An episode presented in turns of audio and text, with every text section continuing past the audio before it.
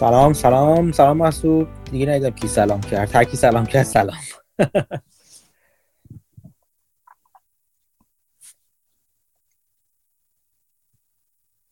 خب چه خبرها؟ یه بار دیگه بگم دوستان میکروفونا بازه. اگه هر کس خواست حرف بزنه میتونید صحبت کنه. فقط اگه صحبت نمی‌کنید میکروفونتون رو ببندین که صدا اکو نشه و کیفیت صدا خوب باشه، بقیه راحت بشنون.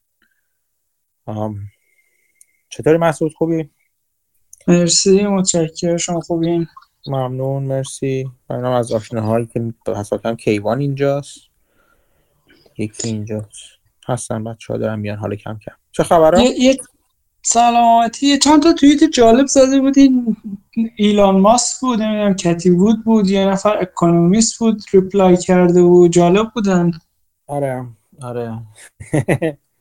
چیز بود دیگه، اون پال کروگمن دیگه، برنده جایزه. من باهاش آشنایی ندارم. اون برنده جایزه نوبل اقتصاده. حالا نوبل که نیستش دیگه، اقتصاد نوبل نداره در واقع، ولی یه چیزی شبیه نوبل داره. بعد این همون کسی که گفته بودش که برای اینکه از رکود بیرون بیایم باید چیز کنیم، کلا همینجوری باید خرج کنیم، حتی باید فکر کنیم که انگار موجودات فضایی به زمین حمله کردن و ما باید خرابیشون رو جبران کنیم و برای این همینجوری بسازیم. این راه حل آقای کروگمن هست برای بیرون اومدن از رکود. من یه سری سوال داشتم خدمتتون آمتی، اگه حالا هر وقت خواستید شروع کنید این سوالا رو من بپرسم. اگه سوادم مرسی که احتمالاً نمیرسه. بپرس همین حالا دارن بچه‌ها میان دیگه کم کم. موضوع بحث خاصی همونجوری گپ و گفته دیگه. خب من تو بازار ایران کار میکنم، ولی خب هر از چندگاهی بازار آمریکای شمالی هم دنبال میکنم. بعد اینکه حالا تو بازار ایران یه سری اتفاقات، یه سری شرایط خاص پیش اومده که البته شرایط خاص هم نیست دیگه، بازار ریزشی واسه همه بازارها هستش.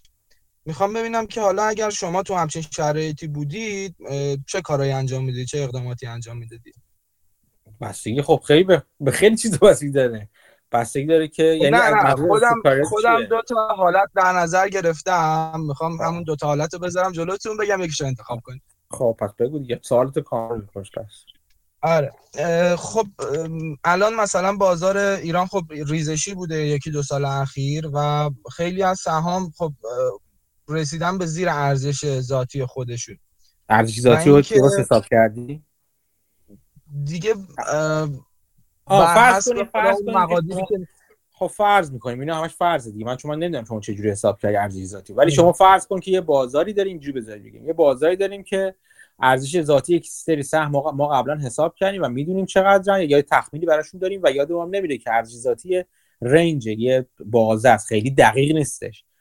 انقدر ولی با همه این حرفا قیمت‌ها رفته الان زیر ارزش ذاتیشون. خب بله درسته. با اینکه حالا یه دو مدل سهمه، یعنی دو تا سهمه که شما حالا دو تا سهم A و B در نظر بگیر، میخوام بدونم که شما اگر مثلا بودید کدوم رو انتخاب می‌کردین حالا با این شرایطی که میگم. خب حالا پی بی فوروارد این بازار رو که حالا یه بازار ایکسی در نظر بگیریم و شما 6 الی 7 در نظر بگیرید. پی بی فوروارد اون سهم رو، آر پی ای فوروارد کل بازار رو، یعنی من اینجوری نگاه نمی‌کنم، من کلا اینجوری وقت نگاه نمی‌کنم، بنابراین همینجا راهمون جدا میشه از هم دیگه. اینجوری نگاه می‌کنید؟ من هیچ وقت نمیتونم پی بی ای فوروارد بازار رو حدس بزنم. خب نه این پی بی فوروارد دارم میگم که شما یه ذهنیتی به دست بیارید که خب حالا بازار اونجا متفاوت پی بی. آره میدونم اونا چیز در چیز تره، نسبتا پایین‌تر. آره میخوام فقط بگم که پی بی ها رو به پایینه، یعنی عددهای پایینی رو داره.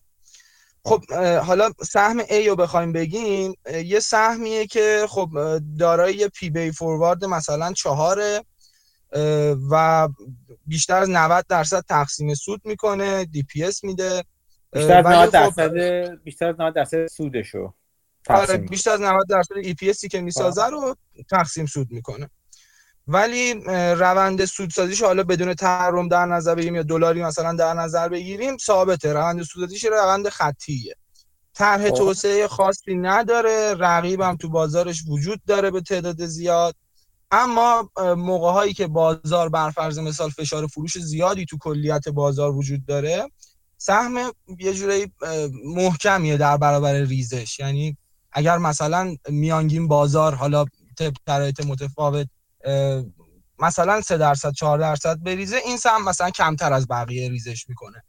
تو بازاری که همه سهامی هم که ارزشمندن میریزن، یعنی بازار کلا ریزشی.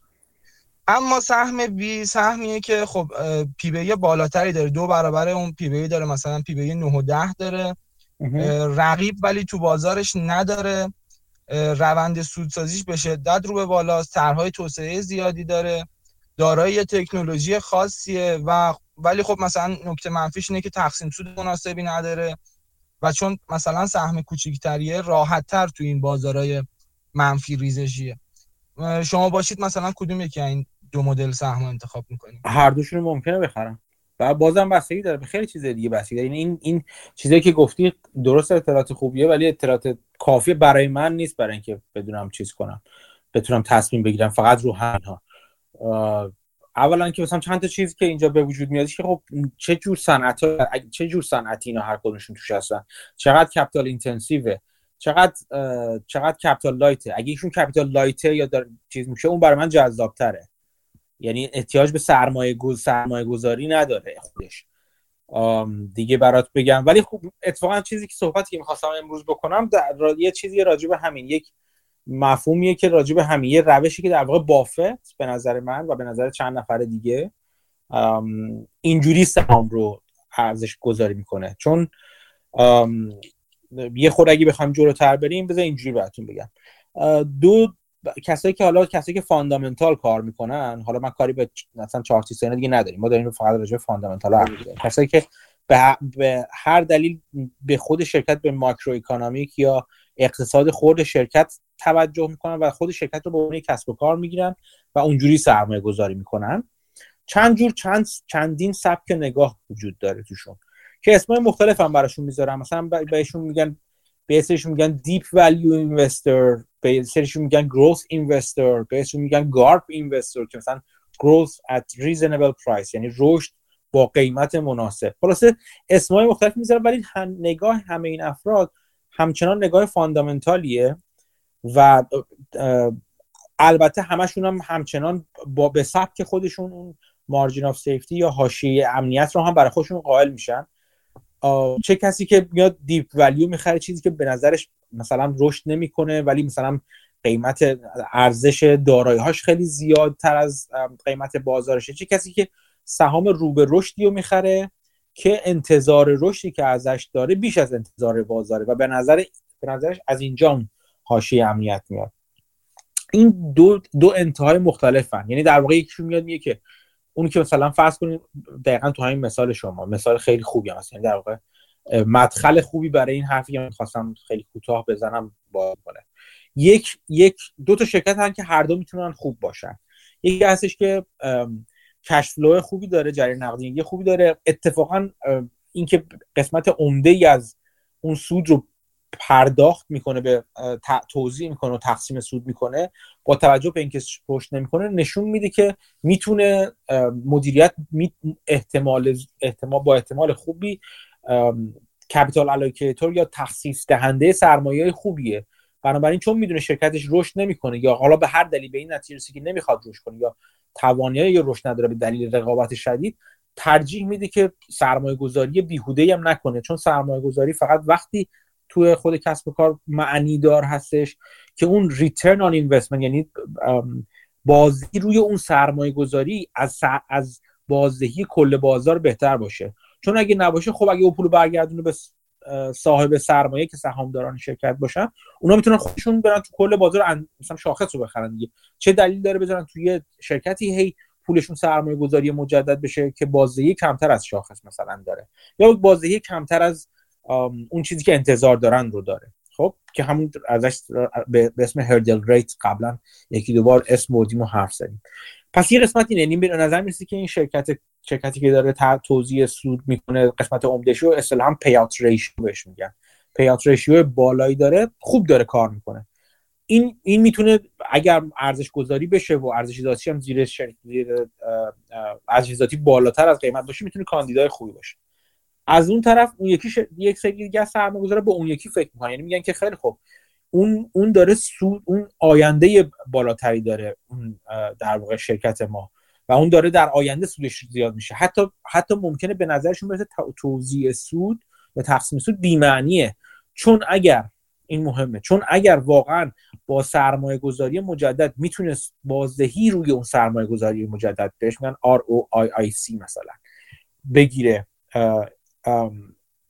در واقع بازدهی روی سرمایه گذاری مجدد سودی بگیره و بازدهی ازش بگیره که از بازدهی بازار بالاتره و قابل توجه هم بالاتر هستش، در این صورت میشه که اون اتفاقا سهامدار قاعدتاً ترجیح میده که پولش همچنان اونجا تو اون چرخه بیفته. و اگر زمانی رسید که رشد شرکت به یک پلاتو و به یک سطح کمتری رسید، یعنی کم کم کند شد و متوقف شد، اون وقتی که شروع کنه یا سرمایه رو به سرمایه گذار یا سهامدار برگردونه، که دو روش معمول هم داره، یکیش این که دیویدند بده یا همون سود نقدی رو تقسیم کنه، یکیش اینه که شیر بای بک کنه یا سهام خودش رو بازخرید کنه و اینجوری در واقع یه محافظت مالیاتی هم بکنه تا حدی، چون مالیات روی سود اینکام حساب میشه و درآمد حساب میشه، مالیات بر درآمد روی، حداقل تو قوانین اینجا اینجوریه، روی سود نقدی توزیع شده محاسب میشه، ولی تو شیر بای بک اینجوری نیستش و در واقع یه محافظت کوچیکی، محافظت مالیاتی هم میکنه. پس این دو تا دیدی هستن که هر دو میتونن درست باشن. این نظری که من دارم میاد میگم یه که من لازم نیست که ما یا این ور باشیم یا اون ور باشیم، میتونیم هر دوی اینا رو به کار ببریم. چجوری میاد میگه که اینجوری بیایم به قضیه نگاه کنیم، بیایم اینجوری نگاه کنیم که ما دنبال شرکتی باشیم، خب، که کشف، این اصطلاح خیلی اصطلاح جا افتاده و این فلسفه کل این نگاهی که من دارم میگم که خودم تا خیلی وقت استفادهش میکنم اینجوریه، میگه کش فلو ییلد پلاس گروث در نظر میگیرم. یعنی چی؟ یعنی بازدهی سود نقدی، جریان نقدینگی به علاوه رشد. خب این گنگه، بیایم یکی بریم دو تا، این هر کدوم از این مؤلفه‌اش چیه؟ جریان نقدینگی که یادتون هست چیه، همون کش فلو که میگیم، که البته با سود و نت اینکام اینا متفاوت هستش. اگر اپیزودهای پادکست رو گوش کرده باشیم، ما توی قسمت پادکست از اون مفهومی اسم بردیم که بافت استفاده میکنه به اسم اونرز ارنینگ یا سود مالک. یه یادآوری کوچیک بکنیم که چی هستش سود مالک. حالت عادی وقتی شما تو اینکام استیتمنت یا صورت سود و زیان، من سعی میکنم فارسیش هم بگم و چون استفاده نمی‌کنم عذرخواهی می‌کنم اگر نتونم معادلش رو بگم، ولی صورت سود و زیان رو اگه در نظر بگیریم، ته تهش اون باتم لاینش اصطلاحاً اون سود شرکت هستش، ولی اون سود واقعی نیست، یعنی سود چیز نیست. چرا؟ چون یه سری نان کش اکسپنس اومده کم شده، یعنی از بالا که شرکت رو در نظر سود، همون صورت مالی سود و زیان رو در نظر بگیریم، اینکام استیتمنت در نظر بگیریم، از همون بالا، از رونیو که به اصطلاح به خاطر همین بهش میگن تاپ لاین، اون بالاست، رونیو یا فروش شروع میشه، یکی یکی هزینه‌های مختلف کم میشه ازش، هزینه تولید کم میشه ازش، هزینه اداری و عمومی که SG&A بهش میگن کم میشه ازش، میرسه به اپریشنال اینکام. بعد دوباره از اون مثلا میاد میگه که خیلی خب ما روی این چیز دپریسییشن یا همون استهلاک و اینا رو ازش کم می‌کنیم، دپریسییشن و امورتیزیشن، نمیدونم امورتیزیشن چی میگن، همون چیزی که در واقع گودویل رو ازش باهاش مستهلک میکنن، اینا رو کم میکنیم ازش، بعد میایم اینترست رو ازش کم میکنیم، بعد از روش مالیات رو کم میکنیم و بعد تهش اینجوری مثلا میرسه به چیز. این ساده شده یه اینکام استیتمنت که من از بالا تا پایین گفتم. از اون بالا، یعنی از تاپ لاین رونیو شروع میکنیم، اون چیزی که به باتم لاین میرسه دست ما، ولی اون پول نقدی نیست، چون یه سری ما نان کش اکسپنس ازش کم کردیم. یعنی چی؟ یعنی مثلا توی امورتیزیشن و اینا رو مخصوصا اگه در نظر بگیریم، استهلاک ها رو اگه در نظر بگیریم، دارایی که قبلا خریدیم و اینو به مرور زمان بسته به نوع دارایی، مثلا 20 ساله، 5 ساله، انواع اقسام دارایی ها روش های مختلفی استهلاک دارن و اینکه یک نواخت مستهلکشون می‌کنیم یا اکسلراتد یا با شتاب مستهلکشون می‌کنیم، روش های مختلف حسابداری که روش قانونی حسابداری هستن که میشه اون دارایی رو مستهلک هم. یه سری هزینه‌های غیر نقدی رو، یعنی به نظر میزه غیر، به ظاهر انگار غیر واقعیه، از توی درآمد عملیاتیمون کم میکنیم یا همون ایبیتمون کم میکنیم. خب بعد میان خیلی وقت اینجوری میگن که اون چیزی که ازش به اسم ایبیتدا اسم میبرن، میاد کاری که میکنه اینه که اینا رو دوباره اضافه میکنه. میگه که یعنی چی من اون دپریسیشن امورتیزیشن که همون استهلاک باشه، از استهلاک چه اموال ثابت باشه چه غیر ثابت و غیره باشه، همه رو از توش به صورت خیالی کشیدم بیرون، اونو میذارم سر جاش، چون در واقع اون پول میگه تو جیب من مونده دیگه. از طرفی میام اینترستم برمیگردم سر جاش، اینترست و تکسینم برمیگردم سر جاش. میگن چرا این کار میکنیم؟ میگه به خاطر اینکه من فرضم این هستی که من کل شرکت رو بخرم، بنابراین اینا چیزایی هستن که ساختار سرمایه شرکت، اینکه چقدر بدهیه چقدر اکوئیتی این تاثیر میذاره. اینا به من نشون نمیده خود بیزنس خود کسب و کار داره چه جوری کار میکنه از نظر عملی. اینا رو بذارید سر جاش، میشه EBITDA earning before interest tax depreciation amortization. خب حالا اینا یه خورده سنگین شد، اینا رو اگه بخوام خیلی سادهش کنم اینجوری شما حساب کنین. من میگم پول نقدی اونرز ارنینگ، اینو میگه بافت میگه که این اولا این کار اشتباهه. مهمترین جایی هم که اشتباهه بافت گیرش سر بافت و مانگر و اینا گیرشون سر اون دپریسیشن امورتیزیشن هستن، همون استهلاک. میگه درسته ما این استهلاکو داریم میبینیم سرش و هزینه غیر نقدیه، ولی ما باید کسب و کارمون همچنان کار کنه. فرض کن شما یه کارخونه‌ای دارین، یه سری ماشینالات خریدین توش و میگین من ماشینالاتمو 10 ساله مثلا مستهلک میکنم، این استهلاکو از تو سودم کم کردم، خب تو یعنی درآمدم کم کردم برای اینکه به سود یا نت اینکام یا درآمد خالص برسم. اگه اینا رو کم کنی خب این ماشین بالاخره ممکنه 10 ساله مستهلک نشه ولی 15 ساله مستهلک میشه و شما باید جایگزین کنی. یا اگر ماشین نو ماشینای مدرن نداشته باشین پس برای فلان کار تراشکاری نمیتونین انجام بدین، فلان چیزی که رقیبتون انجام میدن. برای من بافت میاد میگه که یک مقداری ما باید کپکس داریم، کپیتال اکسپندیچر داریم، باید سرمایه گذاری بکنیم توی کسب و کارمون. دو جور به میگن کپکس، سرمایه گذاری مجدد توی کسب و کار. دو جور ما ازش استفاده میکنیم. یکی اصطلاحا میگن دو بخش داره در واقع، یه مینتیننس کپکس داریم یه گروث کپکس، یعنی پولی که میذاریم توی سرمایه توی دارایی میخریم یا سرمایه گذاری میکنیم به جور جور تقسیم میشه. یه تا یه حدیش هزینه‌ای میشه که ما همچنان کسب و کارمون رو در شرایط فعلی یعنی همینجور استدی استیت نگه داریم، همون شکلی که تو شما داریم میگیم مثلا که ثابت داره کار میکنه، برای اینکه ثابت نگه داریم در طول سالیان و بدونم که خیلی خوب من نمیخوام کارگاه تراشکاریمو بکنم دوتا یا ماشین اضافه کنم، ولی میخوام یه پولی هم بذارم کنار که اگه یه ماشینم چیز شد، ماشینم قرار شد جایگزین کنم با بخوام همچنان سطح درآمدی و سود فعلیمو حفظ کنم، بالاخره بعد ماشینمو نو کنم، ماشینمو جایگزین کنم. اون قسمت رو بهش میگن مینتیننس کپکس، فقط میخوام مینتین کنیم یا ثابت نگه داریم. اگر من توانایی و اینو داشته باشم و بازار کششی داشته باشه که من بخوام رشد بدم، وقتی کپکس اضافه هم میذارم توش که برای اینکه رشد بدم، مثلا کارگاه تراشکاریمو از یه سوله بکنم دو سوله، یا مثلا یه ماشین اسپارک بخرم بذارم، یه ماشین فرز جدید بخوام بخرم بذارم الی آخر. این میشه مثلا گروثمون میشه.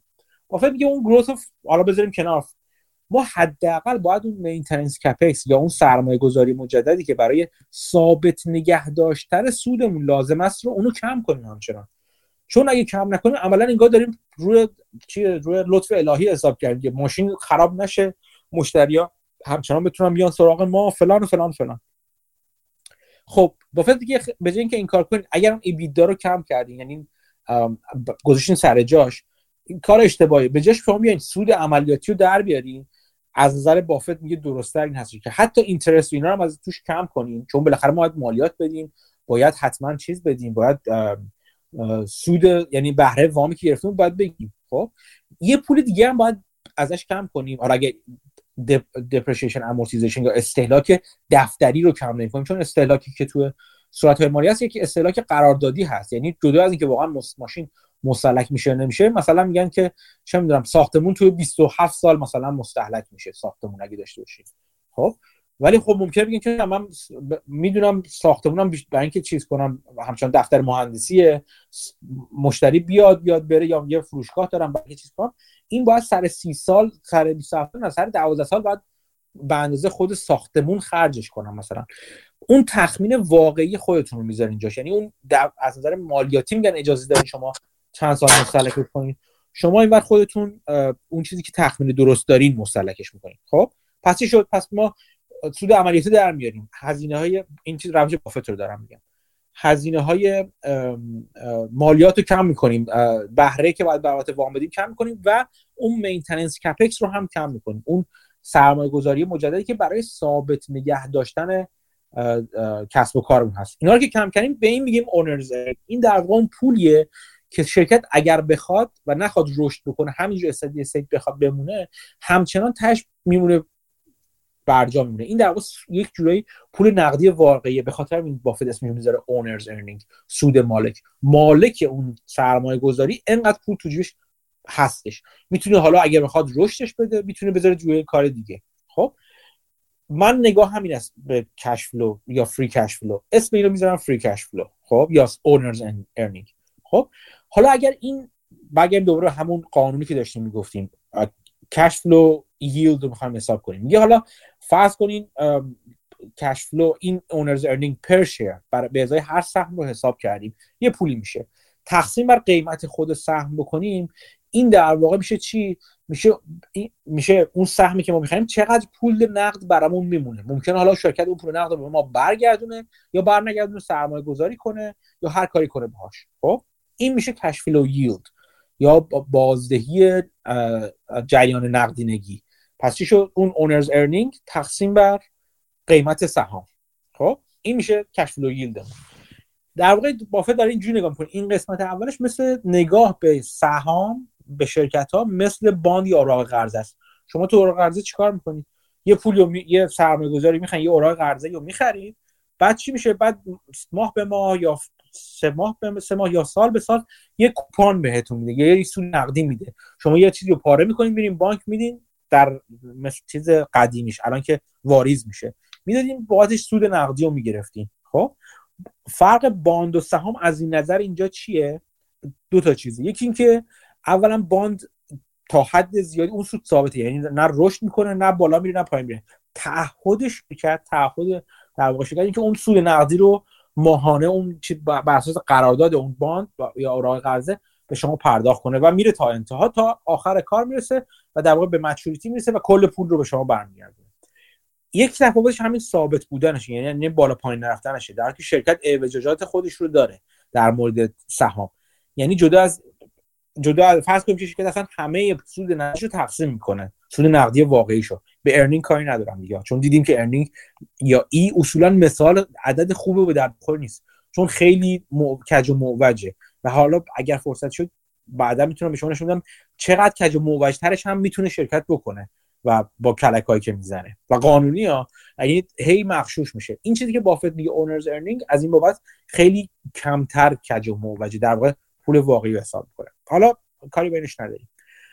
تفاوتش یکیش اینه که اولا که شرکت همه پول به شما بر نمیگردونه، دست خودشه. این یکی تفاوت داره. یه تفاوت دیگه داره که بالا پایین ممکنه بشه در طول زمان و این بالا پایین شدن هم دست، یعنی تعهدی نداره شرکت به شما که حتما ثابت نگه داره. یعنی خب این میشه تفاوتایی که تو همینجا شرکت داره با سهام خریدن، داره با اوراق خریدن. ولی نکته مهم اینجاست که شرکت میگه ولی یه پتانسیل داره، شما یه ریسکی داری، ولی این ریسک رو بابتش یه پتانسیل، یه جایزه بالقوه میگیری. اون جایزه بالقوه چی هستش؟ اون رشد هستش. خب یعنی میاد میگه که یه قسمتی از سود نقدی داره، خود سود نقدی، یعنی بابت پولی که دادی یه مقدارش اونرز ارنینگ میگیری یا جریان نقدینگی میگیری که حالا ممکنه شرکت همشو سرمایه گذاری کنه یا یه مقدارش همشو نکنه و برگردونی، یه مقدارش حالا چیزای مختلف، ولی این به هر حال مال شماست و فرض کنید که مدیریت شرکت هم اعتماد داری یا قبولش داری، این سود شماست. و اون قسمتی که سرمایه‌گذاری میکنه توی خود شرکت رشد میشه، میتونه تبدیل به رشد بشه، رشد همین جریان نقدینگی بشه. این نگاه بافتوار یا نگاهی که من خیلی قبولش دارم از این نظر سرمایه‌گذاری بلند مدت، میاد اینو میگه اون کش فلو ییلد رو بگیرین، همون اونرز ارنینگ، سود مالک تقسیم بر قیمتی که پرداختین، رشد رو هم بگیرید توی مثلا 7 8 سال آینده، 10 سال گذشته، و تخمین میزنید که مثلا توی 5 سال آینده شما میخواین به چه عددی برسید. اگر اینو بدونید که مثلا توی 5 سال 10 سال آینده این 2% شد دیگه، کش فلو ییلد 1%. مثلا چی؟ مثلا شرکت شما فری کش فلوشو حساب می‌کنید، مثلا $15 رو $100، این 15% اینجا داریم و تخمین میزنید که سالی هم 10% مثلا میره بالا توی 10 سال آینده، 10% هم اونجا داریم، یعنی 15 و 10 25%. حالا میگه این جمع این دو تا رو با هم دیگه وقتی می‌کنید، اگر از سودی که شما فکر میکنید بازار توی 10 سال آینده به شما میده. خب تخمینی مثلا میگیم تو 10 سال گذشته مثلا 10% بازار گرفته، بالاتر بود، حاشیه امنیتی هم داشتید، شما اینو سرمایه گذاری کنید توش. خب ولی خب اینجا کلی ما چیز ناگفته موندش، یعنی کلی احتمالات دیگه موند. قبل از اینکه برم سراغ اون احتمالات اینو اول میخوام به شما بگم. پس نگاه کنید بافت یه جایی وسط وای میسه، میگه من فقط برام یه وجهی نگاه نمی‌کنم که شرکتی به من سود نقدی بده، یا فقط هم به شرکتی نگاه نمی‌کنم که رشد بکنه. هر دو اینو بر من یه مفهومو دارن، چه سود نقدی به من بده چه رشد کنه، برای من میام با هم جمعشون میکنم. کش فلو، فری کش فلو ییلد پلاس گروث، این میشه چیزی که من از آینده میبینم. بعد بافت تفاوت چیزی که داره بجز حاشیه امنیتی که بر خودش قائل میشه، مثلا میگه اگر این شد 25% بازار به من فکر کنم تو 10 سال آینده 10% میده، میخرمش و فاصله خوب و یه 15% فاصله دارم، مثلا از نظر من مثلا خوب حساب میشه. بافت چیزای دیگه هم میاد میگه، همون چیزی که تو قسمت اول خودت تو کسب و کار اولی گفتی. یعنی چی؟ یعنی میگه من کسب و کارهایی رو ترجیح میدم که قابل پیش بینی باشن تا یه حدی عملیات شرکت. میگه خب یعنی چی قابل پیش بینی باشن؟ میگه خب ببین من یه شرکت مثلا چه میدونم مثلا فرض کن فیسبوکو دارم، من چه میدونم چه بلایی سر فیسبوک میاد. خب سال دیگه ممکنه با این یه رسوایی دیگه در بیاد بیرون، نمیدونم یک شرکتی مثل اسنپ چت بیاد از یه قسمت جلو بزنه، رقیب شدید داره. من اینم سختمه، من نمیتونم پیش بینی کنم، میفهمم چجوری کار میکنه ولی من نمیتونم با قاطعیت خوب پیش بینی کنم. من شرکت‌هایی دوست دارم که بتونم پیش بینیشون کنم. بعد بهش میگم که خب مثلا یعنی چه شرکتی؟ میگه خب مثلا من نگاه میکنم مثلا ژیلت، این سرمایه‌گذاری که بافت انجام داده. ژیلت آقا همه دنیا ریشش رو میزنن، تکنولوژی خاص عجیب غریبی هم نداره، این برند انقدر اونجا افتاده و من نگاه میکنم سود ژیلت خیلی مناسب یک نواخت و آروم، نمیگم خیلی سریع بالا پایین نپریده ولی یک نواخت داره میره جلو. احتمال این که یک رقیبی بیاد ژیلت رو بعد از راه به در کنه در عرض مثلا 10 سال آینده، اینو اون موقع میگفتش، اونقدری نیست. یا مثلا برند دیگه، بریم سراغ برند دیگه، مثلا من میگم مثلا چم کوکاکولا یا پپسی، حتی کوکاکولا مثلا میگیم، مردم همچنان دارن کوکا میخوان. شما نگاه کنین کوکاکولا یک رشد دائم و آروم خیلی کم، مثلا 5% مثلا داره، ولی یک این قابل پیش بینیه برای من. به قیمت سهام کاری ندارم، فقط به عملیات خود شرکت دارم نگاه میکنم. یک رشد خیلی قابل پیش بینی و یک نواختی دارم. میگه من همچین شرکتایی دوست دارم، شرکتایی که به هر دلیل بتونم پیش بینی کنم در آینده رفتار نه سهامشون رو، بازم تاکید میکنم، رفتار خود شرکت رو، بازدهی‌های شرکت رو، اتفاقات خیلی مهلکی اگه مگه که آسمون به زمین برسه دیگه ملت یهو کوکاکولا نخورن. درسته یه سری چیزا مثلا حتی در مورد کوکاکولا یه سری اتفاق، یه سری ذائقه ها کم کم عوض میشه، مثلا سراغ شکر نمیریم فلان میشه، اینا آروم آروم، اولا که اونا آروم آروم عوض میشه ذائقه، یهو ملت یه شبه چه میگم health conscious و کیتو اینا نمیشن. ولی در مقابل حمام ناکن کوکاکولا راه حلای گذشته مشابه رژیمی میذاره، نه مشابه فلان میذاره، سرمایه‌گذاری روی فلان چیز میکنه. یعنی چون آروم اون تغییرات اتفاق میافتن، کوکاکولا فرصت این رو داره که اون تغییر آروم و واکنش هایی بهش نشون بده.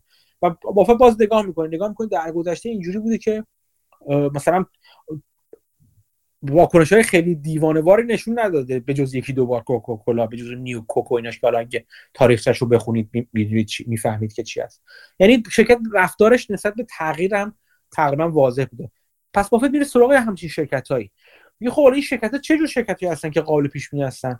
همینجوری بافت به شما نشون داد شرکتایی که برند قوی دارن، در آینده اتفاق قرار نیست راجبشون بیفته، یا مثلا چه می‌دونم رقابت‌ها ثابته. یه همچین شرکتایی دوست داره بافت که میتونه پیش بینیشون کنه. حالا این ممکنه فقط برندینگ نباشه، بافت خودش تخصصش توی کانسومر استیپلز یا مواد مصرفی، یعنی کالاهای مصرفی عمومی هستش، ولی مثلا کسی شما ممکنه مثلا بتونید مثلا روی قطعات صنعتی مثلا چیز داشته باشید، بتونید خبره باشید، هر چیزی که اون معتره که چند بار صحبت کردیم راجعش، خندق یا موت، و راجعش یه اپیزودم دادیم، حداقل چند بارم حرف زدیم و اگه یادتون بیاد و یکی از کتابایی در آینده می‌خونیم اصولاً راجع به همین خواهد بود. اون موت اینجا به کار میاد، هر چی موت به قول معروف عمیق‌تر و گشادتر باشه، احتمال اینکه رقابت سخت‌تر بشه کمتر هستش و شرکت میتونه آروم آروم قابل پیش بینی باشه و رشد کنه.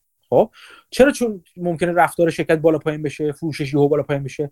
قاعدتاً یکی از مهمترین چیزاش این هستش که متنوع داشته باشه، رقیبا راحت بیان تو، شرایط اقتصادی تاثیر بذاره، کالایی که تولید میکنه اسنشال و ضروری نباشه چندان برای مصرف کننده، یعنی مصرف کنندگانش بتونن یا مصرفش نکنن یا برن سراغ چیز دیگه. همه اینا همه این عواملی که داریم میگیم سوئیچ کنن روی مثلا محصول دیگه، اینا همشون نشونه‌هایی از نداشتن موت یا خندق داره کسب و کار دیگه. بافت میگه به همین دلیل من میگم بریم سراغ کسب و کار خندق دار، حتی اگه زیاد رشد نکنه. چرا؟ چون من برای من فقط رشد کافی نیست. کش فلو ییلد یا فری کش فلو، بازدهی جریان آزاد نقدینگی یا بازدهی سود مالک به علاوه رشد مهم هستش.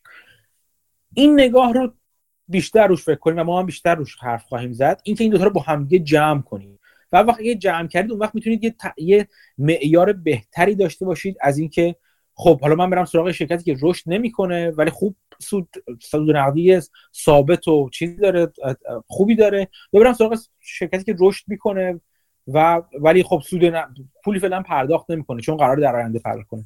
این چارچوب فکر من خواستم شروعش رو حداقل اینجا براتون بذارم برای شما و همه دوستان که حالا بعد باز بیشتر و بیشتر راجعش برمیگردیم، چون دیدین که کلی نکته داره. هر کدوم از این عواملی که گفتم، اینکه چجوری چه سود نقدی رو حساب کنیم، چجوری رشدی رو حساب کنیم، رو چه شرکتی رو رشدش بشینیم حساب کنیم توی 5 تا 10 سال آینده و هزار پیچ داره این خلاصه. این رو بیشتر راجعش حرف خواهیم زد. این جواب طولانی من به شما بود. خیلی کامل بود. خواهش می‌کنم. دیگه چه خبره؟ خیلی خبر نبود حرف بزنیم انقدر. از اخبار بگید ببینیم چه خبر. فکر کنم امیر اومده، اگه بتونه حرف بزنه شاید بتونیم اون پرزنتیشن بیلکمن رو یه بحثی بکنیم. آها آره حتما. من خودم نخوندم هنوز پرزنتیشن بیلکمن رو، بنابراین هر کس که توضیح میده، حالا امیر توضیح میده یا هر کس توضیح میده، به نادانی من هم اضافه کنه، یه خورده بیشتر توضیح بده. سلام، اگر کسی حالا خونده میخواد بیلکمن رو پریزنتیشنش رو ببره جلو، میشه حالا ببرن جلو بعد منم روش صحبت کنم. ما چیز قرار نیست با هم دیگه نگاش کنیم، فقط ببینیم همین کلیت رو. اگه کسی بگه که یا خودت بگو امیر که اول سلام، بعد بگی که خب بیلکمن چی میگه، چرا میگه و چرا قبول دارین یا ندارین حرفاشو.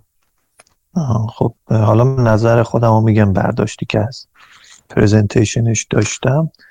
این فکر میکنم با این پریزنتیشن در واقع به این شکل جلو برده که دو تا مندیتی که فدرال رزرو داره که کنترل تورم و اشتغال هستش، پریزنتیشنش رو خیلی قشنگ به این دو قسمت تقسیم کرد. یعنی اومده یه سری اطلاعات و داده های اقتصادی رو توی ارائهش گذاشته که نشون بده وضعیت اشتغال چی هست، بعد از اون طرف هم اومده یه سری داده ها و نمودارهای دیگه گذاشته که نشون بده وضعیت تورم چی هست و بعد نشون داده که خب وضعیت تورم از حدی که هدف فد بوده بالاتر رفته، از اون طرف وضعیت اشتغال هم خیلی خیلی بهتر شده از زمانی که کرونا شروع شده بوده و الان به حد قبل از کرونا خیلی نزدیک شده.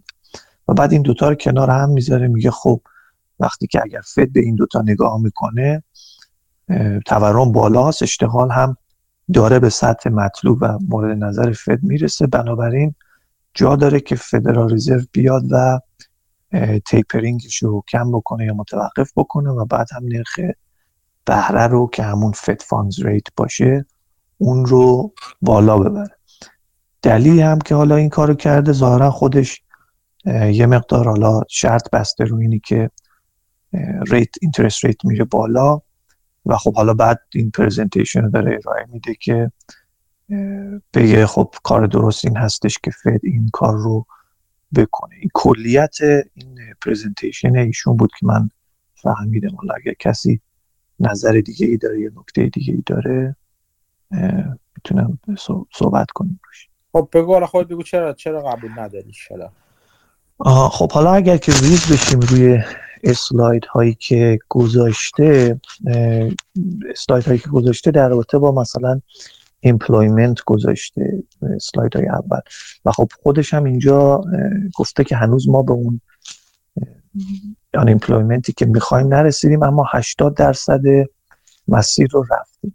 حالا اگر اون ایمپلویمنت هدف چقدره؟ چون اینو به خاطر میگم نسبت قبل از پاندمیک، نسبت قبل از پاندمیک لو ایمپلویمنت تاریخی بود، یعنی اصلا به کمترین حد تاریخی خودش رسید. این شاید یه پوشبک یا یه چیز در واقع حرف دیدگاه مقابلی که اصلا چرا باید به اون حد برسیم حتما تا تیپرینگ رو چیز کنیم یا مثلا فت شروع کنیم چیز کردن. اون رونق، یعنی میخوام بگم که اون موقع تخت گاز میرفت اقتصاد آمریکا، درسته؟ یعنی اقتصاد نرمال تاریخی هم نبود حتی. آره درست. این چیزی که حالا این بیلکمن توی پریزنتیشن آورده این رو بحث کرده که گفته مقایسه کرده با اپریل قبل کرونا در واقع مقایسه کرده. بعد حالا همین ایمپلویمنت و اینها رو گذاشته. چرا اینکه این ایمپلویمنت حالا کلا اصلا مهم است از نظر کلا اقتصاددان‌ها و حالا بیلکمن هم آورده، به نظر میرسه که دلیل اصلیشون مقدار پولیه که میاد دست مردم که خب تاثیر میذاره روی تورم، یعنی حالا پیش میگیم تورم سمت تقاضا، خب مردم پول داشته باشن میخرن، حتی قیمتا که بره بالاتر بازم میخره چون پول داره و باعث میشه که تورم ایجاد بشه. حالا یه سری اسلاید ها گذاشته پشت سرم که خب حالا حتما همه دیدن که این نشون میده وضعیت اشتغال رو که مقایسه کرده با قبل.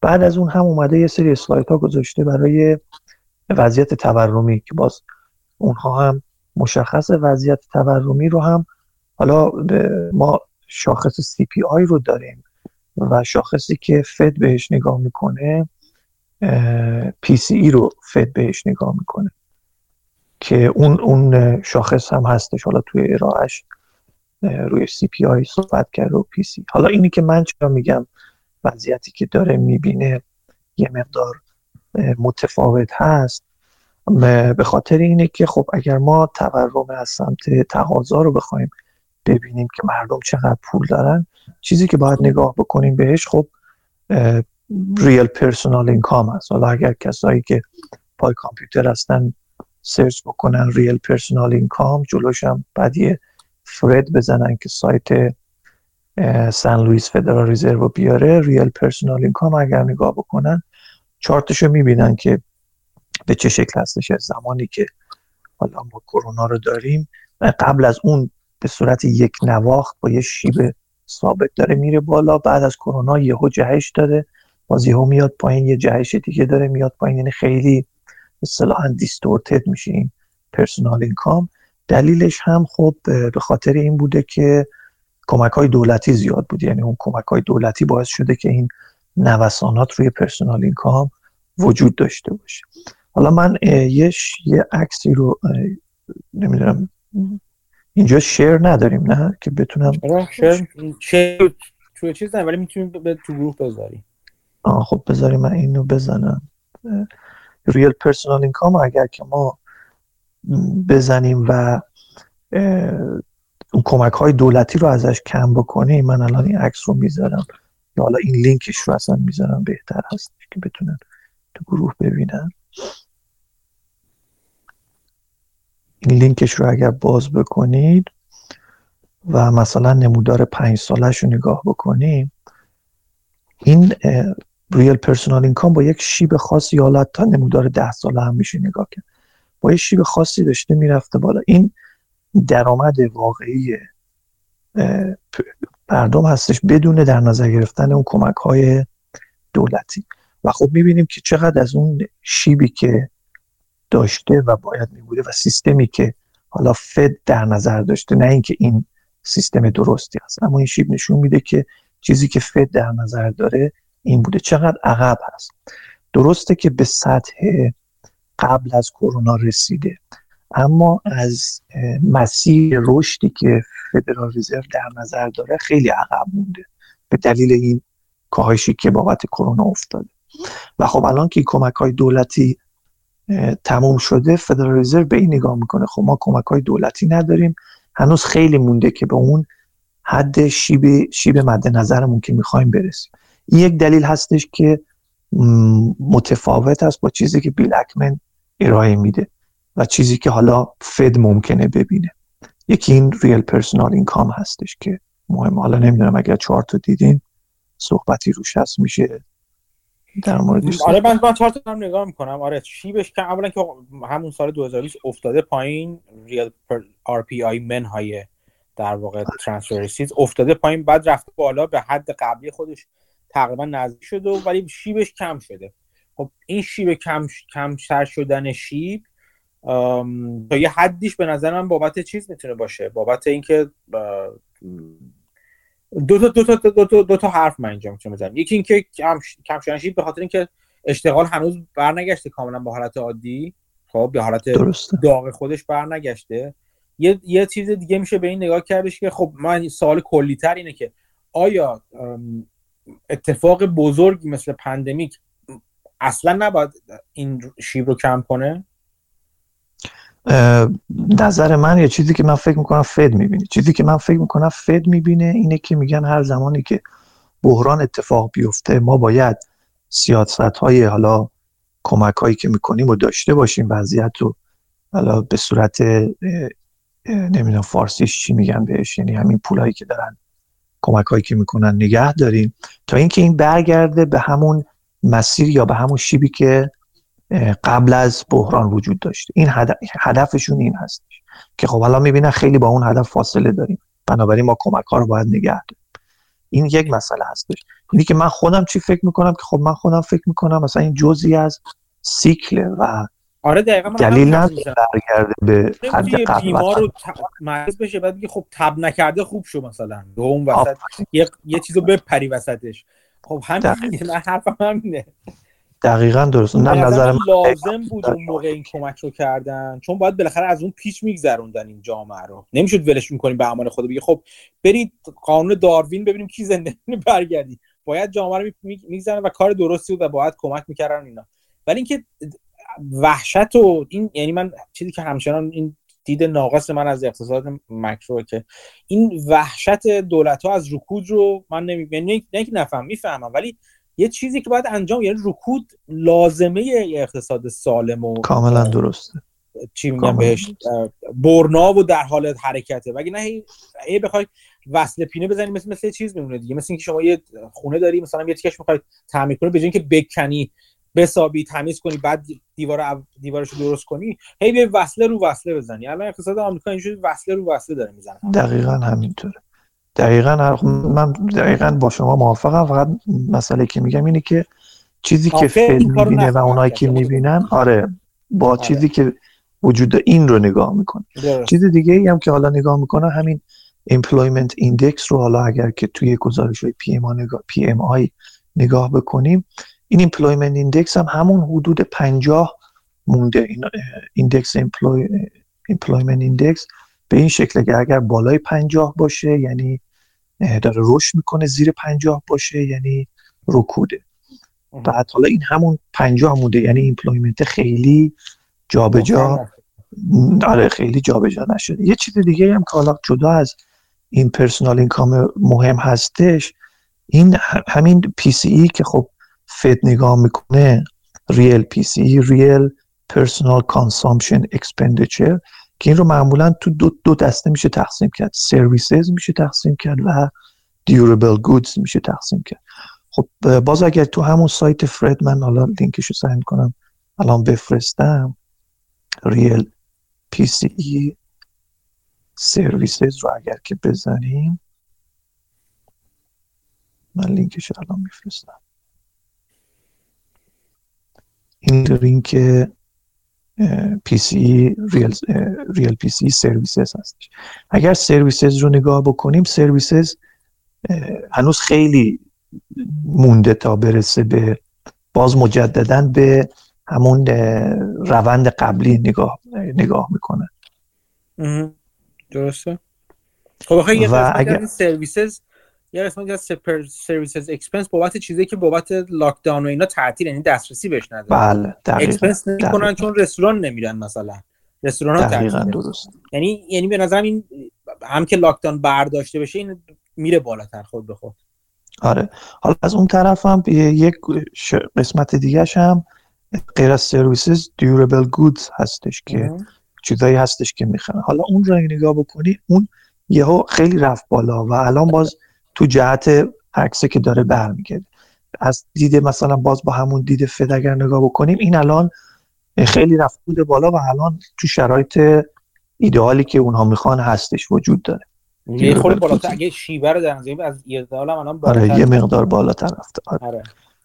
بعد حالا میتونیم شیفت چیز بوده دیگه، شیفت اکسپندیچر از سرویسز به دیوربل گودز بوده یه زمان. دقیقاً همینطوره. آره. دقیقاً همینطوره. و بعد حالا مثلا اگر که یه چارت دیگه هم هستش که اینم آخرش که مهم هستش، ریل دیسپوزبل اینکام رو هم اگر سرچ بکنیم که این مهمه، این از همهش مهمتره. این رو اگر که سرچ بکنیم، من باز لینکشو میذارم توی گروه، این ریل دیسپوزبل اینکام چی هستش؟ این مقدار پولیه که مردم دارن، حالا بعد از همه تکس و بعد از همه چیزو بذاریم کنار، که میتونن هزینه بکنن. این چیز این به قول شما این از همه مهم‌تره. و این رو اگر نگاه بکنیم، این حالا با توجه به خاطر اون کمک‌های دولتی که بود خیلی نوسان داشت و رفت بالا اینا، الان که کمک‌ها تعطیل شده یه مقدار داره رکود داره. حالا این دلیل هستش که فد نیاز داره که زمان بیشتری، یعنی چیزی که اونها میگن نه چیزی که من فکر میکنم، نیاز داریم زمان بیشتری بگذره که ببینیم چه اتفاقی میفته. این چون میبینی داره میاد پایین، آیا میاد پایین؟ فرض کنی الان مثلا فد بیاد نرخ بهره رو ببره بالا، تیپرینگ رو قطع بکنه و بعد این یهو بیفته پایین، بعد میشه مثل اتفاقی که تو 2018 افتاد اگه یادتون باشه. فد اومد نرخ بهره رو برد بالا برای 2-3 ماه، بعد دوباره کلا 180 درجه تغییر سیاست داد و دوباره نرخ بهره رو آورد به صفر رسون. چون نمیخوان اون کار رو انجام بدن، میگن که ما نیاز داریم یه مقدار زمان بیشتری بگذره ببینیم اوضاع چی میشه. حالا این چارتایی که گذاشتم و چیزی که بیلت مکمن گفت، هدفم این بود که بگم چیزی که فد میبینه چرا متفاوت هست با چیزی که بیلکمن پرزنت کرد. اما حالا نظر شخصی خود من اینه که اینا هیچ کدومش مهم نیست، به خاطر اینی که قبلا فکر کنم در رابطه باهاش صحبت کردیم. فد یه سری مانیتور داره، یه سری شاخص ها رو بهش نگاه میکنه. بعد از اون طرف هم یه سری کلید و پیچ این طرف گذاشته، مثل نرخ بهره و مثل مثلا کیوی و اینها، که فکر میکنه اینا رو که دست بزنه اون طرف اونا تغییر میکنه. من خودم فکر میکنم همچین چیزی نیست. یعنی همین الانم فد اگر بیاد مثلا نرخ بهره رو ببره بالا یا کیوی رو متوقف بکنه، اینطوری نیستش که ما یه اثر خب ببینیم خب این کار انجام شد 3 ماه دیگه تورم رفته. ولی خب این متاسفانه چیزی هستش که وجود داره، اونها هم میخوان که بگن ما این کنترل رو داریم و این کار رو میتونیم بکنیم، در صورتی که وقتی تورم پیش بیاد این سیاست‌های فد هیچ کدومش خیلی کارایی نخواهد داشت که بتونه کمکی بکنه به وضعیتی که داریم. این نظر شخصی منه. اما حالا اگرم با همون پارامترهای فد بخوایم بریم جلو، به نظر میرسه که چیزی که بیلکمن میگه متفاوت است با چیزی که اونها میبینن. ها من بذارم چیز خودم میگم که سوالی بود که فکر کنم تو گروه هم مطرح شد در مورد، یعنی اینم مدخل خوبیه، سگوی میگن مدخل رو، چی میگن مدخل خوبیه، گریز خوبیه به اینکه این در واقع به این موضوع هم حرف زده بشه. اونم که تو همین دقیقاً من برگردیم همون ریال دیسپوزبل اینکام، اینو من خیلی زیاد نگاه میکنم اصولا. این جزء چیزایی که من بعضی وقتا سرک میکشم تو مکرو با اینکه من اصلا چیزی ندارم، تخصصی ندارم، ولی خیلی خیلی برام جالبه. خود من فکر میکنم، یعنی تحلیل خام من یا تحلیل که نمیشه گفت، من تحلیلگر نیستم، برداشت کاملا خام من این که همونطور که گفتید از وقتی 2020 شروع کرد در واقع کمک کردن و انواع اقسام کارا کردن، اون ریل دیسپوزبل اینکام یا اون درآمد، یعنی اینکام و درآمد قابل خرج برای مردم رفت بالا اومد پایین، رفت بالا اومد پایین و بالا بودش، الان اومده پایین. این پایین بدن آخر در واقع این اخیرش رو من تا حدی میگم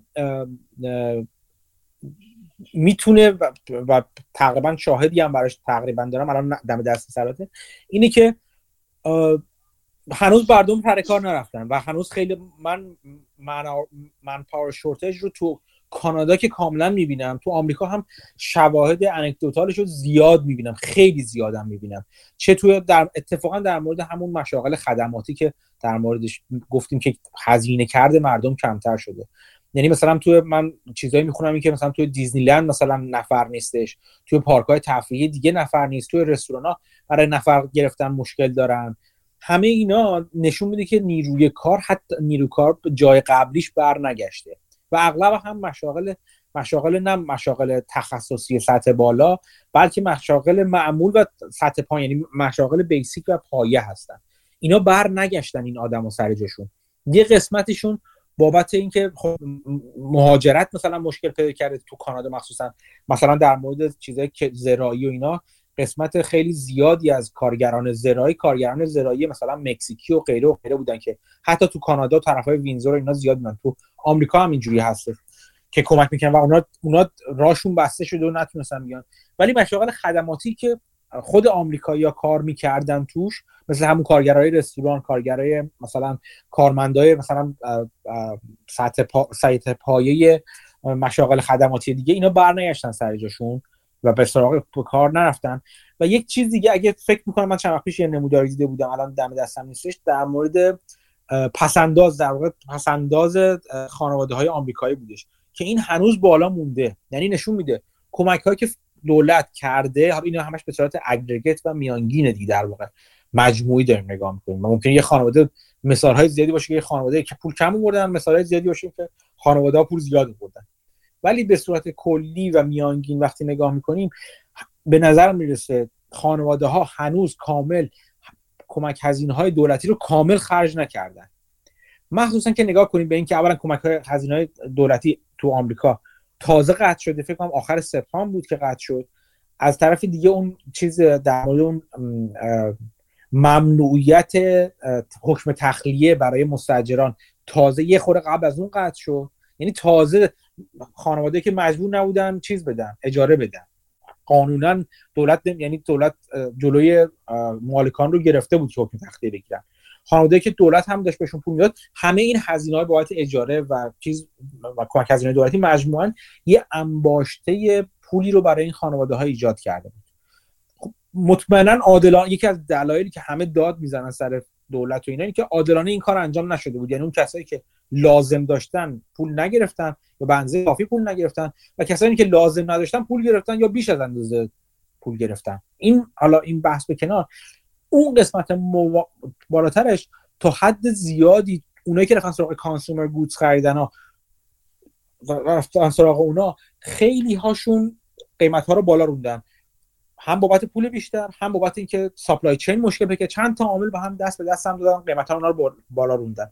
اتفاق بدی که به نظر من افتاده این که تورم توی asset ها مشکل داره. یعنی چیزایی مثل مسکن، مثل چیزهای مختلف، چیزی که در واقع تورم دارایی هاست، این خطرناکترین قسمت چیزشه که به نظر من فدرال رزرو نمیخواد هیچ جوری وارد کنه. اینکه بخش هزینه مسکن رو فدرال رزرو چطور وارد میکنه توی هزینه خانوار یا سبد خانوار، دعوا سرشه دیگه. یعنی اینکه چه میدونم، ممکنه یارو اجاره نشین میتونه باشه ولی خونه نمیتونه بخره و این خب بخش فرهنگی میاد تو کار که تو کشوری مثل آمریکا خونه داشتن همچنان مهم است. اجاره نشین نبودن، مالک بودن، اصلا یک فکر کنم دهه 70 اینا بود که دولت آمریکا اصلا کار فرهنگی کرد که مالک بودن رو مهم کنه و اینکه در دسترس کنه. همینا رو بذاریم کنار هم دیگه، به نظر من میرسه که در موافقت با این قسمت از حرف شما که باید اشتغال بره بالا و بازار کار چیز بشه، بازار کار برگرده بر حالت عادی تا ببینیم واقعا چه اتفاقی افتاد. یعنی قبارها بره کنار و شاید به نظر برسه که دولت اینجا دخیل‌تر هست، یعنی کاری که دولت میکنه در آینده اقتصاد و حالا تورم اینا بیشتر دخیل هست تا کاری که فدرال رزرو میکنه. سوالی که پیش میاد اینه که اگر فرض کنیم که اشتغال در واقع شاه کلید این قضیه است که یا باز کنه یا باز نکنه، یعنی اشتغال هستش که تعیین کننده آینده اقتصاد در لحظه فعلی باشه، این است که آیا فدرال رزرو، تصمیم فدرال رزرو واقعا هیچ تصمیمی تو تأثیری در اشتغال ندارن یا دارن؟ این اون بحثی رو پیش میاره که به خاطر چی دارم میگم، اگر اون چیز اون گفتگویی که چند وقت پیش آینهورن کرده بودش ببینید، چیزی که فکر کنم مسعود ویدیو کاملشو گذاشته بود، اتفاقا حرف از اونجا همین زده میشه که چون کاست آف کپیتال وابسته به کاری هستش که فدرال رزرو میکنه، خیلی محکم هم وابسته هستش و کاست آف کپیتال تعیین کننده میزان سرمایه گذاری، میزان ایجاد اشتغال، میزان خیلی، یعنی بازار کار رو کاست آف کپیتال تعیین میکنه. من فکر میکنم که من نمیگم به چه چیزی ندارم که به چه صورت، ولی چون کاست آف کپیتال رو در واقع فدرال رزرو تعیین میکنه، عملا اینجوری هستش که در مورد سرمایه گذاری و اشتغال هم فدرال رزرو تأثیر خیلی مهمی داره و اینجاست که این دعوایی که میگن آقا جان باید رزرو ول کنه شل کنه، از اینجا چیز اومده، از اینجا برخواسته. حالا چند تا نکته گفتی، من نمودار پرسونال سیوینگ ریت هم گذاشتم. پرسونال سیوینگ ریت الان در حال حاضر برگشته به همون حالت عادیش، یعنی حالا ریت عادی که همیشه حالا بوده توی چیز مثلا تو 10 سال اخیر اگر نگاه بکنیم، برگشته تو همون ریت خودش تقریبا، یعنی اون سیوینگ عجیبی که وجود داشته کم شده. بعد در رابطه با اینی که آیا اشتغال قسمت کلیدی قضیه هست یا نه، خب نگاه کنیم ما قبل از این کرونا اینا که اتفاق بیفته، وضعیت اشتغال امریکا خیلی خوب بود، یعنی unemployment rate خیلی پایین بود، ولی ما تورمی که الان میبینیم اون موقع نداشتیم. یعنی اگر قرار باشه با پایین اومدن بیکاری تورم شدید ایجاد بشه، پس چرا ما قبل از اون تورم رو نمیدیدیم؟ یعنی اگر به قول شما نکته کلیدی تورم این هستش که بیکاری بره پایین، تورم میره بالا، و اگر نرخ بیکاری برسه به قبل از دوران کرونا، چرا اون موقع ما این تورم بزرگ رو نمیدیدیم؟ به همین خب دلیل جوابم این هستش که فکر میکنم آمریکا درسته یه تخت گاز داشت میرفت، ولی اون تخت گاز رفتن به دلایل معافیت‌های مالیاتی مختلفی که ایجاد شده بود قبلش، بخشش‌های مالیاتی، بازگردوندن اون ریپاتریشن چی بودش که ترامپ ایجاد کرد و چیزهای مختلف، به نظر من ظرفیت‌های اقتصادی آمریکا هم بالا رفته بود. یعنی درسته همه کار میکردن و بیکاری کم بود، ولی جای بیشتری نسبت به مثلا فرضاً 4 سال قبلش ظرفیت‌های اقتصادی آمریکا هم بالاتر رفته بودش. این ظرفیت اقتصادی نشونگر اینه که حتی بهتر هم میشه نرخ بیکاری، یا در جهت موافقش یه شیفت میشه ایجاد کرد به این صورت که اگر این بحث ایمیگریشن آمریکا حل میشد، یعنی میزان مهاجر پذیریش راحت تر میشد، آمریکا میتونست رشد اقتصادی کلیش رو بالاتر ببره. یعنی جا برای نیروکار اضافه به وجود اومده بود تو اقتصاد آمریکا و کاملا دیپلوی نشده بودش این چیزا، جای اضافه ظرفیت اضافه به وجود اومده. اینم بله یه نگاه هستش که میتونه باشه که چرا اون موقع ما این تورم رو نمی‌دیدیم. حالا ادامه همون بیکاری، به نظر من خود نرخ بیکاری اگرچه که مهم هست، ولی مهمتر از اون ته قضیه اینه که چقدر پول دست مردم بیاد، یعنی همین ریال اینکامی که نگاه میکردیم که حالا خب حقوق و ویجز هم اینجا مهم میشه. یعنی شما ممکنه بیکاری کم باشه اما حقوقا خیلی کم باشه، بنابراین خب پول زیاد دست مردم نیست که بخوان هزینه بکنن، یعنی نهایتش میرسه به اون مقدار پولی که باید دست مردم بیاد. حالا شما صحبتی که میکنیم میگین این disposable اینکامی که افت کرده برمیگرده بالا وقتی که مردم برن سر کار، یعنی وضع بیکاری خوب بشه. حالا سوال اولی که پیش میاد اینه که از کجا میدونیم وضع بیکاری خوب بشه یا نه؟ شما میگین چون که کار بیشترش هست. کار هست و سرویس، چون پوزیشن های شغل موقتی شغلی وجود داره و پر نشدن. خب دلیل این که پوزیشن های شغلی وجود داره و پر نشدن دو تا صحبت روش هست. یکی اینی که خب هنوز به خاطر وضعیت کرونا مردم نمیرن سر کار. یکی دیگه اینی که حقوق هایی که یا دستمزد هایی که کارفرما میده به اندازه‌ای نیست که مردم برن سر کار. چه قبلش بوده ولی. آره قبلش سر همینه. ببین میان یعنی اولا که چیزی که الان دارن مشاغلی که الان خالی موندن، پوزیشنایی که خالی موندن قبلا پر بودن. خب اغلبشون قبلا پر بودن. یه مقدار ظرفیت اضافه وجود داره چون مشاغل دارن خودشون رو چی میکنن، در واقع تطبیق میدن با فاصله گذاری اجتماعی، شرایط جدید، اینا بکنن. ولی کلی اگه به نظر من بخواید نگاه کنیم، باز چون میگم الان گره اصلی نه این نیست که مهندسا کار ندارن یا مثلا مدیرا کار ندارن، نه، ماجرا اینه که شغل‌های پایه و بیسیک اونان که پر نشدن. خب درست دستمزدهایی که پیشنهاد میشه از طرف کارفرماها برای اون شغل‌ها نه تنها پایین‌تر از قبل نیست، بلکه بالاتر از قبله. ماجرا اینه که من اصلا چیز بحث اخلاقی نمی‌کنم. نیروی کاری که قبلا سر کار بوده نمیخواد بره سر کار، یا میگه من با این دستمزد نمیرم سر کار، یا به قول شما میگه بعضیشون ممکنه بگن که ما خطر داره هنوز برامون نمیریم سر کار. خب بحث خطر وقتی واکسیناسیون بالا بره و فلان بشه و اینا، یعنی الان درصد بالای واکسیناسیون انجام بدن، غالباً بحث خطر چندان معنای پیدا نمی‌کنه، مگر اینکه یک تغییر اجتماعی به وجود اومده باشه با این مفهوم که آقا ما با پول قبلی نمیریم سر کار.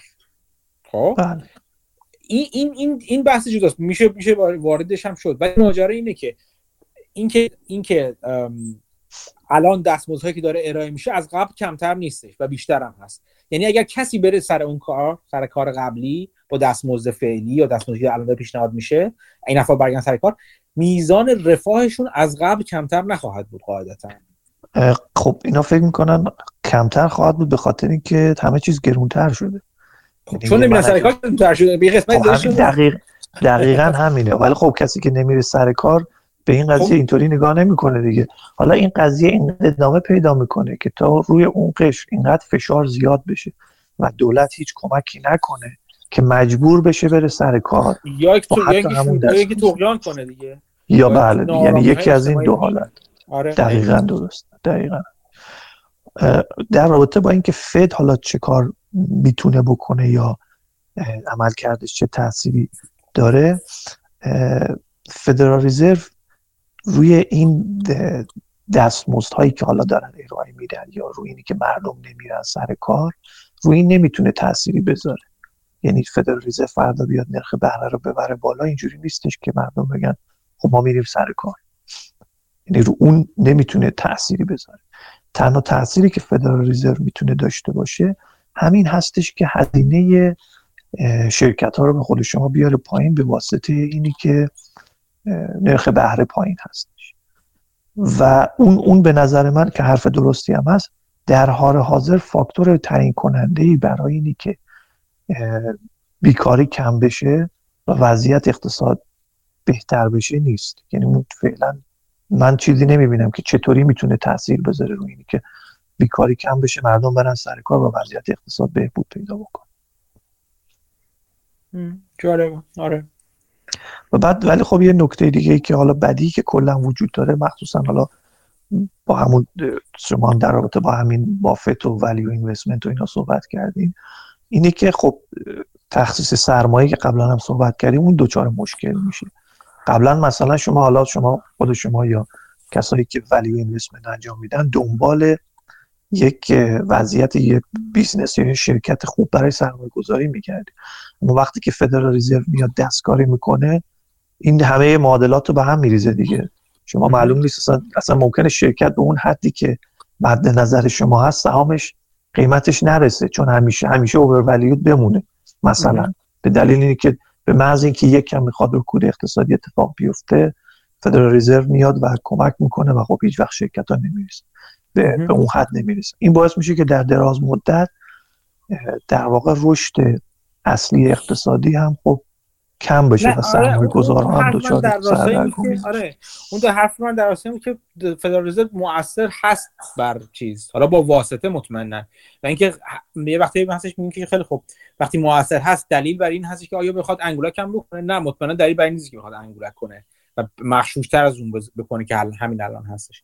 ولی خب میگم بحث جالب. من امروز چند فکر کنم دیروز بود که این فیلم‌های چیز اومد بیرون، فیلم‌های بازجویی در واقع کنگره آمریکا از مدیر عامل شفران اومده بود بیرون. من دقیقاً داشتم به این فکر می‌کردم که شما حرفای چیزا رو اگه میشنیدین، حرفای کمیته که نشیدم، اون رشیدا طالب هست، همون چهار تا هفت‌تیرکش کنگره هستن که چند تاشون با هم هستن، این ایلهان عمر و یکی اون چیز ای او سی و اینو یکی دیگه هستن. این نوع گفتگو و مکالمه‌ای که نبود، داشت سخنرانی میکرد برای مدیر عامل شبران، اینکه شما بدهکاری، شما باید 50 میلیارد دلار به آمریکایی‌ها و ملتی که از بابت استخراج نفت ضرر کردن یا مثلا متضرر شدن بپردازید.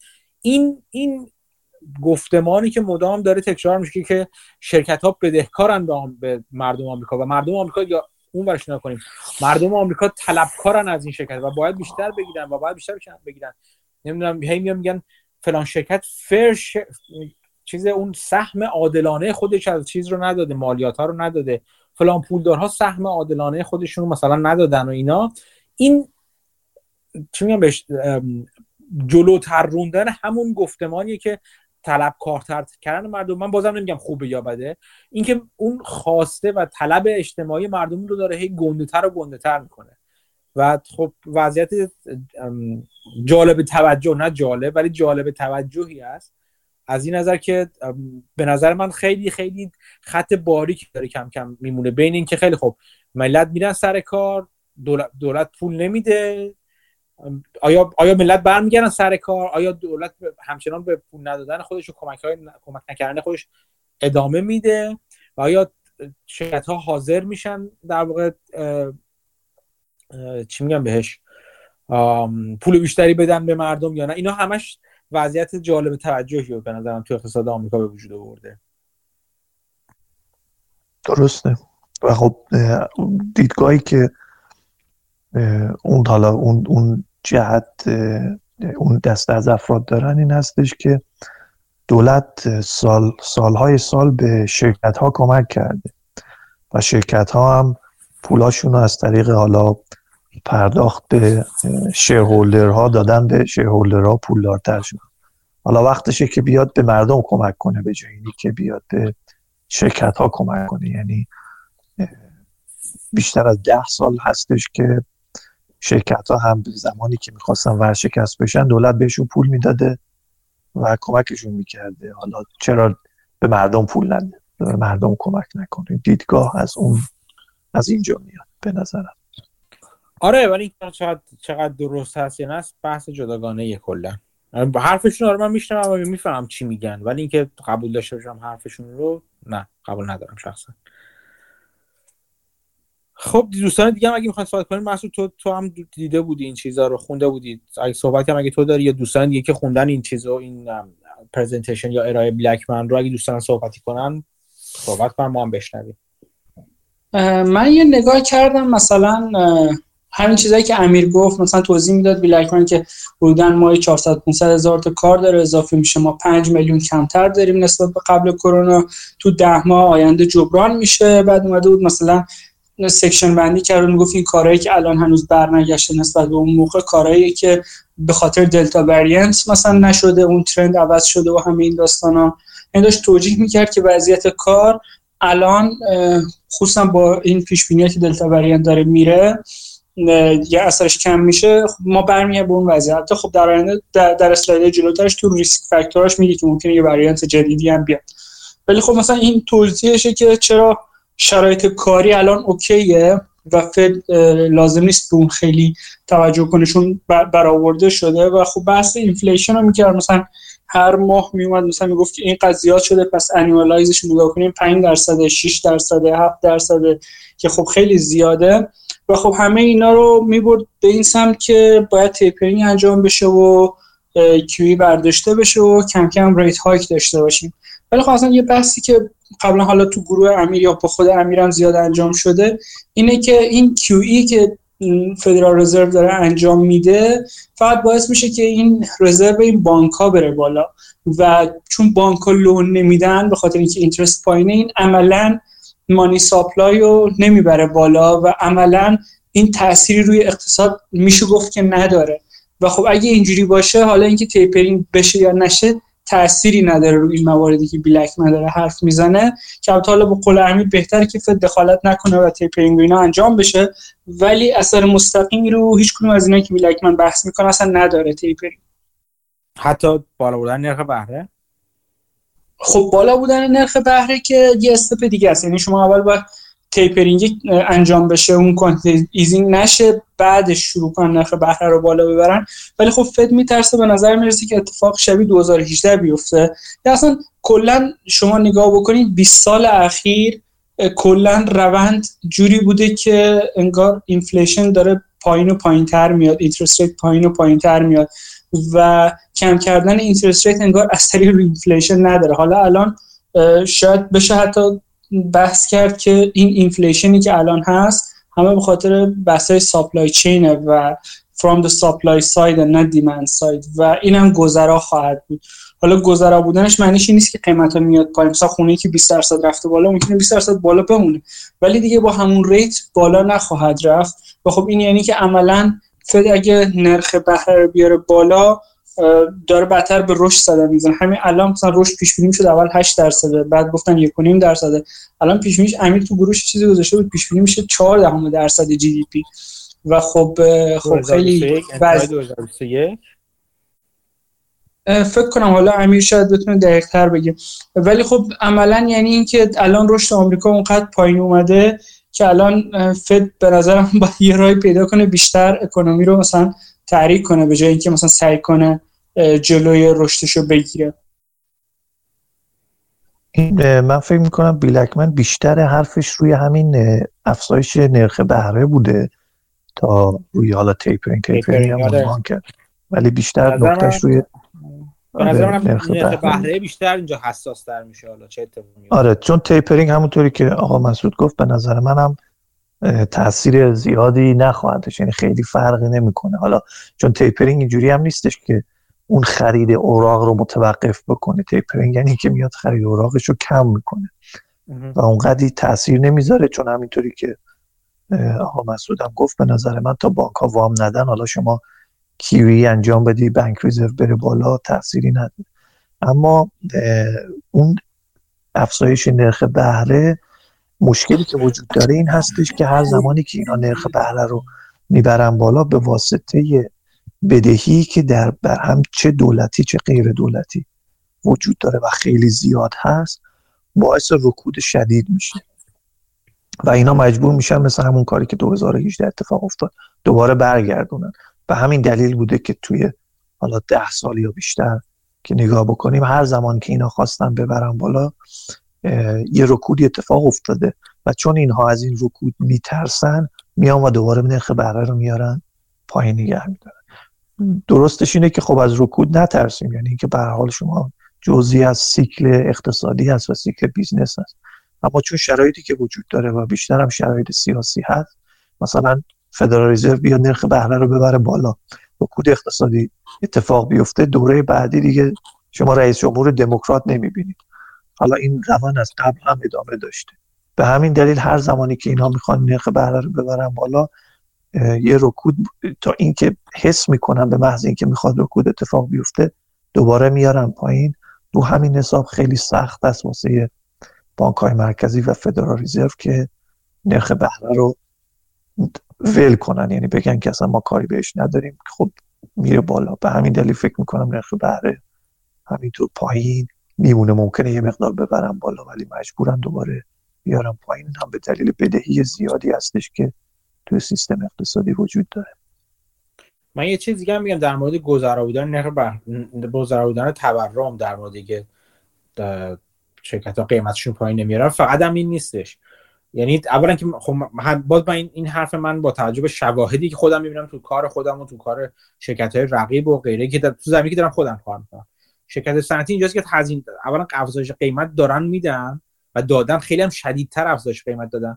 من مطمئن هستم این افزایش قیمت رو اولا معکوس نمی‌کنن، حد اکثر کاری که سال آینده می‌کنن که برمیگردونن به یک روال عادی. مثلا سالی مثلا چند شرکت‌ها اغلب اینجوری که مثلا سالی 3% 4% مثلا افزایش قیمت سالانه دارن، برمیگرده به همون 3-4%. مثلا امسال شرکت‌ها مثلا چند 2 بار یا 3 بار افزایش‌های 3%، 4% و تو کل سال که حساب کنیم حدوداً 10% افزایش قیمت داشتن.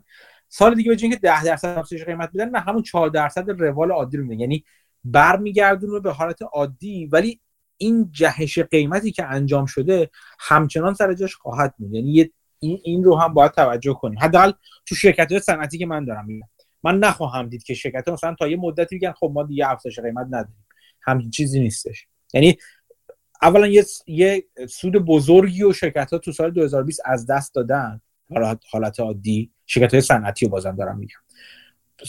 تو سال‌های آتی هم، تو ماه‌های آتی هم از دست دادن حاشیه سود تا حدی ادامه خواهد داشت، به خاطر اینکه لاجستیک به شدت هزینه‌اش رفته داره، یعنی چندین برابر شده و این خیلی داره شرکت‌ها رو اذیت می‌کنه. یعنی حتی اگر بخوان سودی که 2020 و 2021 و وسط 2022 از دست دادن رو برگردونن، حالا باید منتظر قیمت‌های بالا باشیم توی چیز، نه حالا قیمت‌های بالا رونده به همون شدت، ولی اینکه سرعت بالا رفتن اینجوری نیست که کند بشه نسبت به قبل از دوران کرونا، برمیگرده به دوران قبل از کرونا حد اکثر. خب حالا با توجه به همین صحبتی که شما گفتین، اگر که نرخ بهره رو بالا ببرن بیشتر از سود شرکت خورده میشه، آیا باعث نمیشه که شرکت قیمتش رو باز بالاتر ببره؟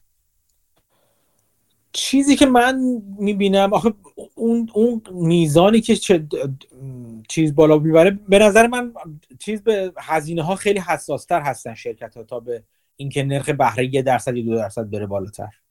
چیزی که من دارم میبینم اگر اینجوری بخوایم حساب کنیم، این که شرکت ها بازم نمیشه خیلی کلی رو همه شرکت ها گفت. شرکت های کپیتال اینتنسیو مطمئناً واکنشی که نشون میدن یا میزان سودشون نسبت به شرکت های کپیتال لایت مطمئناً متفاوت هستش و هر کدوم یک جور واکنش نشون میدن به اینا. ولی چیزی که من میبینم این که هزینه های تولید شرکت‌ها و فروش شرکت‌ها خیلی بیشتر از اون قدری رفته بالا که رفته بوده بالا، حداقل تا حالا شاید برگرده به روال عادی، که مثلا ممکنه 2% افزایش نرخ بهره تکونشون بده. پس یعنی شما میگین افزایش نرخ بهره روی تصمیم شرکت‌ها خیلی تأثیری نداره که باعث بشه گرون‌تر بکنن یا قیمتاشون تغییر ندن؟ باز اگه نگاه کنیم برای تامین مالی، اگه نگاه کنیم به شرکت‌ها بابت این کارشون، شرکت‌هایی که از نظر مالی تو وضعیت بهتری هستن همون چیز هست دیگه، یعنی بذارن عادی نرخ بهره تعیین بشه و حرکات عجیب و غریب نکنن برای نرخ بهره، عملاً شرکت‌هایی که کپیتال استراکچر بهتری دارن بهتر از اوتش برمیان و خودشون 100% بهترین حالت هست. ولی خب ما تو اون حالت نیستیم. یعنی میخوام بگم اون شرکت‌ها چیز خوششون رو بالا نمیبرن چون میدونن که میتونن با شرکت‌های دیگه همچنان رقابت کنن. میدونی چی میگم؟ چون انقدر شرکت‌های بد ساختار یافته وجود دارن که اگه نرخ بهره بره بالاتر، اونا بازار رو از دست میدن و شرکت‌های دیگه حجم فروششون بالاتر میشه. قسمتی از بازار رو که به شرکت‌های بد ساختار یافته باخته بودن بابت ارزونی بیخودی سرمایه، اون سهم رو باز پس میگیرن.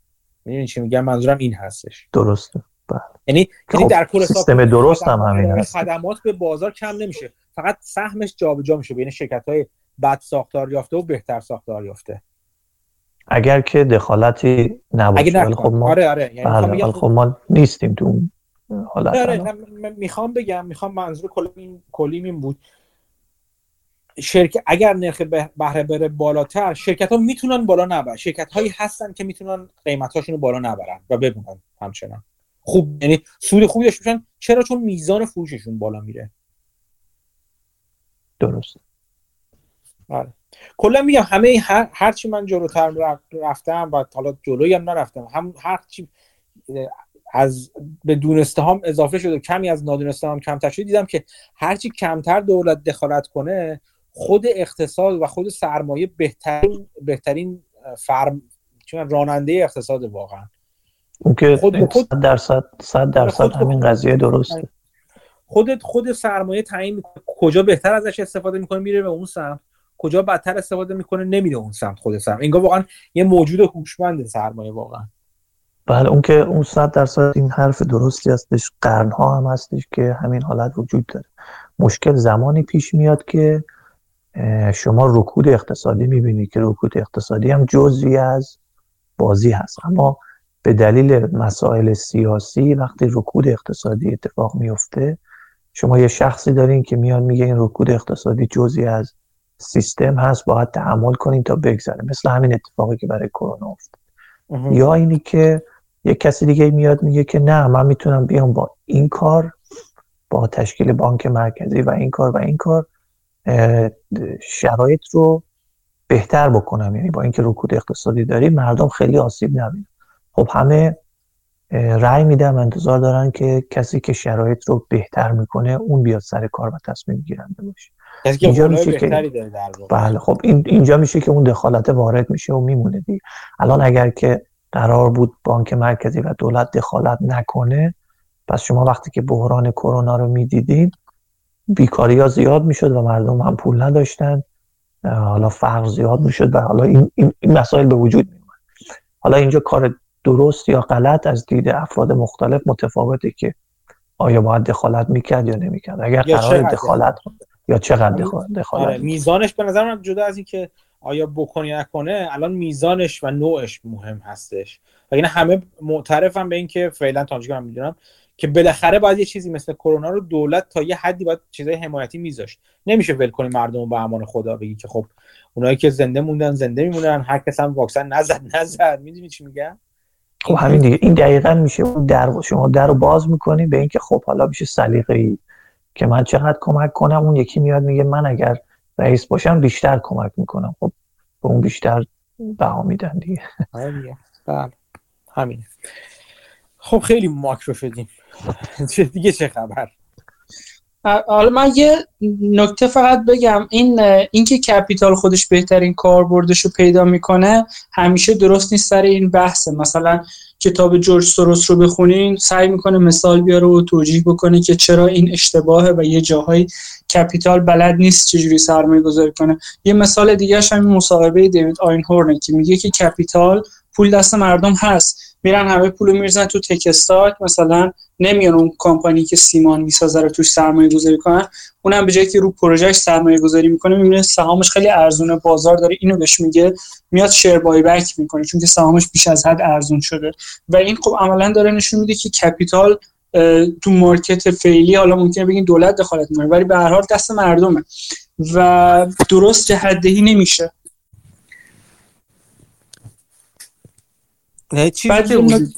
یه چیزی من فقط بگم، این دیده برای این است که کپیتال در هر لحظه بهترین جای بهینه قرار داره. نه، اتفاقا همون چیز سیکلیکاله، میگه سر کله هوش میزنه این ور جای بی ربطی میره، ولی اگه همون مردم برن تو استاک مارکت پول کپیتال رو مثلا سرمایه گذاری کنن، یعنی هدایت کنن و کارخونه های اساسی مثل سیمان و حالا زیرساخت های دیگه چیز نکنن، سرمایه گذاری قیمت میره بالاتر، همون مردم مجبور میشن باجشو یعنی چیزشو بدن، تاوانشو پس بدن.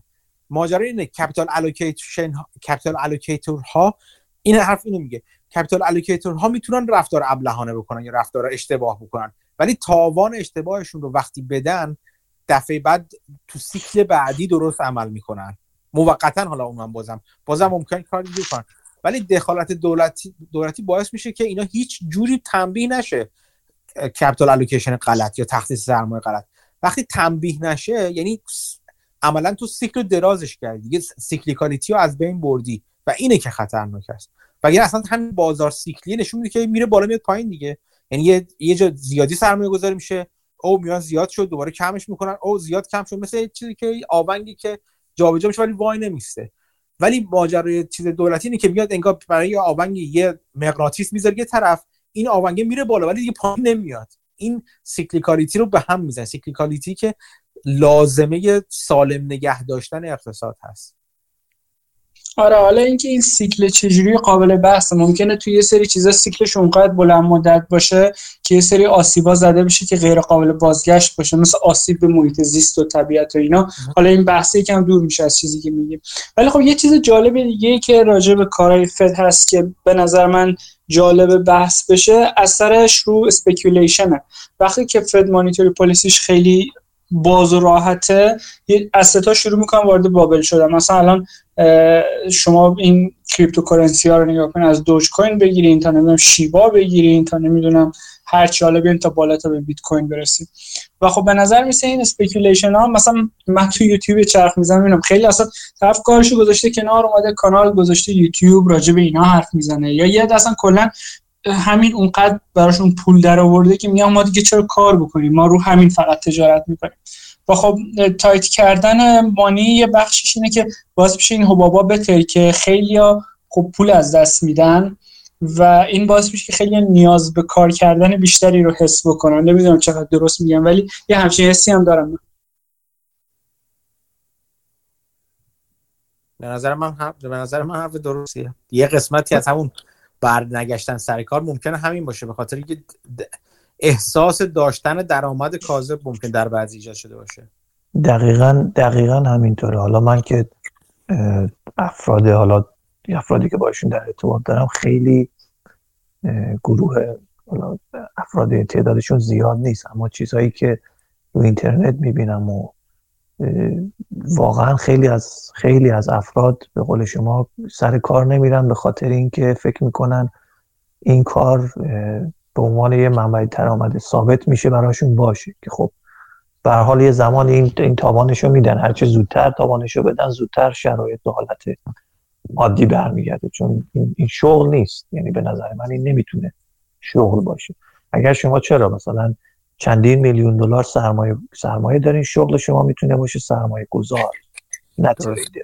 اما اینی که شما بری ماشینی تو بفروشی 30,000 تا 40,000 تا برداری، 100,000 دلار اصلا پول داشته باشی، بگی من با این 100,000 دلار میرم ترید میکنم که گذران امور زندگیم باشه، این همچین چیزی قابل انجام نیست. و خب متاسفانه همین چیزی، همینطوری که شما میگین، سیاست‌های بانک مرکزی هم باعث شده که این حباب‌ها در اقتصاد غیر واقعی به وجود بیاد و خب مردم هم سر کار نمیرن. ولی به هر حال این پایدار نیست، این تموم میشه. خب فکر کنم اگه ما میدونستیم که تموم میشه، میتونستیم علیه کوین بیس و تسلا و همه اینا شرط ببندیم دیگه. همون مشکل همینه دیگه. مشکل همینه. اوکی، تموم میشه که نگفتی، گفت تموم میشه. آره دیگه، چون کی کار شیطونه، کی حرف شیطونه، همین جوریه. تموم میشه. حالا ببینیم تامو که تموم میشه ما هم تموم میشیم یا نه. خب دیگه چه خبر؟ این رو بحثی که کی این اتفاق میفته، حالا نه تنها روی شروع کردن. یه لحظه بذار نیما اجازه بده، من انداشش حرف میزنه. بگو همینش. بفرمایید شما آقا نیما، بعداً من صحبت کنم. آقا امیر بفرمایید. من می‌خواستم بگم که این که کی انجام میشه هر دو طرف است. یعنی حالا یه چیزی که من سختیای کار همین کار اینوستینگی که ولیو اینوستمنت هستش این هستش که شما ممکنه همه کارها رو درست انجام میدی، سهام شرکت هم میگیرین، ولی اینی که کی به اون قیمتی که شما ارزش گذاری کردین برسه، خودش بازی چالش خیلی بزرگی هستش که کار رو خیلی سخت‌تر میکنه. درسته، همینطور. بگونیم سلام کنم خدمت دوستان عزیزم. من حالا باز عذرخواهی میکنم خدمت دوستان، اولین بار حالا من داخل این بحث و گروهی شرکت میکنم. البته قبلا شنونده بودم. در مورد حالا بازار کار داشتیم صحبت میکردیم. من حالا عدداش رو اینجا جلوم دارم. ما هولوش 152 میلیون فکر میکنم شغل داشتیم، 152 میلیون و 523 هزار شغل داشتیم ما پیش از کرونا، و الان 147 میلیون و 553 هزار تا شغل داریم. یه تفاوتی هولوش 5 میلیون. و این تفاوت 5 میلیونی بازار کار آمریکا با توجه به اینفلیشنی داریم. آها 5 میلیون درست. 5 میلیون این اختلاف اشتغال وجود داره، اما بازار کار آمریکا داره نشون میده که خیلی به تغییرات سیکلی واکنش نشون میده، خیلی بیشتر از جاهای دیگه. یعنی اون امنیت شغلی وجود نداره. این یه موضوع. حالا ما بریم اصلا ببینیم ماکرو اکونومی داره چیکار میکنه. هدف ماکرو اکونومی، یعنی شما صفحه اول رو باز کنی میگه هدف بانک مرکزی ها چیه. هدف بانک مرکزی 2 چیز عنوان شده، 1 کنترل تورم و 2 دومین موضوعی که حالا میاد بررسی میکنه اشتغال شماست. یعنی این 2 تا عامل، اشتغال بالا، تورم پایینتر، منتها این 2 تا با هم تحت هیچ شرایطی به دست نخواهد اومد. برای همینه که اومد اول رو تورم کار کرد، منتها این ساختار اشتغاله اونجوری بالا نرفت. حالا یکی از عللش به نظر من میتونه چی باشه؟ یکی از عللی که ما داریم اینه که ساختار شغل عوض شده. کار خدماتی حالا به هر صورتی که هست، خیلی ها میبینن که حتی با یک کاری مثل تولید محتوا میتونن درآمد نسبتاً بالاتری داشته باشن. برای همین یه عده مخصوصا داخل دوران کرونا که همه خونه نشین شدن، مصرف اینترنت ها بیشتر، فضای مجازی کلاب هاوس اومد، نمیدونم یوتیوب گسترده تر شد، به خصوص حالا داخل شرایط داخل کشورهای مختلف و اینجور چیزا رو ما داشتیم، این جنس چیزا رو داشتیم. یعنی تعریف اشتغال هم شاید با تعریف پیشینش یه سری تفاوتایی کرده باشه. منتها ما گفتیم که اینجا الان تغییرات اشتغال خوب بوده. حالا یه موضوع دیگر هم من بررسی کنم، بررسی بیمه بیکاریه. ما یه موضوعی داریم تحت عنوان اینیشال کلیمز، یعنی کسایی که آقا میگن ما بیکاریم به ما بیمه بیکاری بدید. یه موضوعی داریم تحت عنوان کانتینیود کلیمز، کسایی که میگن، کسایی که بهشون پرداخت میشه، یعنی مهرس شده برای حالا اون ارگانیزیشنی که میاد در واقع بیمه رو میپردازه، که اینها بیکارن، واقعا باید بهشون بیمه بیکاری بدیم. قبل از کرونا فکر میکنم هولوش 212,000 تا اینیشال کلیم داشتیم هفتگی، فکر میکنم هفتگی، آره هفتگی، به صورت هفتگی 212,000 اینیشال کلیم داشتیم. اما بعد کرونا این اعداد به صورت در هر هفته به 5 میلیون و 6 میلیون هم رسید و کانتینیوت کلیمز 1,770,000 بود، یعنی به 1,770,000 نفر ماهانه مبلغی پرداخت میشد. این عدد داخل دوران کرونا به 23 میلیون هم رسید، یعنی به 23 میلیون بیمه بیکاری پرداخت میشد. منتها الان به چقدر رسیده؟ آخرین چیزی رو که من دارم اینه که اینیشال کلیمز ما الان 326,000 تاست، یعنی حدود 100,000 تا با اون پایینی که داشت قبل از کرونا فاصله داره و کانتینیوت کلیمز الان رسیده به 2,714,000. خیلی کاهش خوبی. یعنی حالا ما فقط اونا رو نگیم که حالا شغل نیست، شغل ایجاد شده، آدمش نیست. اینو شما داخل گزارشات ISM هم مانیفکتچرینگ هم سرویسز شما میتونید اینو بررسی کنید که داخل هر موضوعی که هست، داخل هر بدهی نوشته مشکلاتی که دست و پنجه دارن نرم میکنه هر اینداستری، شما میتونید بررسی کنید نوشته آقا نیروی کار داخل تمام اینا. حالا من پیداش کنم فایلش، حالا باید براتون میفرستمش، منتها شما نرم بررسی کنید. مورد بعدی به نظر من unemployment رو هم بررسی کنیم دیگه. unemployment آمریکا، یوروزون، ژاپن اینا اکثرا کم شده و این هم نکته خوبیه، منتها هنوز فاصله داره با اون حد. شاید به خاطر همون چیزی که گفتم به نظر من تغییر تعریف اشتغاله. به عنوان مثال برای آمریکا به نظر من 2.5 تا 3.5 به عنوان نچرال آنامپلویمنت بتونیم در نظر بگیریم، یعنی نرخی که دیگه پایینتر از اون نمیاد، یعنی یه ساختار بیکاری که برای ما تعریف شده است. به هر دلیلی شاید تخصصشون مورد نیاز نیست، این آنامپلویمنت وجود داره، یعنی در نرخ متوسطی هستیم حداقل در آمریکا به عنوان بیکاری. اوضاع خیلی بد نیست، منتها به اندازه اینفلیشن بالا نرفته که میگم اولویت ما باید یکی از اینا باشه. نمیشه همزمان هر دو رو با هم جلو ببریم که این بحثش میشه منحنی فیلیپس که از مباحث اقتصادیه که رابطه تورم بیکاری رو بررسی میکرد. بعد موضوع بعدی که جلوی من هست average weekly earning هست، یعنی درآمد هفتگی، یه داده‌ایه که ماهانه منتشر میشه و از قبل کرونا زیر $1,000 بوده، هولوش $980 بوده و الان به $1,073 رسیده این درآمده.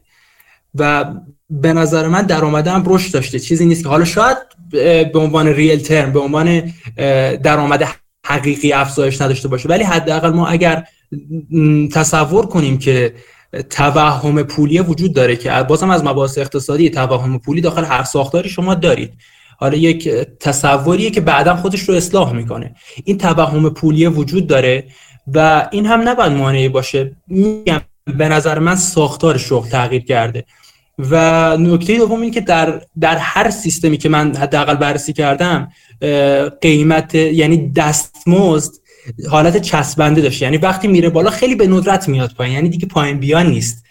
و این هم از ویکلرنینگ، یعنی ویکلرنینگ از $980 در، یعنی درآمد در هفته الان رسیده به $1073 طبق آخرین گزارش. منتها تورم خیلی بالاست. تورم رو حالا من باز جلوم دارم، اگر دوستان تمایل داشته باشن میتونیم در موردش بحث کنیم. و در مورد نرخ بهره، از نظر من چرا که باید بالا ببریم، به نظر من باید بالا ببریم. این توهمی که مردم دارن که پول دارن باعث میشه سر کار نرن و این سر کار نرفتن معضل برای اقتصاد و این معضل باید حل بشه و حالا خواه ناخواه حل خواهد شد، یعنی دستکاری نکنی اون سیکل وجود داره.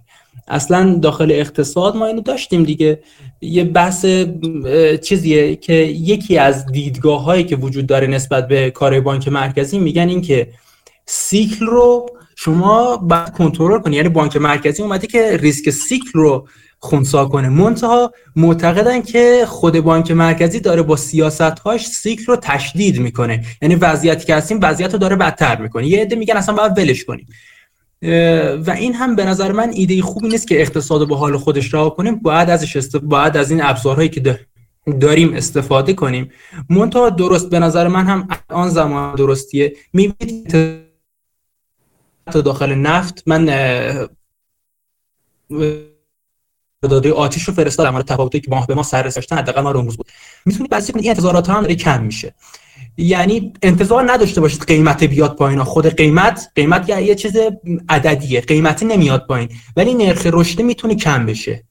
نرخ رشد به جایی که مثلا سالی 5% بره بالا، میتونه سالی 1% بره بالا و همینم کفایت میکنه، چون به صورت میانگین رشد جی دی پی شما 3%. حالا نرخ تورم اگر حالا بیشتر از جی دی پی شما رشد داشته، میتونه کمتر رشد کنه. انتظارات شما هم داره میاد پایین. اینکه گذرا هست، به نظر من هم گذرا هست، منتها بستگی به بازی دید شما داره. بله 6 ماه دیگه، 1 سال دیگه ممکنه گذرایش شما نبینی، ولی در نهایت به سمت گذرا بودنش خواهد رسید.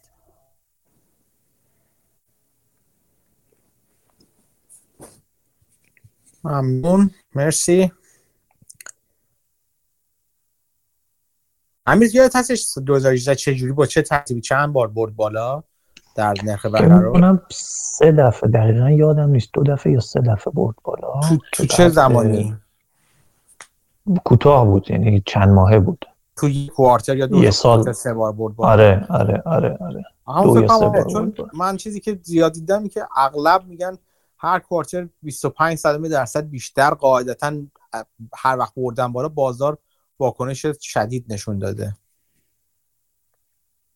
بازار که حالا اگر خوشش نیاد میتونم الان یه 25% هم ببرم بالا، واکنش نشون بده که مجبورشون کنه پایین نگه دارن.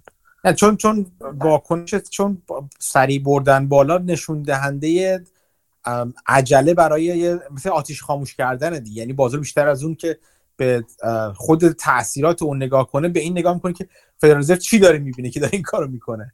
آره اون هم هست. اگرچه الان در نرخایی که الان داریم اگر ببینین اصلا اعداد مسخره است، یعنی شما 25% ببرین بالا اقتصاد یهو یا بازار مارکت یهو واکنش نشون بده، اصلا این نشون میده که چقدر وضعیت خرابه که با آره شکننده است. 25% داره این همچین تغییری میخواد ایجاد بشه.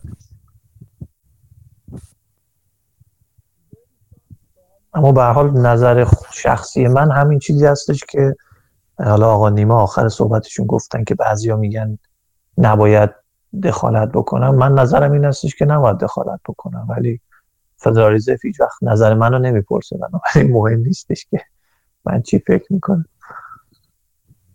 حالا یه سوال من دارم آقا امیر، شما به نظرتون چرا فدرال رزرو نظر بیلکمنو پرسیده؟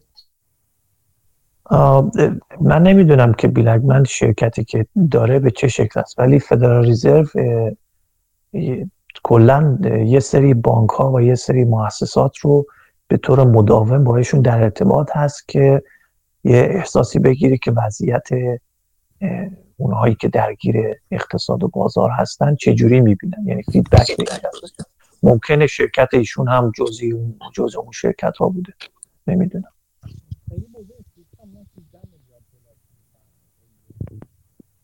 آها مرسی. سلام، یه سوال داشتم راجع به همین صحبتی که چند دقیقه پیش آقا مسعود و آقا امیر کردن که آقا مسعود گفتش که شرایطش برای توی این بازار کریپتوکارنسی حالا به طور مشخص اتفاق بیفته انتظار دارن وقتی اتفاق بیفته سهام کوین بیس و تسلا احتمالاً سقوط بکنه. خب اون شرایط حالا نمیدونیم که اتفاق میفته، ولی زمانی که اتفاق بیفته، یعنی اگر آدم پیشنت باشه یه سری نشونه‌هاشو میتونه بفهمه یا اینکه حتی نشونه‌ای هم نداره که اون اتفاق بیفته. خواستم اینو بدونم.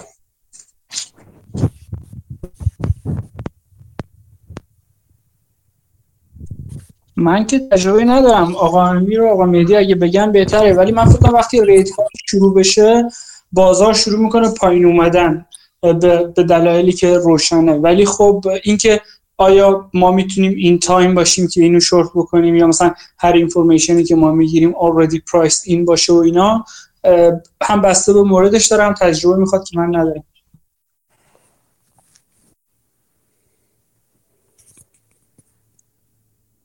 من هم نظر خاصی ندارم راستش راجع به این دوتا. من فقط تنها چیزی که میتونم بگم اینه که حالا اگر کسی فکر میکنه مثلا بره تسلا یا هر چیز دیگه‌ای که میخواد بیاد پایین شورت بکنه، اگر تایمینگ رو درست نگیره، چون شورت کردن هزینه زمانی داره، بنابراین ممکنه که نتونه اون مقدار صبر بکنه. یکی این و یکی دیگه هم اینه که حالا شما کلا هر سرمایه‌گذاری که اگر بکنیم و بگین که بالاخره این به اون قیمتی که من میخوام میرسه، همین و پس من صبر میکنم، همین صبر کردن برای شما اپورتونیتی کاست داره که اون رو هم باید توی هزینه های سرمایه گذاری در نظر بگیرید. و حالا شورت کردن خیلی بدتره، حتی لانگ هم خوب این اپورتونیتی کاست رو داره، اما شورت کردن شرایط خیلی سخت‌تر و بدتری داره و تایمینگش باید درست باشه. اما اینی که چه نشونه هایی باشه من نمیدونم، چون زمینه کار نکردم. من چیزی فقط اضافه کنم در زمینه درباره همین صحبتی که چند بار شد در مورد کی، که سوال بزرگی کی تو سرمایه‌گذاری تو بخش خریدنش، من دارم میگم فروختن فلان کاری ندارم، تو بخش خریدن بخواد. یکی از دلایلی که من چند بارم راجع بهش صحبت کردم، یکی از دلایلی که میگن اگر ولی اینوستینگ میکنید، ولی اینوستینگی بکنید که کاتالیستی داشته باشه، همین هست که شما اگر سهامتون آندر ولیو، جدا از اینکه فهمین چرا آندر ولیو، چرا بقیه فکر می‌کنن آندر ولیوش باشه، چرا بقیه قبول ندارن این حرف شما رو، دلایلشون چیه و دلایل شما بر علیه اون چیه، که وقتی مطمئن شدین اوکی من یک سهامی پیدا کردم که این آندر ولیو یا زیر قیمت هست یا قیمتش زیر ارزش ذاتیش هستش، شما باید حتما بدونید چرا باید این بره بالا، چرا، چه دلیلی وجود داره که نظر بازار راجع به این حرف شما عوض بشه، چه اتفاقی باید بیفته که این دید بازار برگرده. این اگر سرمایه گذاری کنید که کاتالیستی برای روی قیمت اومدن وجود نداشته باشه براش، یا بیرون اومدن و واضح شدن ارزش برای سایر فعالان بازار وجود نداشته باشه، چه بسا شما در یک ولیو ترپ گیر کرده باشید. نه اینکه از این نظر که ممکنه مثلا یه شرکتی باشه که پولو بعد مدیریت میکنه، به خودشون پول، به خودشون مثلا به مدیر عامل، به خودش حقوق بالا میده اینا، نه، بلکه از اینکه شرکتی دارید که هیچ وقت اتفاقی براش نمیفته که اون زیر قیمت بودنش رو بشه و برای اون سوالا و ابهامات بازار در مورد اینکه این سهام زیر قیمت هستش، این ابهامات برطرف بشه. به همین دلیل اگر سهام زیر قیمت شما می‌خرید و ولیو اینوستینگ می‌کنید یا دیپ ولیو اینوستینگ می‌کنید که خیلی براتون ارزش گذاری خود اون ارزش ذاتی شرکت مهم میشه، حتما باید به کاتالیست ها و عواملی که باید تغییر کنن، شما پیش بینیتون از اون تغییرات چیه؟ آیا واقعا اون تغییرات اتفاق میفته یا نه؟ حتما این کاتالیست ها رو باید بشناسید، وگرنه به قول معروف اون حرف کینز اینجاست که چیز میشه، نمود پیدا میکنه که تا در بلند مدت همه ما مردیم و فلان و بیسان. این به کاتالیسا باید زیاد فکر کنید و اصلا کار آسونی نیست این قسمتش، چون کاتالیسا شکل‌های گفته در موردش حرف زدم، شکل‌های مختلفی میتونن پیدا کنن و شما نباید این توهم رو بردارید که چون باید کاتالیستی باشه بنابراین واقعا کاتالیستی هم خواهد بود. شما باید کاتالیست رو بدونید و بدونید ازش، ببینیدش اون کاتالیست رو و تخمین بهتری از اون کاتالیست داشته باشید، برای اینکه از اینکه بازار از اون کاتالیست داره، چون همیشه بازار هم همون چیزایی که رو میبینه که شما میبینید. بنابراین باید ببینید که چرا این تفاوت دیدگاه بین شما و بازار در مورد چیزی که هر دو دارید میبینید برقراره و چرا شما درست میگید و بازار غلط میگه. و اگر اون ایونتی هم که فکر میکنین کاتالیست هست اومد و گذاشت و قیمت برنگشت به، یعنی کاتالیست نبوده دیگه. چون بعضی موقع فکر میکنه آدم خب این مثلا این اتفاق که بیفته این کاتالیست هست، ولی میبینی که بعد نه، این اتفاق نیفته. دقیقا همینطوره. ببینید یه وقتی دو جور دارید در واقع نگاه کنید، دو جور باید به این نگاه کرد. یه وقتی ببینید اون زیر قیمتی از کجا اومده، زیر قیمت زیر ارزش بودن از کجا اومده، قیمت زیر ارزش یه وقتی هستش به خاطر نگرش بازار یا بد اومدن یا مورد علاقه نبودن یک سکتور هست برای بازار و اون مورد علاقه نبودن ناشی از یک جو روانی زودگذر یا میانگذر هست. اون وقت هست که شاید لزوما نباید، یعنی شما باید انتظار طولانی تری هم داشته باشید، یعنی شما منتظر گذشتن یک مود در بازار خواهید بود.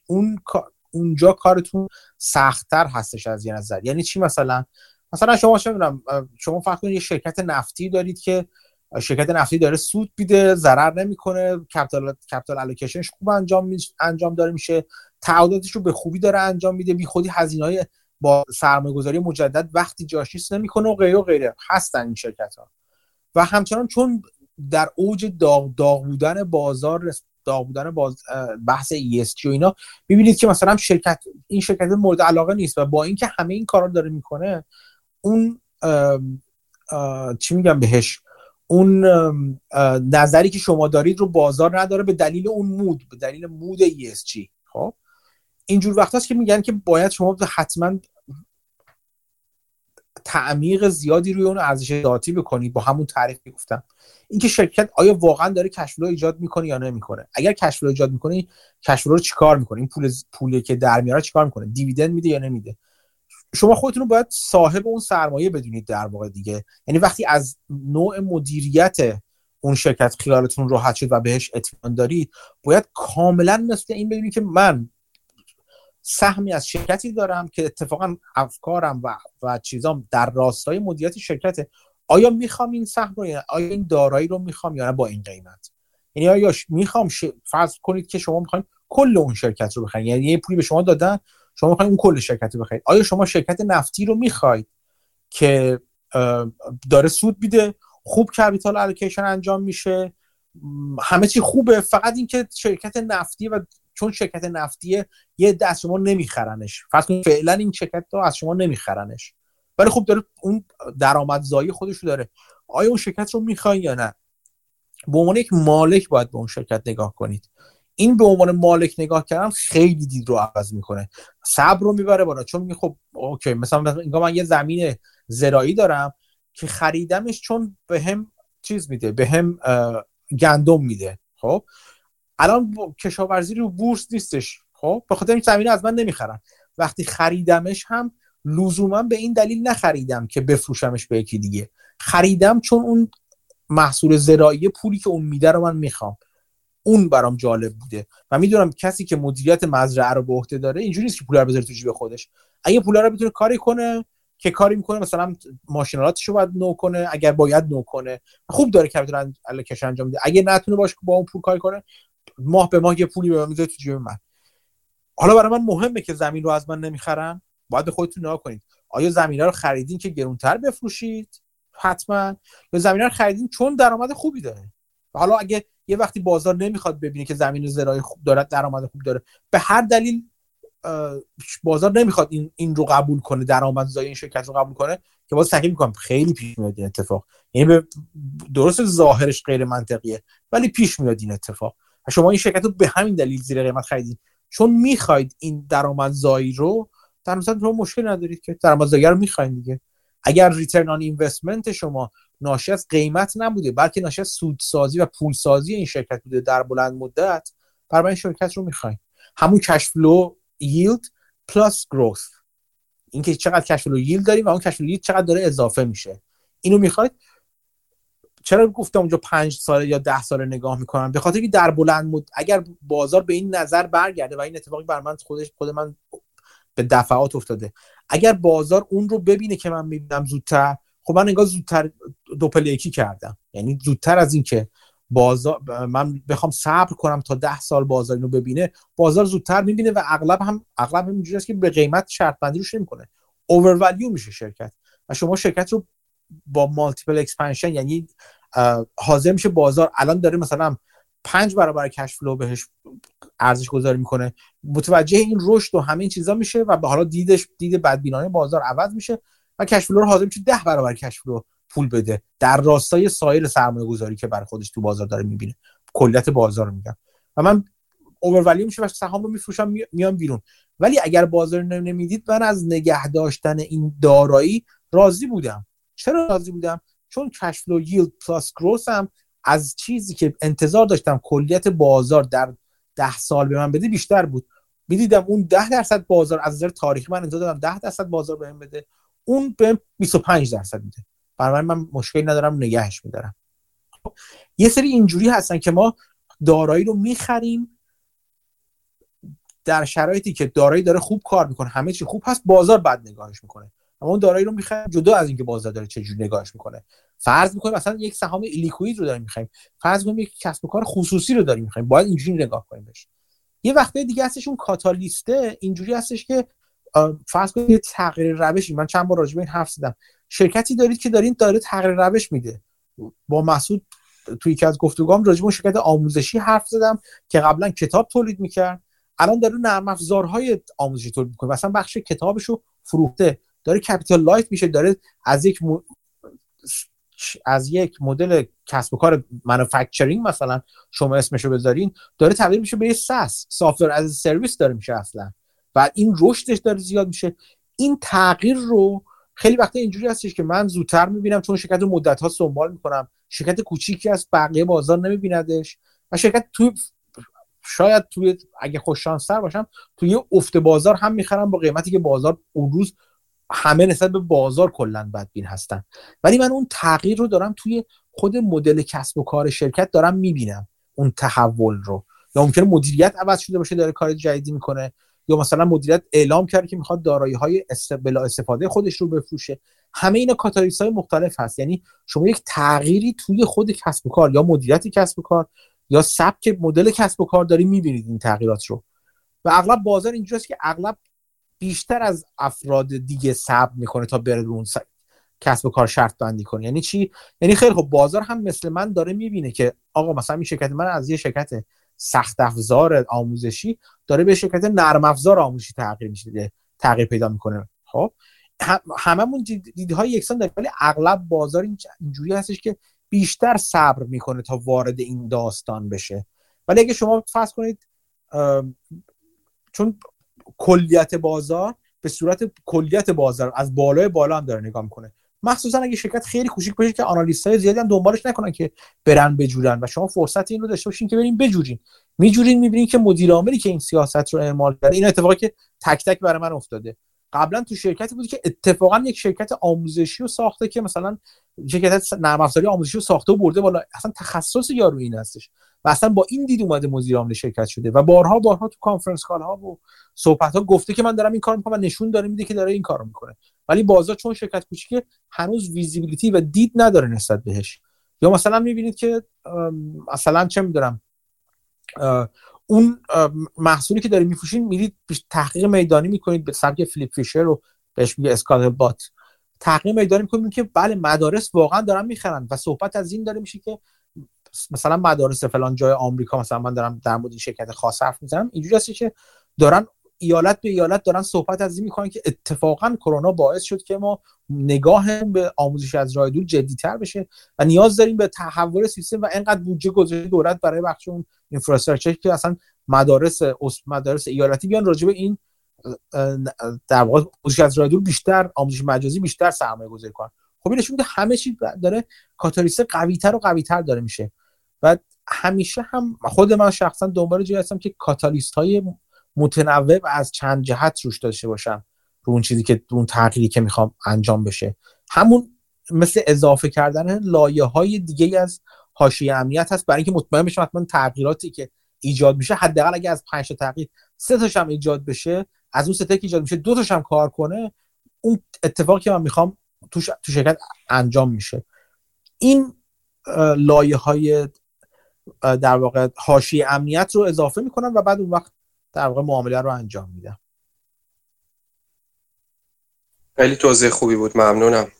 کاملا متوجه شدم که حالا اونم به قول شما خودش خیلی راه‌های مختلف داره، یعنی که حالا یه کسی میخواد روی شرکتی وارد بشه که شرکت حالا حجمش بگیم که بزرگ هستش یا کوچک هست، اگر که کوچک باشه یهو بازار که متوجه بشه میتونه یهو یه تاثیر زیادی روی سهمش بذاره، ولی کن برای کسی که حالا من اینا رو دارم خودم فکر میکنم همین الان شما صحبت کردین، یعنی اگر که بتونم کاتالیستا رو بدونم، منتظر ریاکشن بازار بشم و بعدش هم یعنی ریاکشن بازار به صورت مومنتوم ببینم این مومنتوم شروع شده، اگر که شرکت ارزش بالا باشه خب حالا اون موقع میتونم مثلا با اطمینان بیشتری وارد بشم.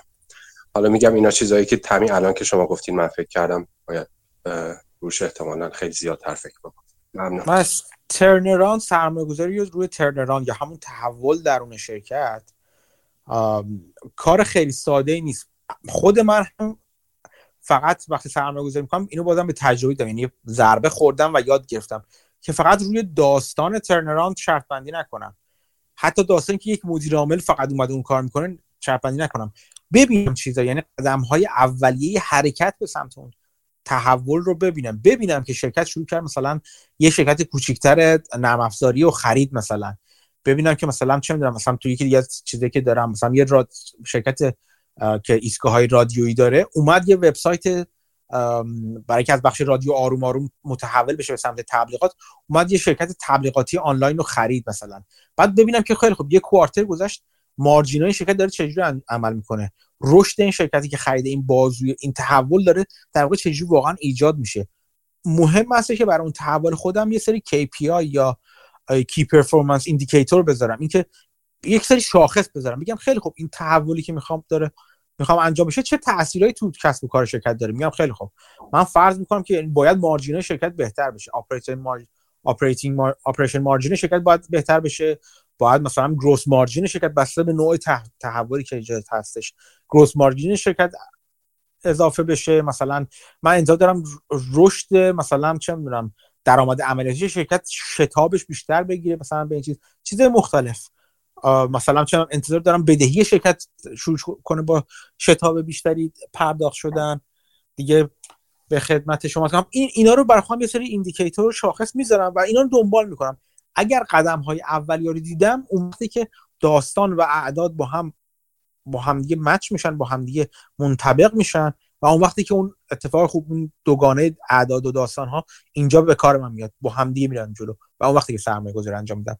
صرف داستان یک تحول هیچ دلیلی نیستش که خود من شخصا میگم میخوام وارد بازی بشم برای شرط بندی روی اون تحول. سلام. من یه سر سوال داشتم، یکی در مورد این شرکتی که خیلی اوورولیو میشن دفعه مثلا چند برابری که قیمت معقول از سهامشون میره بالا، بعد همه مثلا میگن خب این شرکت اصلا اوورولیوده و مثلا دوباره حتما میاد پایین قیمتش. خب حالا اگه این شرکت یه مدیریت هوشمندی داشته باشه که بتونه از افزایش قیمت سهامش خوب استفاده کنه، مثلا وامای خیلی خوب بگیره، نمیدونم هر جوری که بتونه از این استفاده بکنه، یه اکشن توش تعریف بکنه، خب این سهام ممکنه واقعا بره بالا با اون قدری که بازار ولیویشن زیادی بهش داده برسه. این درسته یا نه؟ مثلا اگه شرکتی هوشمند باشه میتونه از این سوء استفاده استفاده بکنه، از این اوور ولیویشنی که بازار بهش داده. بله مطمئنا میتونه استفاده کنه. خب پس یعنی ممکنه واقعا اگه یه شرکتی ما احساس کنیم که خیلی اوور ولیو شده باشه و اینکه مثلا خب نه شورتش کنیم چون اوور ولیوده، ممکنه واقعا این اتفاق نیفته دیگه، به خاطر اینکه ممکنه آره شورت کردن با اوور ولیویشن خیلی کار خطرناکی است و باید خیلی طرف مطمئن باشه به اینکه اوور ولیو هست و اوور ولیو نمیمونه. شرکت‌های زیادی هستن که اوور ولیو میشن، اوور ولیو میمونن تا زمانی که یعنی در واقع اینجوری بگم، شما فرض کنید مثل بچه‌ای میمونه که شما یه لباسی براش گرفتین، یه لباسی خیلی گشادی براش گرفتین، خب یه حرفی هست که آقا میره لباسو پس میده چون تن به تن بچه زار میزنه، مثلا به تن یارو زار میزنه، ولی وقتی هست میگه نه این بزرگ میشه، اون بچه بودی ما اینجوری بعضی وقتا به لباس برام میگه بزرگ میشه قدش میشه. خب یه وقتی هست شرکت داره رشد میکنه فقط یه قیمت رفته بالا، اون لباس زیادی گشاد شده، ولی خب ممکنه یه مدت هم ساکن بمونه یا زیاد بالا نره، یعنی یه مدت همون قدی بمونه تا این بدن توش رشد کنه اون اندازه والیویشن برسه. خب یه وقتی هست که اتفاقا اون از اون اوور والیویشن به قول شما، اینو من خیلی کم دیدم ولی خیلی نادر هست که شرکتی باشه که از اوور والیویشنش استفاده کنه. اغلب شرکتی که از اوور والیویشنشون استفاده میکنن نه بابتی که وام بهتر بگیرن، اغلب شرکت‌های اکوایرر هستن، شرکتی که شرکت میخرن و اضافه میکنن و از سهامشون به عنوان یک کارنسی، به عنوان یک ارز استفاده میکنن. یعنی چی؟ یعنی مثلا شرکت بزرگتر میره میگه من پول خرید شرکت مقابل رو با سهامم میدم. میدونی چی میگم؟ از سهامم به عنوان یک پول استفاده میکنم، میگم خیلی خب شما رو میخرم، به همه شرکت سهامدار شرکت قبلی مثلا نفر 1 به 1 سهامم رو معاوضه میکنم یا 4 به 1 معاوضه میکنم با سهام شرکت خودم، چون سهام براش یک پول، یک ارزیه که حالا اوورولی شده، ازش اینجوری استفاده می‌کنن. این کارو من خیلی کم دیدم ولی دیدم، نمیتونم بگم ندیدم. آره شما طرفم باید قبول کنه اینو دیگه، باید ریسکشو قبول کنه که اگه منو بگیرم همین قیمت میمونه، واسه همین سخته. نه خیلی وقتا میگیرن یارو میفروشه، نه مهم نیستش. خیلی وقتا اصلا اینجوریه که به خاطر همین که شرکتی که اکوایر هست وقتی اکویزیشن رو انجام میده سهامش میفته به چند دلیل. اولا اینکه برای همیشه روی اکویزیشن یک پرمیوم پرداخت میشه دیگه، برنامه میفته. یه وقتی هستش چون دایلوت میکنه سهامش رو، سهامش میفته، چون سهامداران شرکت قبلی قسمتشون سهام رو میفروشن، سهام میفته، سهامی که گرفتن بابت این تعویض در واقع مالکیت رو گرفتن میفته. خیلی وقتا هستش که اگر شرکت در حال بالاتر رفتن بوده، این در واقع اون داستان رو تقویت میکنه. یعنی اگر داستان شرکت ما شرکت باشه، آقا این شرکت ما سریال اکوایرر پشت سر هم داره شرکت‌های مختلف رو می‌خره، ریزا رو می‌خره میره جلو، چون که یه سری مثلا کانسلیشن سافت‌ور و چیزی شرکت هستن معروفن به این کار و خوب هم انجام میدن این کارو، هایکو و مثلا شرکت‌های دیگه هستن و این داستان تقویت میشه اصلا با این کار بعضی وقتا. یعنی میگه که ببین یه سرمایه‌گذاری خوبی دیگه که شرکت کرد، یه شرکت کوچیکی دیگه رو خرید که اتفاقا حالا چیزش بالاتر میره، درآمدش بالاتر میره و چون مالتیپل بالاتریه قیمت سهام هم همچنان بالا میمونه. وقتی که اون داستان با اکویزیشن تقویت میشه و داستان اصلا به جای خودش میمونه و شواهدش هم به جای خودش میمونه، اتفاقا باز هم سهام میره بالاتر. بله، بعد یه سوال دیگه هم داشتم در مورد شرکت‌های کوچیکی. شما گفتین که اینا خب چون خیلی آنالیست دنبالشون نمیرن، ممکنه موقعیت بهتره توش راحت‌تر گیر بیاد. خب یه دلیلش این نیستش که خب این یعنی سرمایه‌دارای توی بازار کلا هر آدمای بزرگن دیگه، مثلا کسی نمیاد، یعنی کسی نیست که مثلا دغدغش 1 میلیون $2 میلیون 3 میلیون $و هم 100 میلیون $، باشه مثلا پول خیلی گنده‌ای داره، اون میخواد جای امنی سرمایه گذاری کنه. بنابراین یه شرکت کوچیک واقعا مثلا لازم مالی یعنی رو کاغذ ببینه که این خوبه، ممکنه واقعا واسه جذبه نداشته باشه چون اصلا اونقدر پولش انقدر زیاده که اون تو جا نداره، مثل بالونی که مثلا فقط واسه 3 نفر جا داره، این مثلا 10 نفره. بله خب پس این سراغ این نمیره. حالا پس این تعداد تخمینه که رو اون سهم میاد خیلی کمتره، چون مثلا خیلی از کله گنده ها میرن دنبال جای بزرگتر.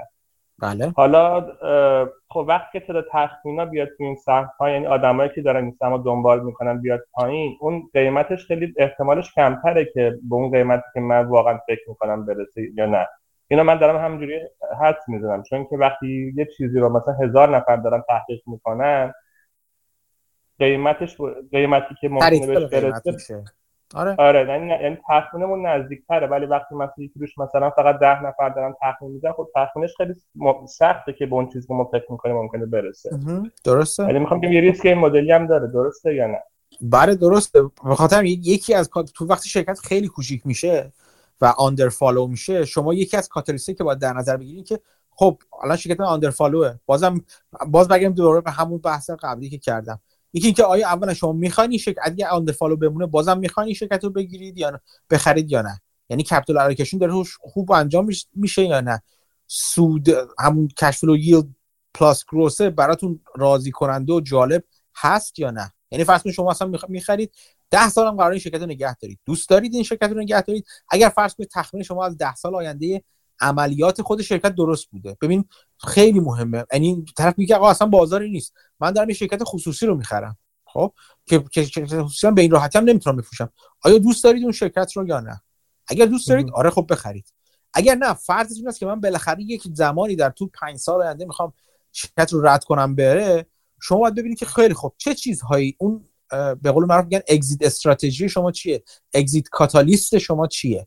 خب اون وقت یک نوع نگاه دیگه میاد وسط، میگه خیلی خب من فرض یه وقت این کاری که بازم خود من کردم، یه وقتی رفتم از نظر خودم هدفهای بالقوه اکوزیشن رو پیدا کردم، خریدم. اصلا یعنی چی؟ یعنی عمدن رفتم دنبال شرکت هایی که فرض کنید مثلا میگم توی صنعتی هست که من فکر میکنم بازیگرای بزرگی هستن، مثلا من بگم چند وقتی هست که یه شرکت خدمات از این چیزایی که مثل کال سنتر هستن، خدمات تلفنی انجام میدن، توی آمریکای لاتین مثلا داره انجام میده این کار. خب یه همچین شرکتی دارم دنبال میکنم، خب و من میدونم که بر اساس سواد و دانش که پیدا کردم در مورد این سکتور و این سگمنت، میدونم که این شرکت های رقیب دیگه، شرکت های بزرگتری هستن که رشد کمی دارن، خب و این شرکت ها پول هم دارن و پول رو هم پس ندادن به مشتری و به نظر میرسه دنبال اکوزیشن میگردن. و من فکر میکنم اصلا تو این صنعت یا تو این سگمنت باید یه سری کانسالیدیشن اتفاق بیفته. یعنی چی؟ این سری شرکت‌ها با هم چیز بشن، با هم دیگه ترکیب بشن تا این صنعت بهینه بشه و شرکت‌های بزرگتر دنبال این کار هستن اصلا که این کارو بکنن. خب میرم دنبال پتانسیال تارگت اکوزیشن میگم، یا دنبال هدف بالقوه خرید میگردم برای شرکت‌های بزرگتر. در اون صورت کاتالیست من میشه که یه شرکت بزرگتری باشه که خریدار بالقوه این باشه. این یه کاتالیست میشه. این دقیقاً خیلی هوشمندانه. آره این به نظر من بهترین. خب کاتالیست دیگه میخوام اینو بگم، یعنی باید شما رو روی کاتالیست خروج کار کنید. کاتالیست‌های خروج دیگه‌ای هم هستش. مثلا چی؟ مثلا یکی دیگه از کاتالیست‌های خروجی که میتونه این باشه این هستش که مثلا این یک سرمایه‌گذاری نیستش که من خودم کردم باشم، یکی از دوستان نزدیکم کرده. شرکتی دنبال شرکتی میرفت وقتی که تازه فیسبوک اومده بود، مثلا سال چند بود 2000 چند بود یادم نیست، خیلی وقت پیش این اومده بود کار که کردن که یه چند تا شرکت چیز بودن، شرکت همین سوشال میدیا، سوشال نتورک و اینا بودن. خب اینا رو گرفته بود، مثلا یکی محلیشون رو پیدا کرده بود که سوشال نتورک خاص و محلی بود که به نظر میرسید که وقتی این کار کرد که اینجوری بگم، بذار اینجوری قصه رو براتون تعریف کنم، روی چیزی شرط بندی کرده بود که فکر می‌کرد در آینده دید به اون سمت بیشتر هست. بذارید من یه مثال نمونه بگم. الان کرونا باعث شد که خیلی از افراد این البته یه خورده قدیمی‌تر، کرونا چند جور تغییر اجتماعی رو باعث شده. یه تغییر اجتماعی شد که خیلی از افراد دورکار شدن، یه تغییر اجتماعی شد که خیلی از افراد سعی کردن خودفرما بشن. همونجوری که یکی از دوستان گفتش، نیما بود فکر می‌کنم، گفت مثلا اومدن دارن برای خودشون تولید محتوا می‌کنن، یا مثلا یه سری مثلا تو یوتیوب ویدیو میسازن، تو نمیدونم تیک تاک چی میسازن، یه سری دیگه اومدن مثلا اینکه تو خونه، کاری که تو خونه میتونن بکنن، میدونن که دیگه میخوان از خونه یه جوری برای خودشون درآمد ایجاد کنن. همه اینا یک سری موج داره ایجاد میکنه. یا مثلا یه سری دیگه مربوط به کرونا هم نبودن، یه سری ترندهای بلندمدتی، مثلا مثل اینکه جامعه داره پیر میشه. وقتی جامعه داره پیر میشه، خدمات به سالمندان در آینده من حس می‌زنم که مثلا بیشتر پیشرفت خواهد کرد یا بازار بزرگتری خواهد داشت. چند جور شکل داره این خدمات، یکی خانه سالمندان، یکی اداره خانه سالمندان، یکی اداره خدمات سالمندان در منزل هست، یه سری پرستار خصوصی در منزل هست. من چیزای مختلفی که فکر میکنم، من میام یه سری ترند رو پیدا میکنم در آینده، ترندای میدونم که بازارشون بزرگ هستش. شرکتی که من الان انتخاب میکنم شرکتی هست که کوچیک هست ولی در روی یکی از این ترندا داره کار میکنه و فکر میکنم به دلایل مختلف موتی داره روی این ترندای کوچیک. اینجا متشناسی خیلی مهم است. چرا یه شرکت بزرگتر نمیتونه بیاد قلمبه اینو کپی کنه به هر دلیلی، یا براش راحت‌تر و ارزان‌تر هستش که بخره این شرکت رو. باز این چیز میشه، باز این در واقع شرط‌بندی روی ترند مهم میشه. نقطه خروج من میشه، کاتالیست من میشه شناسایی این ترند یا داغ شدن این ترند. چه بسا خیلی از شرکت‌های دیگه مثلا میگم وقتی ESG اینا راه افتاد، خیلی از چیزا صندوق‌های بزرگ و اینا قبلا نمی‌رفتن روی شرکت‌های کوچیک کار کنن که مثلا ESG فلان دارن و مثال دارن. ولی خب بگم آقا ما باید قشنگ همین جوریه ها، یعنی میگه که وقتی اون چیز مندیت اون پنشن پلن میشه ما باید حتما 1% شرکت‌های تومون حداقل ESG فلان داشته باشن یا روی مثلا انرژی سبز کار کنن. اونجوری که همه میرن دنبال شرکت‌های انرژی سبز گشتن، مگه چقدر انرژی سبز شرکت انرژی سبز تو دنیا تولید میشه؟ ETF های جدید یهو تولید میشه براشون، ETF روی اون ترند تولید میشه. میخوام بگم یه وقتی هم شما روی ترند شرط بندی میکنید ولی یه شرکتی پیدا میکنید که ابتدای ترند جای خوبی هم قرار داره، اگزیت استراتژی اینجوری برای خودتون تصور میکنید. این دومی خیلی کار سخته، برای من همیشه سخت‌تر بوده. من اون اکوزیشن ها رو چندین بار تونستم انجام بدم، پتانسیل اکوزیشن پیدا کنم، ولی ترندا رو نه، چندان چیز خوبی پیدا نکردم. میخوام بگم شما یه قسمتی از چیزتون، یه قسمت اگر برای خروج فکر میکنید، اون وقت باید به کاتالیست های خروج هم فکر کنید. من خودم دیدم که بهتره که به خروج فکر نکنم، بعضی وقتا به کاتالیست های خروج هم فکر نکنم. و جالب اینه که وقتی فکر نمیکنم بازار زودتر از اون شناسایی میشه. مثلا سهام شرکت آموزشی که من گرفتم توی کمتر از 6 ماه 100% رشد کرده. من منتظر 100% رشد نبودم ولی رشد کرده. میدونی چی میگم؟ یعنی وقتی سرمایه گذاری درست انجام میدین، اغلب اینجوری که بازار به شما ثابت میکنه که کاراتر و بازار کاراییه، ولی سریع و کارا میشه در یه زمینهایی. اگر الان نگاه نمیکنه به سرمایه گذاری شما، اگه درست انتخاب کرده باشید سرمایه گذاریتون رو، وقتی نگاه میکنه یهو با تمام وجود و علاقه نگاه میکنه و اون وقتی یهو سهام شما شدیداً میره بالا. بله مرسی. یه سال دیگه هم داشتم، شاید آقای کیوانی اگه هنوز هستن بتونن یکم روش یکم توضیح بدن. من به این سبک سرمایه‌گذاری که یه سری رو ماکرو سرمایه‌گذاری میکنن، یه سری روی ولیو اینوستمنت مثل شما سرمایه‌گذاری کردن، فکر کردم. بعد حالا خیلی من اصلا چون کلاً اقتصاد اینا رو خیلی خوب واقعا نمیفهمم، یکم هم که این چند ماه خواستم درگیرش بشم، فهمیدم که اصلا کار من نیست، خیلی کم مطالعاتمو خیلی کمتر کردم. ولی این چیزی که دارم از دید مهندسی میبینم میگم اینه که خب من میخوام یه پیشبینی انجام بدم، درسته؟ کل سرمایه‌گذاری در مورد پیشبینی آینده است. خب حالا اگه من یه شرکت کوچیکی باشه یا هر شرکتی ولی اینوستور باشم، خب این شرکت داره سال 4 بار گزارش مالی میده، همه چیش، یعنی من 4 تا سامپل از این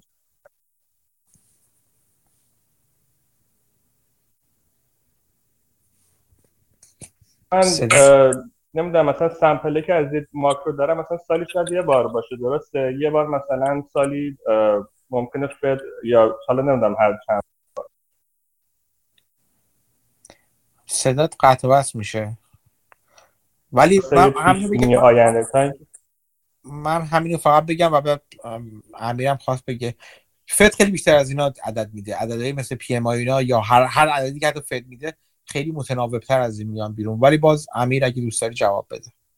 آره حالا شاید هم تعدادش هم بیشتر باشه، ولی نکته دومش اینه که فقط هم تعداد نیست، این تعداد سامپلش نیست، این که اینا خیلی اوریج کلیه، یعنی که داره کل اکانومی یه کشور رو داره مثلا یه تخمینی روش میده. خب این خیلی ممکنه مارجن آف ارورش خیلی بیشتر از اینه که من یه شرکت خیلی خاصی که دارم 4 بار در سال گزارش دقیقش رو قشنگ میبینم و خیلی چیز دقیق‌تری میدونم، خب این مارجین آف ایرور این شرکت خیلی کمتر باشه. مثلا پیشبینی ممکنه واسه یه دونه شرکت خیلی دقیق‌تر از این باشه که بخوام کل اکانومی رو پیشبینی بکنم.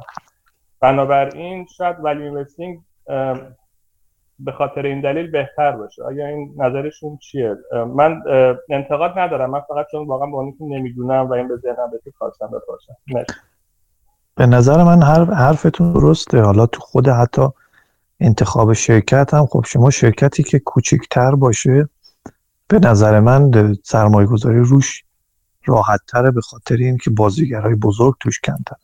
حالا شما اینو اگر اقتصاد کلان رو نگاه بکنی، اقتصاد کلان بازیکنهای بزرگ توش خیلی خیلی زیاد، یعنی در کل دنیا کسایی که خیلی بیشتر از ما دسترسی به اطلاعات دارن، پولهای بیشتری دارن، بنابراین عملا ما شانسی نداریم که بگیم مثلا من اقتصاد کلان رو پیش بینی میکنم، فکر میکنم اقتصاد مثلا کشور روسیه خوب میشه یا دلار آمریکا نسبت مثلا به پوند انگلیس میره بالا یا میاد پایین. خیلی خیلی سخت‌تر هست این بازی تا بازی ولیو اینوستمنت. همونطوری که توی ولیو اینوستمنت هم به نظر من بازی توی شرکت‌های بزرگی که همه دارن بررسی میکنن سخت‌تر هست تا شرکت‌های کوچیک. اون چیزی که من مد نظرم هست و کاری که دنبال میکنم این نیستش که سعی کنم از طریق اقتصاد کلان تشخیص بدم چه کشوری موفق تره، چه ارزی بالاتر میره. به طور کلی یک احساسی بگیرم که وضعیت اقتصادی به طور کل مثلا در یک سال آینده رو به رشد هست یا رو به مثلا نرخ کمتری رو رشد میکنه یا رو به افول هست و در اساس اون بیایم میام و درصد اسد هامو پایین بالا میکنم. اون هم نه خیلی زیاد که مثلا فرض کن حالا 3 تا اسد اصلی که باند و اکویتی و طلایی که دارم درصدها رو کم و زیاد میکنم. مثلا برای سال آینده چون این احساس رو دارم که وضعیت اقتصادی بهتر نخواهد بود و رشد کمتر میشه، بنابراین میام مثلا درصد اسست باندم رو بیشتر میکنم، از اسست اکویتیم کم میکنم. ولی اگر کسی بخواد با اقتصاد کلان اینوستمنت انجام بده به نظر من کار خیلی خیلی سختری هست تا ولیو اینوستمنت، همونطوری که تو ولیو اینوستمنت هم شرکت‌های بزرگ خیلی سخت‌تر هستن تا شرکت‌های کوچیک. مرسی، خیلی ممنون. دوستان دیگه سوالی گفتگویی در مورد مال اون سوال اول که در مورد همین شرکتی که مارکت کپ بزرگ میشه، حالا این چیزی که من دیروز دیدم تو پادکست اکوایرد که موبیسون آورد در مورد همین تسلا صحبت میکرد، حالا اون ارزش گذاری با آپشن و چیز اون روش که قبلا بحث شد. بعد اومد حالا تو یه فصلی از کتابش هست در مورد رفلکسیویتی که در مورد این بخش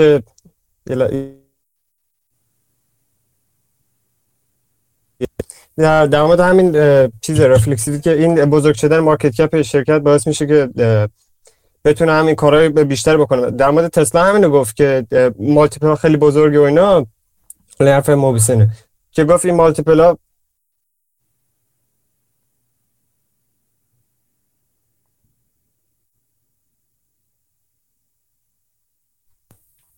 کیوان سر قطع شدم میاد؟ نه الان دیگه میاد دیگه؟ الان دیگه میاد که گفتم الان.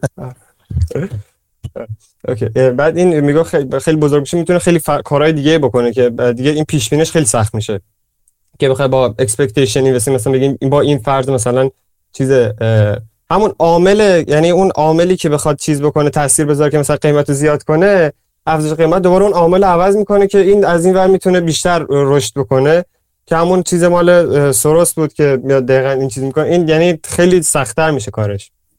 حالا اون طرف مویسون بوده. خاصن. مرسی.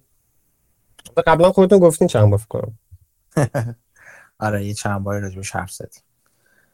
یادآوریش همیشه خوبه. دیگه دوستان دیگه یه بحثی که با امیر میکردیم تو گروه بحث جالبی بود که آیا asset allocation بهتره یا value investing و راجعش بحث میکردیم که چجوری میشه این دوتا رو مقایسه کرد. من جدیدن یه کتابی خوندم از همون موسین، کتاب Success Equation، که میاد سعی میکنه اسکیل و لاک رو از هم جدا بکنه و مثلا هر کدومو تخمین بزنه، بعد بر اساس اون مثلا بیاد ریورژن تو د مین حساب بکنه و چیزای این شکلی. یه بحثی که می‌کردیم بود که تو پروسه هایی که شانس دخیله شما نمیتونین به نتیجه نگاه کنین. مثلا برای ورزشکارا، اونایی که مثلا ورزش انفرادی مثل تنیس، deliberate practice وجود داره. یعنی شما میان یه کوچ میگیرین، میارین که نگاه بکنه شما چجوری دارین ضربه میزنین به توپ، اون به شما فیدبک میده و این فیدبک‌ها دقیقه و بر اساس اون پرفورمنس شما میره بالا. ولی تو چیزایی که شانس دخیله، مثلا فرض کنین پوکر، شما تصمیمی که میگیرین ممکنه درست باشه نتیجه بد بشه و بالعکس. به خاطر همین بیشتر تمرکز رو پروسه است نه رو نتیجه، چون نتیجه فیدبک خوبی به شما نمیده. و مثلا برای پردیکشن و اینا که سعی کرد که اسکیل دراره، میگفت آماری به درد میخوره که کورولیشن سال قبلش با الانش بالا باشه، یعنی یه معیاری که dependable باشه و predictable باشه، یعنی مثلا یه چیزی که عوض نمیشه. شما میدونید اگه سال قبل مثلا یه بازیکنی 80% از ضربه هاشو مثلا موفق بوده بزنه، سال بعدم اولوش 80%. و خب اینجوری بحث میکنه و سعی میکنه مثلا توضیح بده که تو مثلا اینوستینگ چه کاری میشه کرد. حالا سوال من از امیر اینه که تو شما چه جوری مقایسه میکنی این دوتا روش رو که بگین مثلا asset allocation بهتره یا اینوستینگ بهتره؟ معیار شما چیه؟ و اگه قراره به پروسه نگاه بکنیم خب چجوری میشه این برتری رو اثبات کرد؟ چون که شما نتیجه هم که ببینیم، چون بخشش رندومه، نمیشه گفت خب اگه یه روش چند سال بهتر جواب داد پس بهتره. خب اینم از معادلات میره کنار. پس چجوری میشه این دوتا رو مقایسه کرد؟ من نحوه مقایسه‌اش رو نمیدونم، ولی میتونم بگم چرا خودم به این نتیجه رسیدم که برای من asset allocation بهتره. چون که خب من یه مدتی که دنبال همین value investment و fundamental و analysis و اینها بودم، به طور کلی دیدم سه تا استپ وجود داره. یکی اینه که استپ اول اینه که خب حالا بیزنس ها و شرکت ها رو ارزش گذاری بکنیم که خودش استپ خیلی سخت و مهمی هستش و روش های مختلف هم برای ارزش گذاریش هست. تو این گروه هم بارها صحبت شده و حتی مثلا کسایی که خیلی حرفه‌ای هم این کار رو دنبال میکنن ممکنه برای یک شرکت خاص به 2 تا ارزش گذاری کاملا متفاوت برسن که نشون میده ارزش گذاری کار سختی هست، یک روش ثابت نداره و یک جواب واحد هم نمیگه. این قدم اوله که خب سخته. قدم دوم اینه که خب حالا ارزش گذاری که کردیم، بعد میایم قیمت رو نگاه میکنیم و ببینیم حالا این قیمتی که وجود داره پایین تر از ارزش گذاری ما هست یا نه و چقدر پایین تر است، که همون بحث مارجین آف سیفتی که خب باز بارها تو این گروه مطرح شده و اینکه تصمیم بگیریم چه مارجین آف سیفتی برای ما منطقی هست که وارد اون سهام اون شرکت بشیم یا نه. اون هم باز چالش دوم هست که با دخالت‌های بانک مرکزی و اینها این میزان مارجین آف سیفتی هم طی مثلا چند دهه اخیر تغییر کرده. مثلا خیلی موقع شاید اگر میتونستی با مارجین آف سیفتی مثلا x% وارد بشی، الان چون خیلی فکر میکنن دخالت‌های بانک مرکزی این سیکل رو به هم زده، خب حالا مارجین آف سیفتی که الان دارن مثلا x منهای y هستش کمتر است. این چالش دومه. چالش سوم اینه که حالا اینجا با صحبت کردیم که خب به فرضی که ما ارزش گذاریمون درست بود، شرکت رو هم خریدیم، مارجین آف سیفتی رو هم داشتیم، شرکت رو هم خریدیم، اینی که کی به اون ارزشی که ما فکر می‌کنیم برسه و بحث همین کاتالیستی که آقا مهدی صحبت کردن، این هم میشه یکی سوم که اصلا ما اون کاتالیست رو درست تشخیص بدیم که این ایونت واقعا کاتالیست هست یا نه. اینها باعث میشه که اینا چالش‌ها و سختی‌های این value investment هستش و برای من چیزی که باعث شد منو بکشونه به سمت asset allocation و ماکرو همین دخالت‌های بانک مرکزی بود که دیدم خب هر چقدر شما ارزش گذاری بکنید اون دخالت‌ها میتونه تاثیر بزرگی روی اون بیزنس‌های مختلف بذاره. بعد حالا رفتم اونا رو تحقیق کردم که مثلا ببینم چطوری کار انجام میدم. بعد به این نتیجه رسیدم که خب اگر اون بازی برای من بازی سختی هست که در رابطه با سخت بودنش هم بارها صحبت کردیم و همینطوری که آقا مهدی هم گفتن چیز بدی هم نیست که اتفاقا سخته، شاید خوبم هست، چون خیلی از افراد دیگه بازی نمی‌کنن مثل من. چون سخت بود اومدم به سمت asset allocation. چرا؟ چون asset allocation بسیار بسیار ساده تر هست از دلیل بسمه، و بر اساس این که من چقدر حاضر باشم تحمل از دست دادن سرمایه رو داشته باشم، میتونم asset allocation انجام بدم. خب asset equity رو که دارم، بارها هم صحبت کردیم در رابطه باهاش که باید داشته باشیم. بعضی از افراد از یه فرقه جدا میشن، میگن خب equity برای من نوسانش زیاده، من شب خوابم نمیبره اگر بدونم فردا مثلا 30% سرمایه‌ام میفته، میان asset دوم باند رو بهش اضافه میکنن که بتونن نوسان رو بگیرن که شب خوابشون ببرن. یه دسته دیگه میان جدا میشن، میگن خب این حالا مثلا اگر ما بریم شاخص اکویتی رو بخریم با این مقدار ریترنی که به ما داره، این مقدار ریترن برای ما کافی نیست، ما میخوایم این ریترن رو بیشتر بکنیم.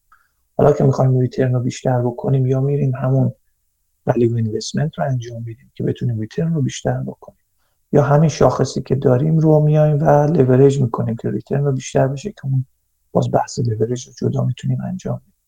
و asset سومی هم که اضافه میشه asset طلا هست، اون هم به واسطه اینی که تا حدی هج باشه در برابر ریسک واحد پولی که باهاش سرمایه‌گذاری میکنیم. حالا ما که ایرانی‌ها خب خیلی با این قضیه آشنا هستیم که چون واحد پول ایران ارزشش کم میشه، خب طلا مثلا یک هج خوبی هست در برابر ارزش اون واحد پولی. این میشه این سه تا asset کلی که حالا با این درصد اینها رو کم و زیاد میکنیم. اگر هم کم و زیاد نکنیم، باز هم شاید خیلی در نتیجه تفاوت ایجاد نکنیم.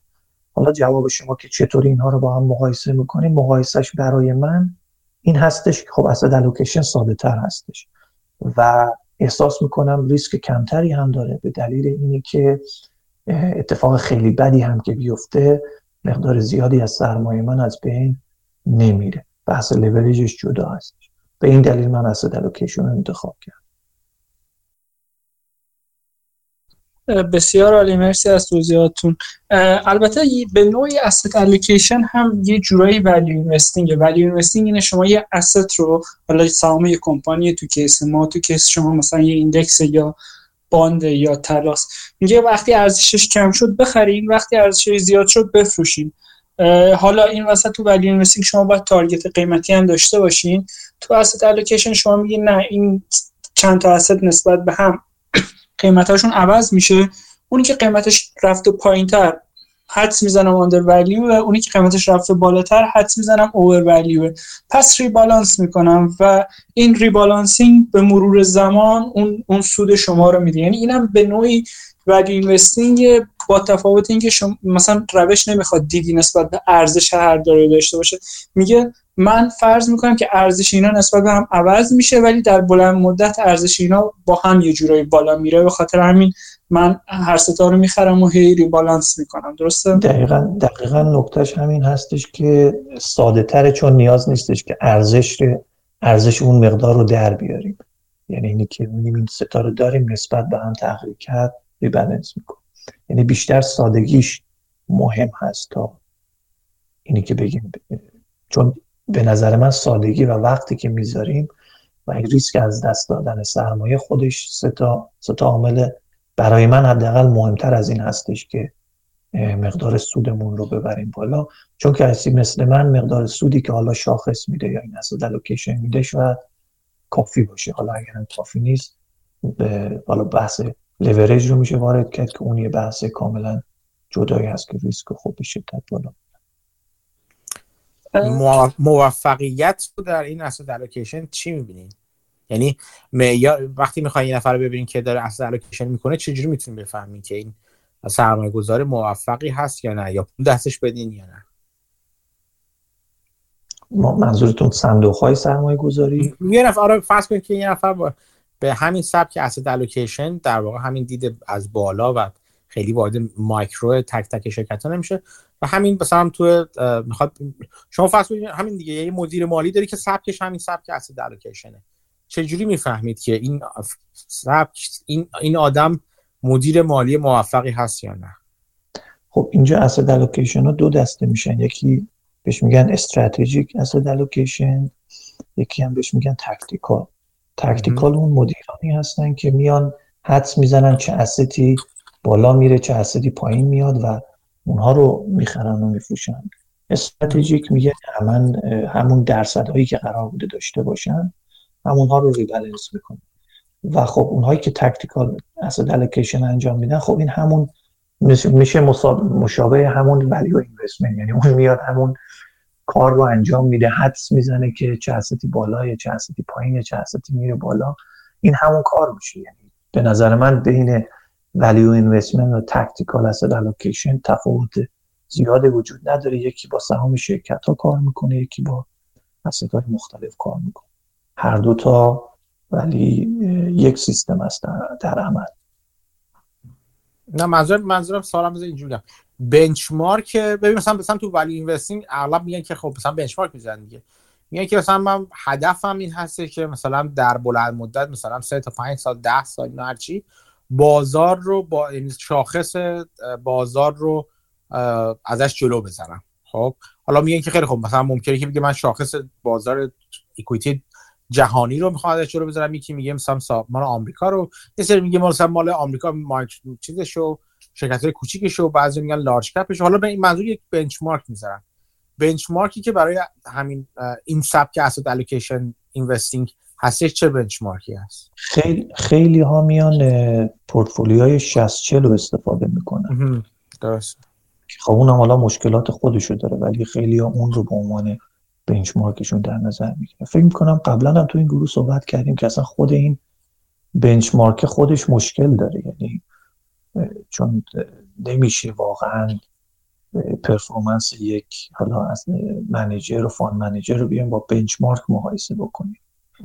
تو فکر کنم قبلا هم اینجا در رابطه باهاش صحبت کردیم. آره، سوال من این هستش، مثلا من خودم اینجوریام، اگر مثلا بعد از 5 سال 6 سال ببینم تو 5-6 سال گذشته مثلا خیلی هم 500 شاید کوتاه مدته، برای من 10 ساله بود وقتی شروع کردم این کارو، برای خودم میگم که اگه تو مثلا 5-6 سال آینده در مجموع اگر نتونم بازدهی بهتر از شاخص بگیرم، نشون میده من کار خودم رو خوب انجام نمیدم، یا حداقل برای من اون روشم روش درستی نیست، که من به هر حال بهتره که بذارم وقتمو جای دیگه صرف کنم، مثلا سهام بازار رو بخرم. شما برای خودتون چه چیزی رو میذارین، چه بنچمارکی میذارین که آیا این کار رو بکنید یا نه به چیز اتوماتیک اصلا چه میدونم فرضاً 60-40 یا هر چی؟ هر کسی یک چیزی داره. منظور از بنچمارک یک معیاری هستش که نشون بده آیا من میخوام این کار بکنم یا نه، اگر به صورت حرفه‌ای بخواد این کار بکنه. خب خیلی همونطور که گفتم پورتفولیو 60-40 رو استفاده میکنن. برای خود من به شخصه من مقدار سودی که به طور متوسط در نظر دارم در سال حدود 10% هست. درست. و شما در بلند مدت میخوام 10% بلند مدت 10%، آره 10% مثلا سود بگیرم. حالا بعضی سالها بیشتر میشه، بعضی سالها کمتر میشه. و با اینی که برای خود من شخصا من نوسان رو دوست ندارم، یعنی که حاضر نیستم مثلا سودم بیشتر بشه اما نوسان پورتفولیو هم خیلی زیاد بشه. اون هم برای من مهم است ولی ممکنه برای کسی مهم نباشه، اما تارگت هم اون 10% در سال هستش. خب یه سوال دیگه اینجوری بذار بکنم، قدر بعد سال بعدی میشه این 10% آیا از هدف گذاری مالی خودت اومده یا مثلا در چیز دیگه؟ پرسونال فایننس. بسیار. حالا اگر کسی بیاد به شما بگه من میخوام هدفم هستش 15% مثلا سود بگیرم، آیا میخوام بگم که این asset allocation استراتژی، این روش کلا قابل تنظیم هست که بگه خیلی خب من این تغییرات میدم، حالا سود انتظاریمو اینو چیز میکنم، اینو ادجاست میکنم برای 15% سود اساس. برای 15 وقتی که سود میخواد بره بالا، شما یا باید بریم به سمت دارایی های ریسکی تر و یا اصلا بریم سراغ همون value investment، یعنی اینکه دارایی هایی که شانس بازدهی بیشتر داره اما از اون طرف خب شانس ضررش هم بیشتر، بریم دارایی‌های ریسکی‌تر، یا اینی که همون پورتفولیویی که داریم رو لورج بکنیم. دو تا مسیر کاملا جدا میشه که افراد مختلف این دو تا مسیر رو انتخاب میکنن. اگر میرین سراغ دارایی‌های ریسکی‌تر کارتون بیشتر میشه، یا مثلا همین value investment ها value investor ها باید تحقیقات بیشتری بکنین، اطلاعات بیشتری کسب بکنین، زحمت بیشتری. اگر لورج بکنین خطرش این هستش که شما باید بتونین از منبعی لورج رو انجام بدین که دیفایننس نشین و برای ریفایننس کردنتون مشکل نخورید. یعنی تاریخ سر رسید که خواستین ریفایننس کنین، اگر شرایط پورتفولیوی شما بد بود، اون منبع لیوریج شما نیاد بگه که خب نمیتونی ریفایننس بکنی.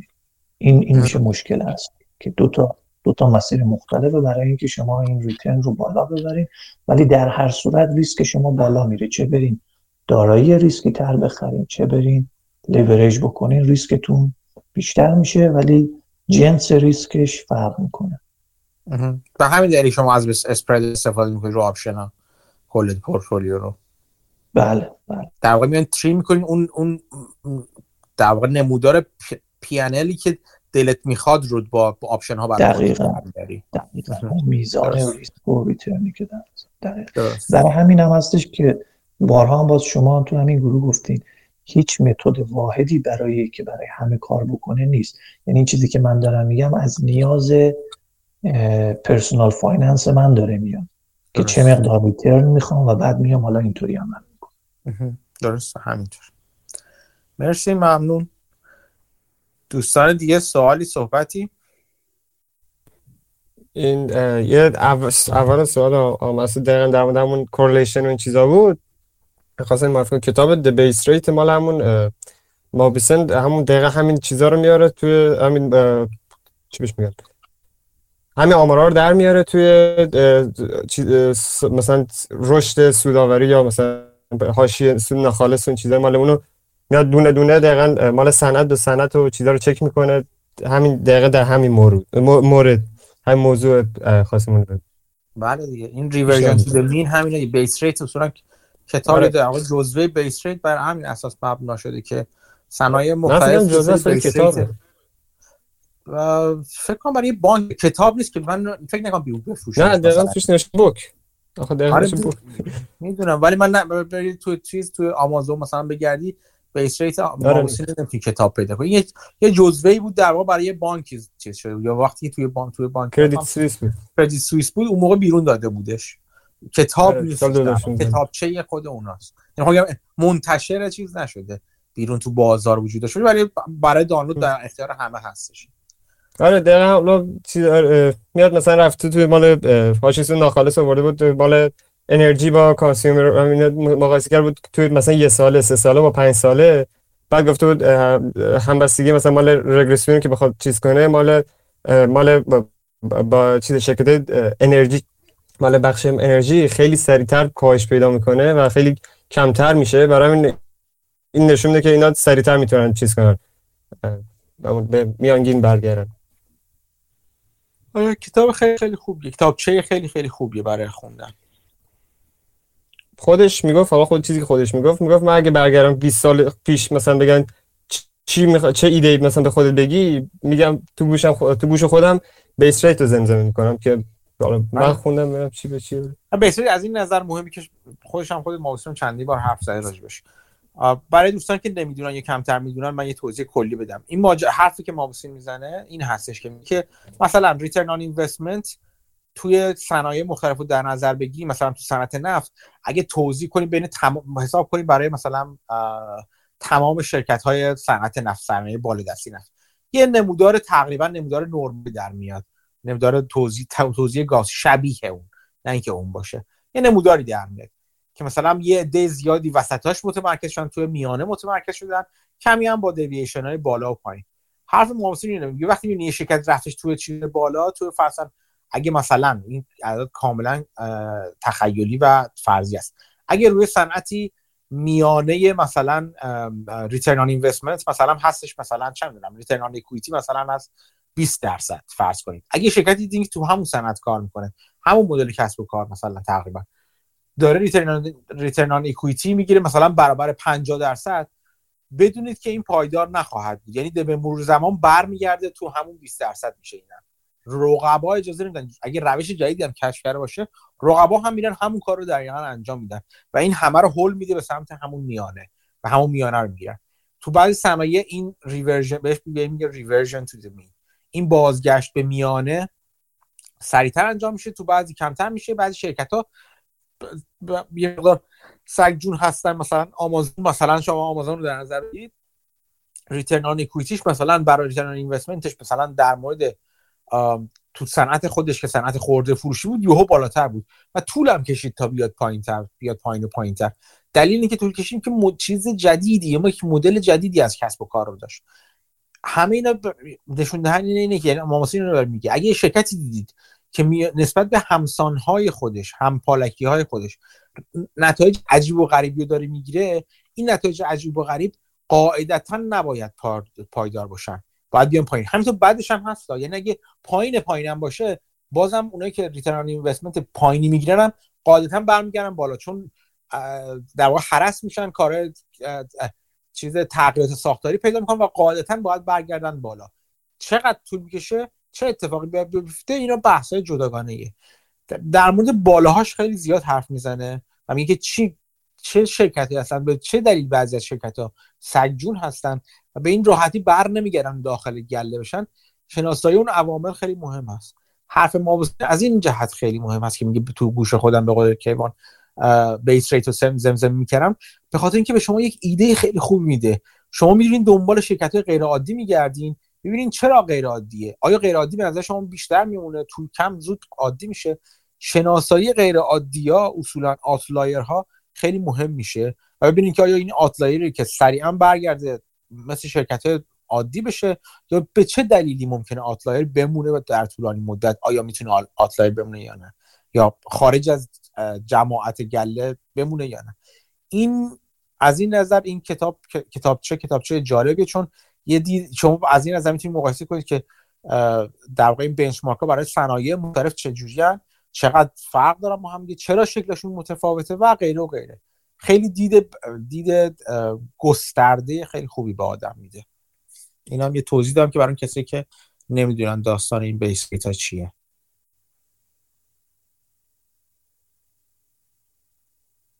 دیگه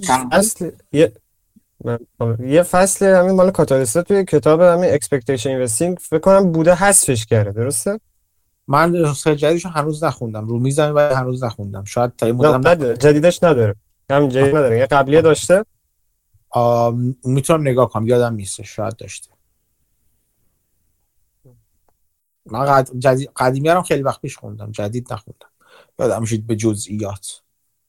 چیزی که جالب بود در مورد قبلیه اینو من یه حالا بد نیست رو بگم، کتاب واقعا کتاب عالی، خوشخوان. من توی یکی دو تا از اپیزودهای پادکست شاید دو سه تاشون راج از یه سری فصل‌های مختلفش استفاده کردم، در واقع یه جورایی یادداشت‌های خودم از اون فصل‌ها رو در واقع به صورت اپیزود پادکست برای شنونده‌ها گفته بودم. یه قسمتیش که خیلی جالب بودش روی قیمت‌گذاری آپشن هاست، چیزی که بافت هنوزم تفره میره از اینکه خودش آپشن ها رو چجوری قیمت‌گذاری می‌کنه. تو اون کتاب مابوسین اینجوری بودش که میگه که اگر چون یه قسمتی از هزینه ها اکسپنس هستن دیگه، یه قسمتی از هزینه های شرکت ها بابت آپشن هایی که به افراد مختلف میدن، به مدیرای خودشون، به کارکنان کلید خودشون میدن، برای اینکه ببینیم چقدر اکسپنس شده، چقدر از درآمد شرکت کم کنه و در واقع تو هزینه شرکت بیاریم، باید ارزش گذاری بشه این آپشن ها. و مابوسین اونجا میگه که با همون بلک شولز ارزش گذاری میشه و خود حتی شرکت هم اگه برین توی بخش توی تنکیش رو بخونین میبینین که خودشون هم خیلیشون با همون روش اکسپنس میکنن برای خودشون. نکته جالب اینجا هست که بلک شولز توی آپشن های کوتاه مدت اغلب بهتر عمل میکنه و بدترین عمل کرده بلک شولز تو آپشن های بلند مدته و اغلب این آپشن های بلند مدتن و این خب این یک جوری میتونه چیز بشه، برگه برنده بشه برای کسی که روش خوبی برای ارزش گذاری آپشن ها داشته باشه نسبت به روش معمولی بلک شولزی که تو در واقع صورت مالی شرکت ها اونجوری محاسبه میکنن قیمت آپشن ها رو و هزینه آپشن ها رو برای شرکت. این برای من همیشه تو خاطرم مونده بودش. اون فصل آپشن های چیزو خیلی باش کله کشتی گرفتم وقتی میخوندم، چون اون موقعم خیلی هم آپشن ها رو بلد نبودم، خیلی دردناک بود برای من خوندن اون فصل کتاب چندین سال پیش وقتی خوندمش. یکی دیگه میخواست به جز کیوان حرف بزنه. کی بودش به جز کیوان میخواست حرف بزنه؟ من بودم. سلام. من راجع به اون بحثی که اول شروع کردیم صحبت کردن یه سوال داشتم در مورد کپکس که حالا دو قسمت مینتیننس و گروس تقسیم میشه اونجوری که حالا بافت تقسیم بندی کرده بود. یه بحثی که هست، بافت تقسیم بندی نکرده، بافت با بخش مینتیننسش بیشتر کار داره، چون اون قدری که شرکت باید هزینه کنه برای اینکه پایدار بمونه. درسته. ولی بحثی که هست حالا تو گزارش‌های تنکه خیلی موقع خود اون شرکت میاد میگه، اصلا میگه انقدر از این کپکسی که من گزارش کردم گروسه، انقدرش مینتیننسه. ولی بعضی موقع خیلی شرکت ها بدجوری اینو میپیچونن، اصلا نمیشه پیدا کرد که حالا کدومش گروسه کدومش مینتیننسه. بعد فکر کنم راهایی هم دارن که خیلی ساده میتونن اینو بپیچونن که نشه پیداش کرد. شما تو اینجور موقع چیکار میکنید؟ آره اینا چیزای نان گپ، یعنی مجبور گزارش نیستن. شرکت باید بگه کپکس هم چقدر شده، ولی که جدا لازم نیست بکنه. ولی شما اگه یه چنین چیزی برخورد کنین چیکار میکنین؟ خب ببین اگه به شرکت اعتماد نداشته باشم که اصلا من ترجیح همین که سراغ شرکتایی نرم که به طرف اطمینان ندارم. وقتی طرف نمیگه خب من میفهمم نخ بگه، خب چون اصلا بقیه اطلاعاتی جلوی رقبا هم میذاره دیگه، یعنی من انقدر هزینه نگهداریمه، اینقدر دارم سرمایه‌گذاری می‌کنم. وقتی شرکت نمیگه من برام قابل درکه. اگه اگه بگه و اطمینان نداشته باشم به عددش که اصلا سراغش نمیرم. و یادتون باشه من مجبور نیستم، یعنی من نوعی دارم میگم، من سرمایه‌گذار مجبور نیستم همه چی رو ارزش گذاری کنم. اون چیزی که میتونم ارزش گذاری کنم ارزش گذاری میکنم. یعنی دامداران، یه بار گفته بودم من این بحثو، دامداران مثلا که خیلی برام قابل احترام محترمه، دامداران کاری که میکنه میشینه همه چی رو ارزش گذاری میکنه. یعنی شما جلوش هر چی بذاری، از خونه، سیب، درخت، هر چی بذاری یه ارزش میذاره روش. این روشش اینه. ولی بافت میگه نه، میگه من چیزی که دلم میخواد و میفهمم و میتونم ارزش گذاری رو کنم و ارزش گذاری میکنم. پس این اگر قرار باشه اطمینان نکنم به اعدادی که شرکت میگه، من اصلا من اصلا سراغش نمیرم. اگه شرکت اعلام نکنه و شما بخواید یه تخمینی بزنید، یک راهش اینه که شما چقدر اون صنعت رو خوب میشناسید. دلیلی که گفتم که شما فرض کنید یه صنعت یه چیزی دارید میخرید، یه شرکتی دارید میخرید. بنابراین بهترین کاری که در تو سیرکل آف کامپیتنس یا حوزه توانایی شما باشه، بنابراین اون صنعت رو بشناسید. اگر اون صنعت رو بشناسید، قاعدتاً باید یک تخمین تقریباً داشته باشید از اینکه شرکتی توی اون صنعت داره کار میکنه چند درصد، اغلب اینجوری میگن، چند درصد از فروشش رو میذاره روی کپکس مینتیننس، چند درصدش رو میخواد رو به رشد بذاره. اغلب با حرفایی که جهتگیریه که خود شرکت میذاره، یعنی بازم اون بیس ریت ها اینجا به درد میخوره. میانگین میشه حدوداً فهمید که شرکت های توی اون صنعت چقدر از چیزشون کپکس مینتیننس میذارن، چقدرش رو مثلا چی میگم بهش، کپکس گروث میذارن. یکیش این هستش که اون صنعت رو بشناسید و ببینید به صورت میانگین اون شرکت ها تو اون صنعت چقدر میذارن، مخصوصا برای مینتیننسش. یعنی بخش مینتیننس رو بهتر میشه تشخیص داد، چون قاعدتا شما میدید یه شرکتی که به مثلا فرضاً یه تراشکاری یا یه شرکتی که مثلا کارش قطع سازیه، کپکس مینتیننسش رو قاعدتا باید شما بتونید با توجه به صنعتش بفهمید چیزایی هست که اون صنعت هزینه میکنه. حالا اینجا بحث جالب دیگه هم باز میشه، یارو براتون میگم. یک راهش این هست که بنابراین با مقایسه با شرکت دیگه، یکیش دیگه این که با خود شرکت حرف بزنید. شما خیلی وقتا این اطلاعات چیزایی هست که به صورت عمومی شرکت توی کانفرنس کالا ایناشون، اگر تو آمریکا شماره باشین، ازشون میپرسن و اعلام میکنن، میگن که ازشون میپرسن خب شما چقدر میخواین چیز کنید، امسال مثلا پارسالتون چقدر بیشتر میخواین سرمایه‌گذاری کنید، میخواین سرمایه‌گذاری نکنید. میگن ته تهش تو بدترین حالت این هستی که شما هیچی ندونی، هیچ جوری نتونید چیز کنید، این هستش که اعتماد کنید به depreciation rate های استاندارد، نه چیز شده، نه اکسلریت شده و غیر اکسلریت شده.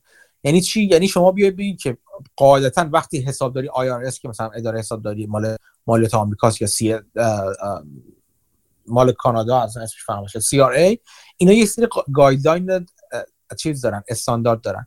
میگن مثلا ساختمون باید هر 27.5 سال فکر کنم تو IRS باید مستهلک بشه. یعنی چی؟ یعنی مستهلک میشه دیگه.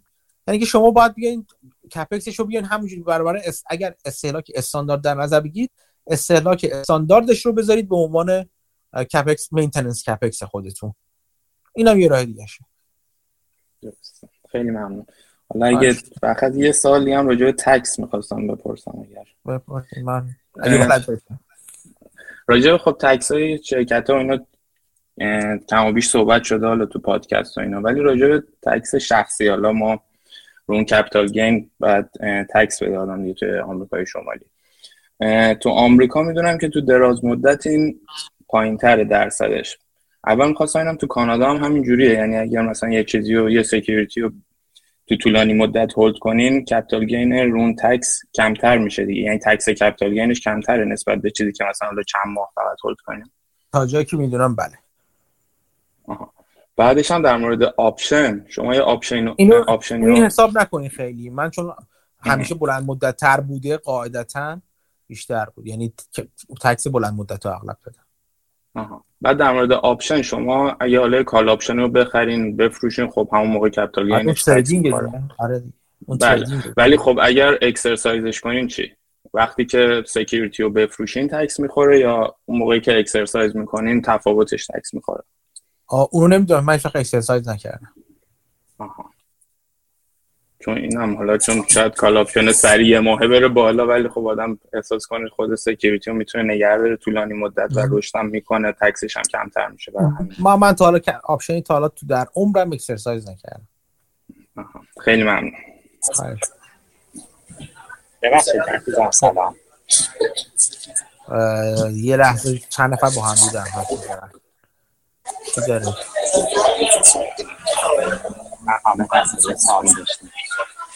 جای شروع رسی ها آقای حامد فکر کنم نه؟ بله ببخشید، من تو پاکشارم خیلی سریع بگم.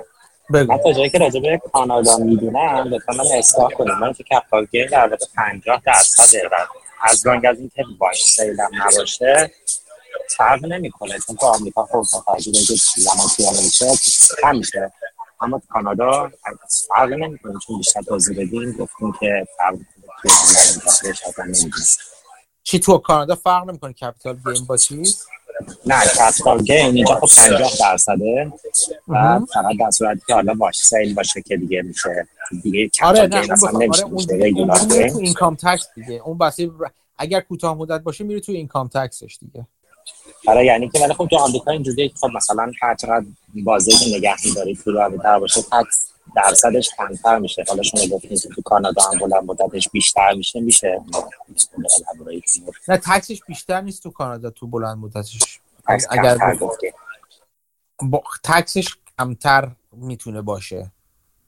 شما میگی نیستش. آره من جالب بود برام. آره من تا جایی که میدونم دفعه 50% از اون بلند مدت. اما فکر نمی‌کنم اینطور باشه. حالا باز میشه باز گفت به خاطر این گفتم رو حرف من حساب نکنید. نه جالبه، حالا بعد بیشتر شریک بشیم. نه فکر کنم 50% منظورشون 50% کپیتال گینه که تکس می‌خوره تو کانادا اینجوری. شاید فرقش با آمریکا این باشه. 50% فکر کنم منظورشون. سلام ببخشید من یه مثال بزنم راجع به کانادا، اون وقت شاید برای دوستان واضح بشه چون من اینو تقریبا اطلاعاتش رو میدونم. اگر اجازه بدید اینجوری هستش که شما فرض کنید یه سهامی رو خریدین توی همون حساب نان رجیسترد اینجا بهش میگن، یا حسابی که تکس میخوره بهش، خب و این رو نقد نکردید 10 سال دیگه فرض کنید این سهام رو نقد میکنید و ریالایز میکنید. وقتی که ریالایز بکنید میان درآمد اون سالتون رو نگاه میکنن. مثلا فرض بفرمایید که شما توی این 10 سال $5,000 سود کردین، خب از سرمایه اولیه $5,000 نت سودتونه. میان نگاه میکنن میگن که خیلی خب شما مثلا اون سال $50,000 درآمدم داشتین از مثلا کاری که دارین میکنین هر جایی که هستین. بعد میان بر اساس $55,000 درآمد شما رو میبرن توی تکس براکت، اون $5,000 رو 50-50 میکنن، یعنی میگن $2,500 تاش نوش جونتون، $2,500 تاش میاد توی $50,000، یعنی درآمد شما اون سال میشه $52,500 و بر اون اساس شما تکس میدید بر اساس هر تکس براکتی که میخواید. بله دقیقا همین طوره، ولی خب این که اون سهام با شما یک سال نگه داشته یا 5 سال یا 20 سال فرق نمیکنه، اما تو خب نه فرق نمیکنه طولانی مدتش میشه اون کپیتال گین درصدش این میاد پایین تر، مثلا حتما ممکنه که شما 10% فقط از اون بیاد حالا توی اون تکس براکت. بله نه فرقی نمیکنه. شما فرض کنید که نه اصلا فرق نمیکنه. بر اساس اون سالی که شما کش اوت میکنید و ریالایز میکنید تکستون محاسبه میشه و بلافاصله نصف سودتون رو برمیدارن، میگن مال خودتون، اصلا کاری باش ندارین. نصف سودی که حالا به دست آوردین و ریالایز کردین رو میذاریم بغل درآمدهای بقیه، میبینیم تو چه تکس براکتی هستین، بر اون اساس کل حقوقتون در میاد و حساب. مثلا فرض کنید یکی حالا سهامم نه خونه اصلا میخره، خب خونه رو میخره، مثلا سال 2016 خریده الان 2 برابر شده. یه خونه رو بخواد بفروشه 50% سودش که برای خودشه، 50% سودش میاد با حقوق اون سالش جمع میشه میره تو اون تکس براکت. مثلا خونه اگه 350 تا خریده باشه 700 تا 350 تا رو نصفشون میان مثلا میشه 175 تا فکر کنم 175 تا رو به علاوه اون $50,000 میذارم میشه حقوق اون سالتون، یعنی میگه درآمد اون سالتون شده 225. حالا بر اساس 225 تا باید تکس بدید. اینجوری حساب میکنه. سهام هم همین، فرق هیچ فرق نمیکنه، یعنی هر درآمد توی اون سال هر چی ریالایز میشه بلافاصله تکلیفش مشخص میکنه.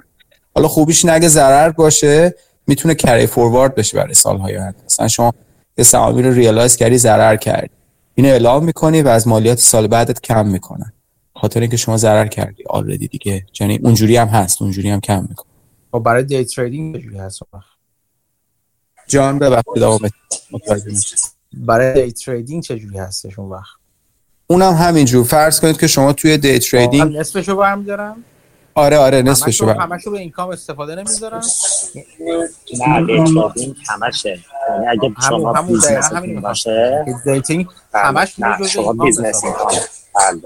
بله خب یعنی که تا وقتی سیاره نفهمه شما میتونید 50% اعلام کنید، ولی اگر آدیت کنند و متوجه بشن که اولا که شما دانش دارید، مثلا رشته تون شده، بعد زیر 30 روز هم حالا باشید باشه از دی تریدینگ حساب میشه و کلش رو بعد شما باید دوباره درآمد لحاظ کنید. درسته. برای دی تریدینگ حالا یه تریک دیگه هست. چی بود؟ دارید من اینو توضیح بدم. کسایی که دی ترید هستن معمولا اینطوریه که خودشون شرکت ثبت میکنن، اون وقت مالیاتشون بلافاصله میاد 15% میشه مالیات شرکتی. یعنی میک سنس نمیکنه اگر کسی که داره دی ترید میکنه پول در میاره واقعا و هزینه زندگی که داره از این راه پرداخت میکنه بیاد خودش رو ببره توی اون فاز این که اینکام من مثلا $80,000 و این $80,000 حالا میره تو تکس براکت 80 تایی و حساب میشه. افراد میان شرکت میزنن با $1,000 $1,500 کلا با مینتسش و همه چیش در میاد و بعد در نهایت تکس شرکتی میخونه میشه 12%. تمام هزینه‌هاتون اون وقت میتونید اکسپنس کنید از خونه‌ای که توش دارین دی ترید میکنید، اگر رنت باشه از بیل برقتون، اینترنتتون، غذایی که دارید میخورید حتی تو زمان کاری، کلی چیزها رو میشه اکسپنس کرد و کلی هزینه ها رو میتونید اکسپنس کنید و اون وقت اونجوری سود داره. یعنی اگه کسی دی ترید میکنه و داره از این راه امرار معاش میکنه، ارتزاق میکنه، اصلا میک سنس نمیکنه که بیاد و شرکت ثبت نکنه و خودش رو ببره زیر بار تکس حالا بالای مثلا 37%، چون بلافاصله اگه شرکت ثبت کنید دراپ میکنه روی 12%. آره، اما مشکلش اینه که خب اون شما وقتی که اون 12% روی اون سودی که علی تو شرکت تکس میدی، بعد برای اینکه شما اون درآمد رو ریلایز کنی بعد به خود دیویدند بدی که باز اون میاد به عنوان یک نورمال اینکام توی درآمد سالانه شما و بعدش تعهد تکس خودتون رو بدید. تنها پوینت اون اینه که شما میتونید یه بخش از هزینه هاتون رو در واقع چیز کنید، اکسپنس کنید براش.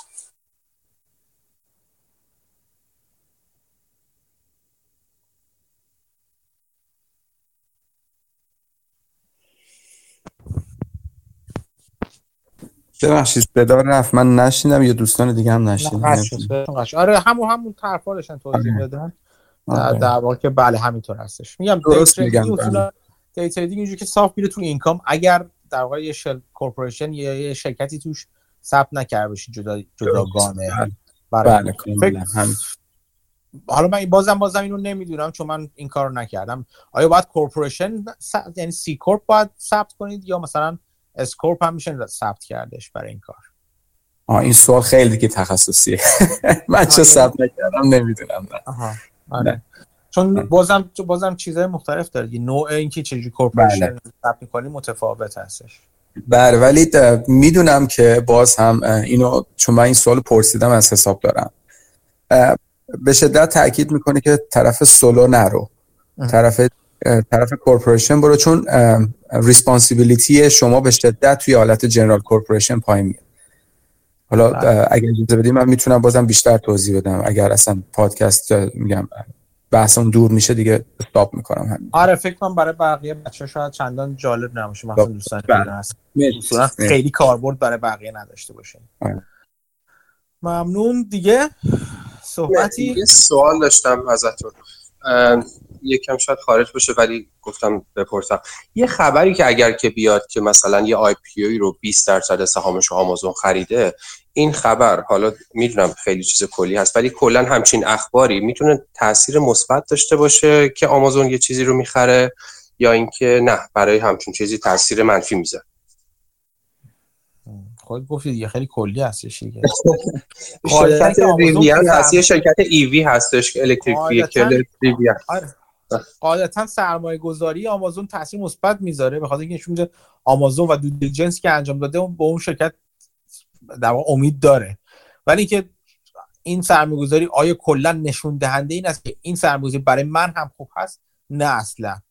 این ممکنه جزو ونچر اینوستمنت ها یا سرمایه گذاری خطرپذیر آمازون باشه که میخواد سرمایه گذاری کنه، برای اون نه زلزمه حساب میشه نه چیزی حساب میشه، جزو همون در واقع چیز شرط بندی های بزرگ در بلند مدت و در واقع ونچر اینوستمنت آمازونه. و اگر من قرار نباشه ونچر اینوستمنت انجام بدم ربطی به من نداره، یعنی اون هدف آمازون با هدف من در اون صورت فرق کنه و لزوما به درد من نخواهد خورد. ممنونم، متشکرم. من یکی از دوستانم فقط اون شرکت کار میکرد، گفت از من بپرس که این تاثیر خبری که اومده چه تاثیری، گفتم من نمیدونم ولی میپرسم. برای خودشون خوبه، برای کسی که اون شرکت هم سهام داره اون شرکت اصلا برای خودشون خوبه، احتمال بسیار بسیار زیاد خوبه. مگر اینکه من این رو هم دیدم که شرکت‌های مختلف میان رقیبا رو، آمازون مثلا این کار زیاد کرده، رقیبا رو میخرن بعد عملاً کنترولینگ شیر هولدر میشن و اون شرکت رو کم کم خشکش میکنن. هم آمازون این کار کرده، هم فیسبوک، همه شرکت‌های بزرگ این کار کردن قبلا. اگر فقط بخوان شرکت رو رقبای خودشون رو خوش کنن و مشتریاشون رو برای خودشون برداره، یعنی اون شرکت چیزی نداره به جز مشتریهاش. متوجه شد. در واقع با اون سرمایه‌گذاری اون سهم از بازار رو میخرن اینجوری. من این رو هم دیدم، شرکت بزرگتر میاد کنترولینگ شیر رو میخره و کم کم یا کنترل شیر میشه کم کم تو قسمت‌ها، تو چیزای تو استیج‌های مختلف سرمایه‌گذاری، ممکنه سری A باشه سری B باشه، کم کم بزرگ میشه و به این دلیل بزرگ میشه که کنترل شرکت رو در دست بگیره و مشتریای اون شرکت رو برای خودش کنه. حالا ممکنه تکنولوژی اون شرکت، تیم اون شرکت اونا رو نگه داره یا نگه نداره، یا اصلا کلا شرکت رو به قهقرا ببره. این شرکت فکر کنم به طور خاص ریویانه که اصلا آمازون و فورد با هم اصلا راش انداختن.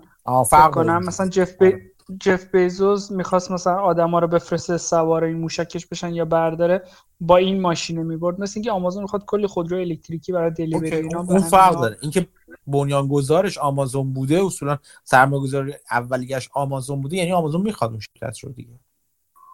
آره فکر کنم اصلا برنامه. پس نظرتون اینه که اثرش مثبت؟ اگه ریویان بوده آره، اگر ریویان بوده آره مثبت. بله ممنون. یه ترند کلی که من قرار فلیت دلیوریشو از اینا سفارش بده و بگیره. آها خیلی عالی. یه توضیحی هم داره این چیزی که مسعود گفت، اینا به عنوان یه آپشن اینو توی در واقع قراردادی که با شرکت بستن قرار دادن، یعنی میتونن تا 100,000 تا سفارش بدن، ولی اگه نخوان میتونن یه دونه هم سفارش ندن. مرسی. و حمید، حامد میخواست چیزی بگه فکر کنم. آره من میخواستم یه ترندی که حالا من خودم دیدم، یک استراتژی نزدم که حالا تمام سرمایه‌گذاران، اولا شرکتی که مورد بایع قرار میگیره سهمش رشد میکنه، ولی این شرکت که داره میخره که شورت ترم یه افتی میکنه، مثل همین در واقع بحث پیپل و پیترست پیش اومد. بعد حالا اگه پیگیری کرده باشیم اتفاق جالبی که افتاد، آپشن های شورت ترم در واقع پیترست خیلی سود کرد، اما آپشن های لانگ ترمش اون لیکاش خیلی افتاد. این برای من جالب بودش که اگه بدونیم سوزیدش رو ممنون میشم. من درست متوجه نشدم سوال چی بود؟ که وقتی که اعلام شدش که پیپل میخواد پینترست رو بخره، آپشن های شورت ترم پینترست خیلی در واقع چون پینترست سهامش رشد کرد، خیلی رشد کردن، اما لیپاش که 2 سالش بودش، لیپای 2 سالش خیلی افتادن. من جالب بود که چجور میخواد پول خرید بده، پول نقد میخواد بده برای خریدش؟ جزئیاتش اصلا هیچ نوع خرید توی آپشن های بلند مدتی که بعد از تاریخ هدف بسته شدن معامله میشن تاثیرگذاره دیگه، چون اگه قرار باشه مثلا چه میدونم پول نقد بده به اونا خیلی فرق با اینکه بخواد سهام بهشون بده، اینا همه متفاوت میشن. من فکر کردم شاید مثلا خب در واقع بازار نگاه میکنین که اصلا 2 سال دیگه ندیه وجود نخواهد داشت، هم دقیقاً همین رو نگاه میکنین دیگه، اون 2 سال دیگه وجود نخواهد داشت، چی وجود خواهد داشت؟ یعنی طرف اکسرسایز کنه چی دستشو میگیره، اینا مهم میشن دیگه. کلا داستانش در مورد آپشن چی میشه؟ مثلا شما الان هیچ وقت این سوال پیش نیامده بود، الان مثلا شرکت بخره مثلا 2 سال دیگه، شما وقتی با هم درش میشن اصلا اون سیمبل از بین میره، شما اصلا رفتی 2 سال دیگه برگشتی، 2 سال دیگه چی می‌بینید؟ ما آپشن رو خریدیم وقتی وجود نداشته باشه، سهام دیگه وجود نداره دیگه. سریسلی یعنی از بین میره. آره دیگه میتونه از بین بره.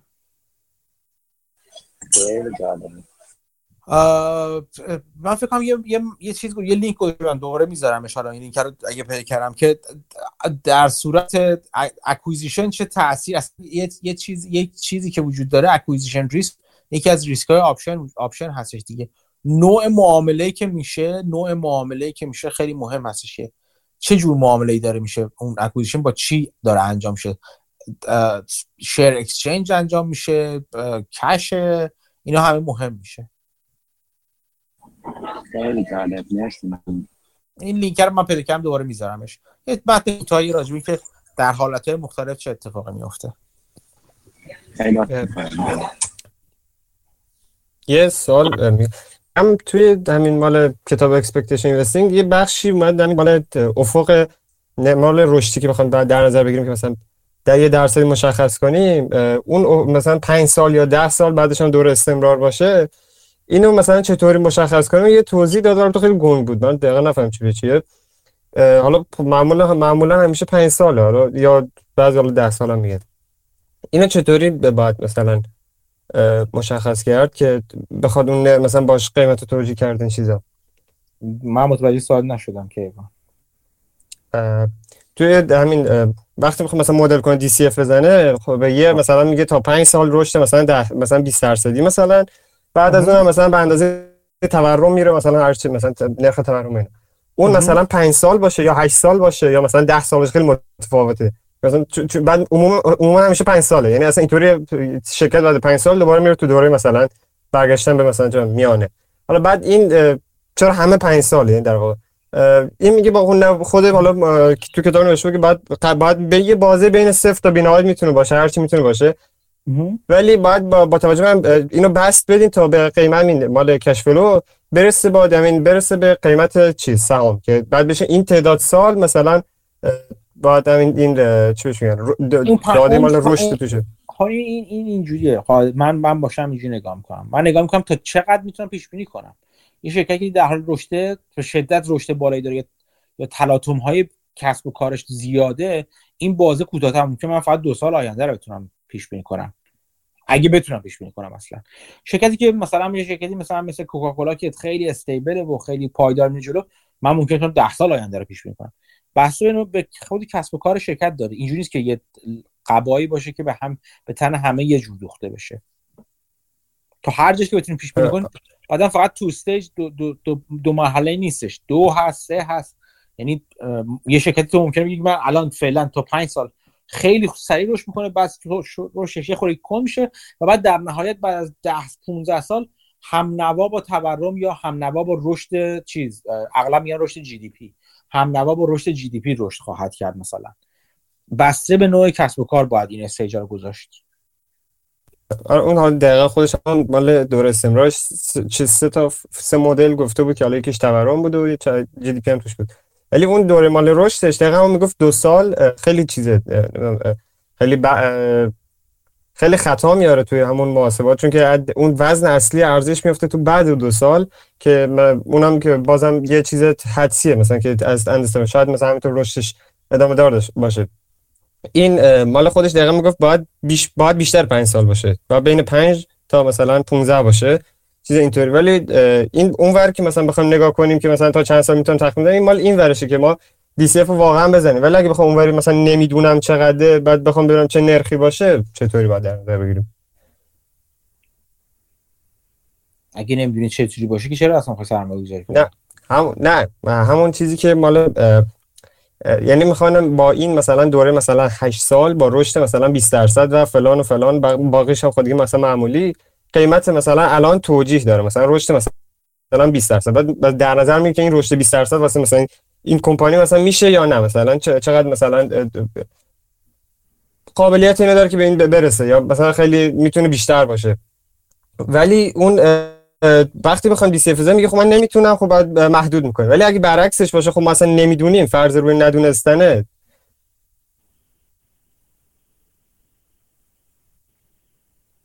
من هنوز متوجه ساعت خوب نشدم که ایوان صداتم قطع میشه دیگه. نور علی نوری تو پسر اوکی.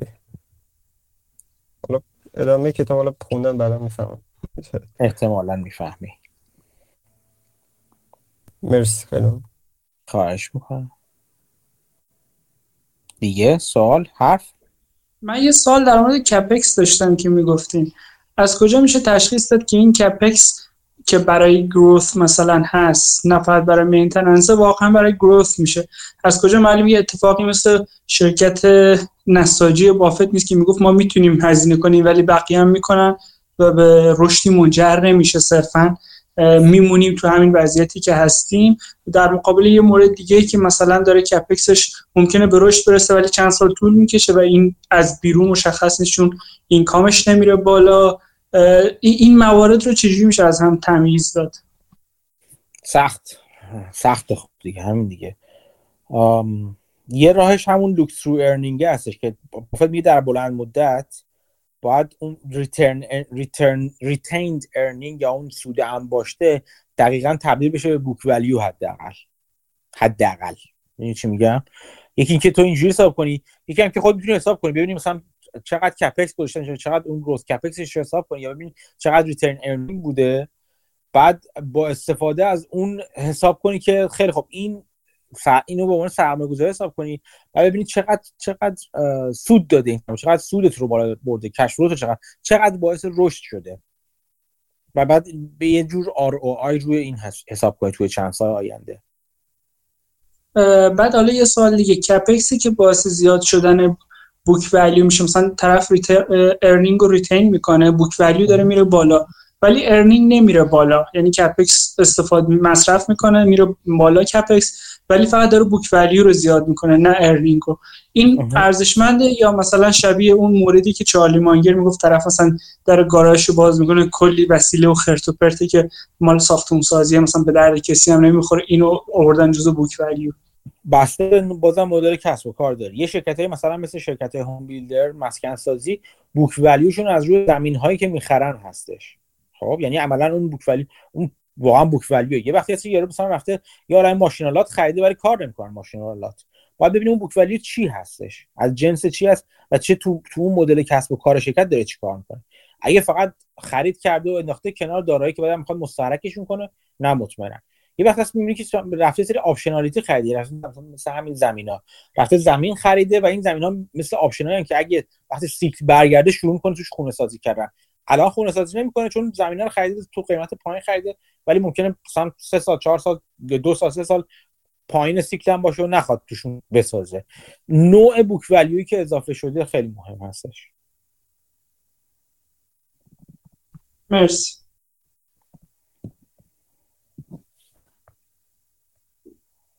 دیگه دوستان دیگه من این لینک چیزا رو فرستادم، یه مثال بود، البته اون لینک رو هنوز پیدا نکردم. این یکی از حامد تو کامپوز بود، what happens to call options if companies bought. این نگاه کن، این یه مثال خیلی ساده شه که همون لیپای هم که حتی ممکنه out of the money باشن و بعد از این باشن که خب صفر میشن. اصلا وقتی شرکت قیمت قطعی گذاشته، مثلا یه شرکت رو شما سهام 60 دلاره، شما لیپ خریدین روی 80 دلار، بعد یه شرکت دیگه میاد 70 دلار این شرکت رو میخره. خب تمام شد دیگه، ماجرا حل، تمام شده این ماجرا. بسته به میگم، بسته به نوع خرید، بسته به نوع آپشن، اینا بستگی داره که چه اتفاقی در مورد آپشن های حتی کوتاه مدت یا بلند مدت شرکت میفته. ولی اون متن رو کامل‌تر رو من پیدا می‌کنم میذارم. اون با سناریوهای مختلف در واقع چیز کرده بودش، گفته بود در هر صورت چه اتفاقی میفته برای آپشن ها. مرسی، خواهش میکنم. دیگه سوال دیگه؟ حرفی؟ سلام دوباره. سلام حمید. یه خبر جالبی که من دیدم توی این هفته این بود که دنلوب یه پوزیشن، در واقع فاند دنلوب یه پوزیشن 800 میلیون دلاری اگه اشتباه نکنم روی رویال داچل گرفتن و میخوان شرکت رو تقسیم کنم به 2 تا شرکت مجزا. به نظر هول بده که تقسیم. آره میخوان این کار رو کنن. به نظرتون یعنی اگه این اتفاق بیفته چطوریه؟ خوبه برای شرکت؟ بده؟ کلا دیدتون در مورد این اتفاق چیه؟ دیدم که حرف دنلوب کاملا حرف درستیه. اگه شرکت خورد بشه به نفع سهامدارانه، منم موافقم، مخصوصا در مورد رویال داچل، به خاطر اینکه اتفاقا من یه توییت هم راجبش زدم، قشنگ سیاست یک بام و 2 هوایی گرفته دیگه. یعنی هم گفته من میخوام هم یه خورده نفت کار کنم، هم یه خورده گاز کار کنم، هم میخوام برم سراغ شرکت‌های سراغ در واقع انرژی‌های تجدیدپذیر. خیلی همچین اون وسط مثل شتر گاو پلنگ میخواد حرکت کنه. خب این جالب نیستش دیگه. این نشون این مثل یه کانگلومرات خیلی بده. من کانگلومرات اصلا خوشم نمیاد کلا. یعنی تنها چیز شرکت چند مجموعه که دوست دارم عملاً میتونم بگم برکشایر تقریبا تنها. الان توتال هم همین وضعیت رو داره. الان وضعیت توتال هم دقیقاً همینه. بله همینطوره. فکر کنم شفران بود یا اکسکشن خیلی رک، فکر کنم شفران بود. خیلی رک گفته ما شفران گفته. گفتم ما نمی‌کنیم. این روش درستیه. من نمی‌کنم این کارو. ترجیح میدم پولو بدم به خود سهامدارا، خودشون میرن هر کاری می‌خوام بکنن. این روش کاملاً درستیه. بخاطر اینا شرکت نفتیه، شرکت انرژی نیستن که. شرکت انرژی که تخصص در زمینه فلان هیچ برگبرنده‌ای تو اون زمینه ها ندارن. و خب بجز اون اینکه تو یه سری کسب و کار داشته باشی با مثلا با asset light باشن، asset light نباشن، یه سری کسب و کار داشته باشی که فرضاً رو به رشدن، یه سریشون رو به افتن، یه سریشون مثلا کپکس بالا میخوان، یه سریشون اینوستمنت بالا میخوان، اینا رو با هم دیگه مخلوط کردن فقط باعث مغشوش کردن نگاه بازار میشه. یادتون باشه بازار، کلیت بازار دارم میگم، نه اینکه بعد اون کسب و کار را، ماجرا اینه که سهام بازار به اون کسب و کار دیگه به عنوان کسب و کار واضح نگاه نمیکنه. یادتون نره من همچنان حرف خودمون دارم الان نقض نمیکنم که میگم شما باید یک سهام رو در بلند مدت به عنوان یک کسب و کار بخرید و ببینید سودش چجوریه. اغلب سهامداران بازار، سهامداری که تو بازار هستن، با این دید میخرن که سهامشون رو بتونن راحت بفروشن، به قیمت هم بخوام بفروشن. به خاطر همینه که بافت میگه که بهترین کاری که مدیران شرکت میتونن بکنن اینه که سیاستی رو اتخاذ کنن که تا میشه قیمت سهام شرکت نزدیک به قیمت به ارزش ذاتی شرکت بمونه، نزدیک، مطمئنا هیچ وقت نمیچسبه بهش ولی نزدیک. چون باید این کار رو برای سهامدارانشون از این نظر بکنن که رفت و آمدشون برای سهامدارا تسهیل بشه. یعنی یه نفر نباید گیر کنه توی شرکت و شرکت زیر قیمت بمونه. این وظیفه مدیراست ولی لزوما همیشه نمیتونه و موفق هم نمیشن و گاهی به حق هم موفق نمیشن، یعنی راهی براشون نمیمونه. تو شرکت دیگه هم همینطوره دیگه. اون شرکت دیگه هم وقتی چند جور کسب و کار با هم قاطی میکنن، فقط ماجرا رو برای بازار و برای تحلیلگران بازار، برای اینکه ارزش گذاری درستی روی اون شرکت و سهام انجام میشه، فقط پیچیده‌ترش میکنن. جدای از اینکه ویزیبیلیتی اصلا برای چیزم کمتره، اینکه خب حالا بین اینا چجوری تخصیص سرمایه بدن، هزار جور مکافات دیگه‌ای داره. حرف دنلوب به این معنی نیست، خوشم گفته به این معنی نیست که من بگم نفتش بهتره، سوختهای فسیلیه بهترن یا سوختهای تجدید پذیر و یا کمتر CO2 تولید کن بهترن. نه، میگه این دو تا باید جدا باشن که واضح باشه برای بازار که ارزش هر کدوم چقدره. همین. بله، البته یه دیسکاشنی که اینا مطرح میکردم وقتی که داشتن حالا اصطلاح ورتیکالی اینتگریتد میشدن این بود که بیایم واسطه ها رو از بین ببریم، یعنی وقتی که وارد مثلا بحث پایین دستی و پالایش و حتی توزیع به دعوا پمپ بنزین هم میزدن شرکت های انرژی، که حالا توی حتی خود آمریکا هم شرکت های انرژی همین کارو میکنن، این بود که ما بیایم این واسطه ها رو از بین ببریم، خودمون محصولمون رو به دست مشتری برسونیم. حالا این در واقع همینجا هم صادقه، میگه که ما هم میخوایم انرژی تولید بکنیم، تا امروز نفت و گاز بهتر بوده، الان مثلا انرژی های تجدیدپذیر هم به نظرمون میتونه تو سبد فروشمون باشه. به نظرم خیلی در واقع توی بیزنسشون و توی اون توجیهی که براش میارن فرقی ایجاد نمیکنه این مسئله. یکی دیگه هم این که همه شرکت‌های اروپایی الان همین وضعیت رو دارن، هم اکوینور، هم توتال، هم بی پی، ولی این رویال داچر مثل یک کیسه بوکس مفتی شده، هر کی داره رد میشه یه مشتی هم به رویال داچر میزنه. اینش برام خیلی جالب. حالا بعد ببینید چرا اگر واقعا من ریز نشدم چون برای این اینا همش حدسیات میشه. ببینید نکته جالب میتونه در بیاد از این که چرا رویال داچل رو هدف قرار داد دنلوپ، چون دنلوپ بخواد پول در بیاره تهش، اینکه مشت بزنه و یا مثلا کیسه بوکسون خیلی برای دنلوپ فایده نداره، هرچند که مشتن خیلی خوبیه تو این زمینه، بعد خیلی تند می‌نویسه، خیلی شدید حمله میکنه و شرکت‌های بزرگی رو وادار به واکنش کرده دنلوپ تو دوران کارش. ولی باید ببینید که اون اینجوری بهش نگاه میکنه، میگه که اگر قراره همچین تغییرم ایجاد کنم از کدومی که از این شرکت‌ها میتونم پول در بیارم، و به نظر میرسه که دنلوپ به این دید هست که به هر دلیلی از رویال داچل بهتر میتونه پول در بیاره تا از مثلا بی پی یا اون یکی. مثلا بعد ببینید چی داره اینجا، ساختار چی میگم بهش، رایدهی و سهامداریش یه جوری خاصی که به دنلوپ اجازه بیشتر میده، راحت‌تر جدایی پذیر، یعنی پروپوزال یا پیشنهادی که در مورد رویال داچل راحت‌تر قابل اجراست، یه چیزی داره که دنلوپ رفته سراغ این، یا الان شاید زیر قیمت‌تره، شاید بین اون دو تای دیگه اونای دیگه به قیمت‌ترن تا رویال داچل و این کم قیمت‌تره، و دنلوپ فکر کنه دلیل کم قیمت‌تر بودنش این که این گیرشه، این گیرو برطرف کنه قیمت میاد بالاتر. این چه سوال خوبی میتونه باشه از این نظر که ببینید چرا رویال داچل. بله، ممنون. دیگه بحث پتریوتیک تکس آمریکا بحث جالبی شاید باشه که دارن میذارن که اگه تصویب بشه که 15% از نت اینکامشون رو حداقل به عنوان مالیات بدن، حتی اگه دپریسیشن دارن و مالیاتشون کمتر میشه. اگه نداشته باشن مالیات، خوب ریتی که 20% 25% هر چقدر میدن، ولی اگه دپریسیشن داشته باشن، تکس درصد داشته باشن، هر چی داشته باشن 15% حتما باید بدن و نمیتونن پستپون بکنن. این میتونه جالب باشه برای کمپانی مثل آمازون یا بقیه که از این خیلی استفاده میکنن. این تجربه کمپانی روی افراده. یه برنامه الان جدید اومده که میخوان تکس روی کمپانیا بذارن، میگن که they have to pay their fair share.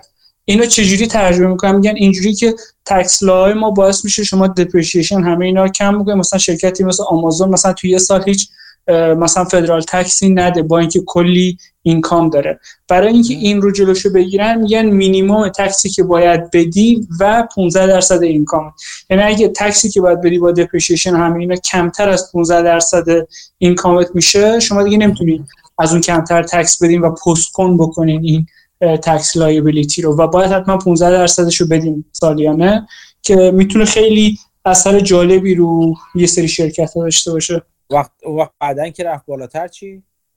چون تو ببین دپریسیشن کار که میکنین که فقط تکس دادن رو تاخیر میندازه، یعنی حذف که نمیکنه که برای شرکته، یعنی اینکه خب چون اکسلریتد دیپریشیشن انجام میدن، چون تونتون شروع میکنن دیپریشییت کردن، بنابراین الان نشون میده همون الان اول کار پول نمیدن، ولی خب بعد که اون دارایی دیپریشییت میشه بالاخره دیگه، بعد دیپریشییت کند میشه بعد اون وقت باید تکس بیشتری بدن. این کارو میکنن که اجازه بدن شرکت‌ها بیشتری از سودشون رو نگه دارن که رشد کنن. درسته، ولی خب داستان اینه که خیلی از این قوانین استفاده میکنن، اینو خیلی خیلی طولانی میکنن. یعنی یه سری مثلا تکس، یه سری asset میخرن، دپریشییت میکنن، با این asset های بیشتری میخرن، دوباره دپریشییت میکنن. باعث میشه که مثلا یه کمپانی ممکنه از 1 بیلیون شروع بکنه مارکت کپش تا 1 تریلیون هم برسه، ولی همچنان داره همین روند رو ادامه میده.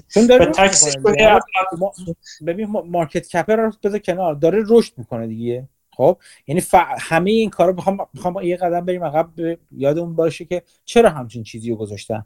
چون دارن میگه که آقا جان این من کارو برای اینا آسون میکنم که رشد کنه، فرضم برای اینه که رشد اشتغال میکنه. یعنی من هدفم اینه که در نهایت همه اینا من تکسی هم که میگیرم این که اشتغال ایجاد بشه دیگه، اشتغال ایجاد کنه که اونا مالیات بدن، بعد همینجوری این سیک بره جلوتر. میگه من شرکت‌ها رو چون میبینم اینا کارآفرین هستن، من دولت که کارآفرین نمیکنم، این کارو میکنم که اینا مشوق این رو داشته، مشوقم از این نظر که من فقط دیرتر مالیاتو از شما میگم برای اون دارایی دیرتر میگیرم که شما فرصت داشته باشین پولی که بابت اون دیپریشیشن نمیدین، روش مالیات نمیدین الان رو و بعدن قرار بدین رو الان بزنین به کسب و کارتون بزرگترش کنین. ولی در نهایت یعنی میخوام بگم که یک ددلاین بزنین. حرفت رو میفهمم، حرفت هم درست است. یعنی میگه شرکت‌ها فقط هی هول میدن عقب‌ترین تاریخ یا رو. منم قبول دارم، یعنی اگر بیام میگه آقا جان ما 15% حداقل میگه اینا، نه که قبول دارم بیام چه تأثیری داره، اوکی دولت میتونه این کارو بکنه، بگه که من یه حداقلی بذارم. ولی ماجرا اینه که الان من دیپریشیشنش کردم سریع، ولی مالیات‌ها رو دادم. خب این مالیات‌ها رو من بعداً باید تهش اینجاست که من همچنان مالیات‌ها رو به اندازه میدم، یا اگه الان تند دیپریشییت کنم و مالیاتم بدم، بازم باید بیشتر مالیات بدم. این چیز مهمه که قاعدتا اینه که دیگه در نهایت شما مالیات اون دپریشیشن رو باید بدین. یعنی اون سطح زیر نمودار رو انتگرال میگیرن، مثلا روش مثلا فلان میکنن. ولی خب این چیز جالبیه دیگه. درسته، فقط بحث اضافه و کم شدن مالیات نیست، بحث فقط عقب و جلو انداختنشه. خب شما وقتی مالیات عقب میندازین، یعنی عملاً دو تا اتفاق میفته. یکی اینکه یه انگار وام از دولت گرفتین بدون بهره، چون که اینو استفاده میکنین تا بعداً بدینش و توی مدت اینترستی روش نمیدین. یه نکته دیگه اینه که کمپانی شما ممکنه شما خیلی ریسک بکنین و عملاً دارین بخشی از پول دولت هم هست باشه دارین ریسک میکنین، چون مالیاتی که ندارین. و اگه پولدار بشین که شدین، اگه نشدین کمپانی ورشکست شد، مثلا فرض کنین داراییاش بخش زیادیش از بین رفت به خاطر این داستان، عملاً این مالیات‌ها پرداخت نمیشه دیگه هیچ وقت، چون کمپانی ورشکست شد، فرض کنین مؤسسه از بین رفت هستن. یعنی داره عملا دولت آمریکا این ریسک رو هم میکنه به نوعی و اجازه میده که اینا رشد کنن. حالا میگه که من دیگه نمیخوام اینقدر سخاوتمند باشم، چون از این قانون زیاد سوء استفاده شده. به علاوه اینکه تکس ریونیو نیاز دارن که برای این برنامه بایدن بگن it's paid for، نه یعنی که مثلا میخوام دتو زیاد بکنیم و همه این داستانا به اینجا ختم شده که میخوان همچین سیستمی رو پیاده کنن. حالا مستقل از اینکه درسته یا غلطه یا چیه، اینکه چه تأثیری رو والویشن کمپانی‌ها میذاره. مثلا یه سری کمپانی‌ها خب اینجوری یه سری کش از دستشون خارج میشه و این چه تأثیری رو این والویشن میذاره باید جالب باشه. برای من جالبه. آره جالبه، بسیار جالبه. شرکتایی که قبلا اینجوری بودش که در حال رشد بودن، گروث اینوستمنت ها قیمتشون میفته پایین دیگه، چون مالیات نمیدادن، یا باید به مالیات بدن دیگه. چون شرکت عادی، مثلا شرکت عادی در نظر بگیری که داره مالیات میده، خب داره میده، برای اون فرق نمیکنه، اوضاعش خیلی فرق نکرده برام. ولی هرچی شرکت بیشتر از این مشوق مالیاتی قبلا استفاده میکرده، الان اون آینده دلانگیز رو نخواهد داشت. چه شرکت این کار میکنن؟ شرکت های رو به رشد دیگه. دقیقاً، یعنی مثلا شاید اگه این قانون تصویب بشه، والویشن شرکت‌های مثل آمازون یا مثلا گوگل، فیسبوک، هر چی حساب بکنیم، ممکنه این والویشن باید حداقل ریوایز بشه تا حد. بله دقیقاً ریوایز میشه. دقیقاً همینطور.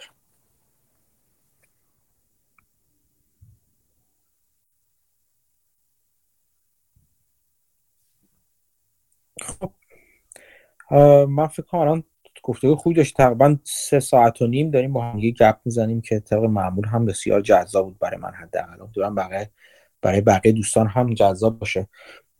فایل این صحبت ها رو من میذارم روی روی یوتیوب میذارم و جاهای دیگه هم میذارمش، این یکی رو ادیت هم نمی‌کنیم دیگه از این بعد که سریع‌تر بیاد بیرون. امیدوارم که دوستان استفاده کنن. اگه کانال یوتیوب رو عضو نیستید عضو بشید، همون پادکست پرسه زنی در بازار رو تو یوتیوب سرچ کنید پیدا میکنید، یا همین اسم تو پلتفرم های پادکست جستجو کنید میتونید مشترک بشین و در واقع از چیزهای قسمت هایی اگر نبودین و نشنیدید استفاده کنید. دوستان بحث های خیلی خیلی جالبی کردن، خیلی ممنونم از همه بچه‌ها که شرکت کردن.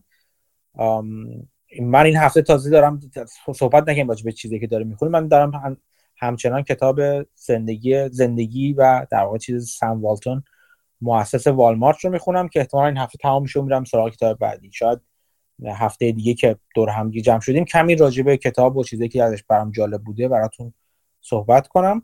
شما هم کتابی اگه چیزی خوندین بیایید برای ما صحبت کنید و بگین که چی بوده و به ما هم یاد بدید. ممنون از همه دوستان. طبق همه هفته‌های دیگه مراقب خودتون و اطرافیانتون باشید، چیزهای جدید یاد بگیرید، بیاد به ما هم یاد بدید. خدا نگهدار.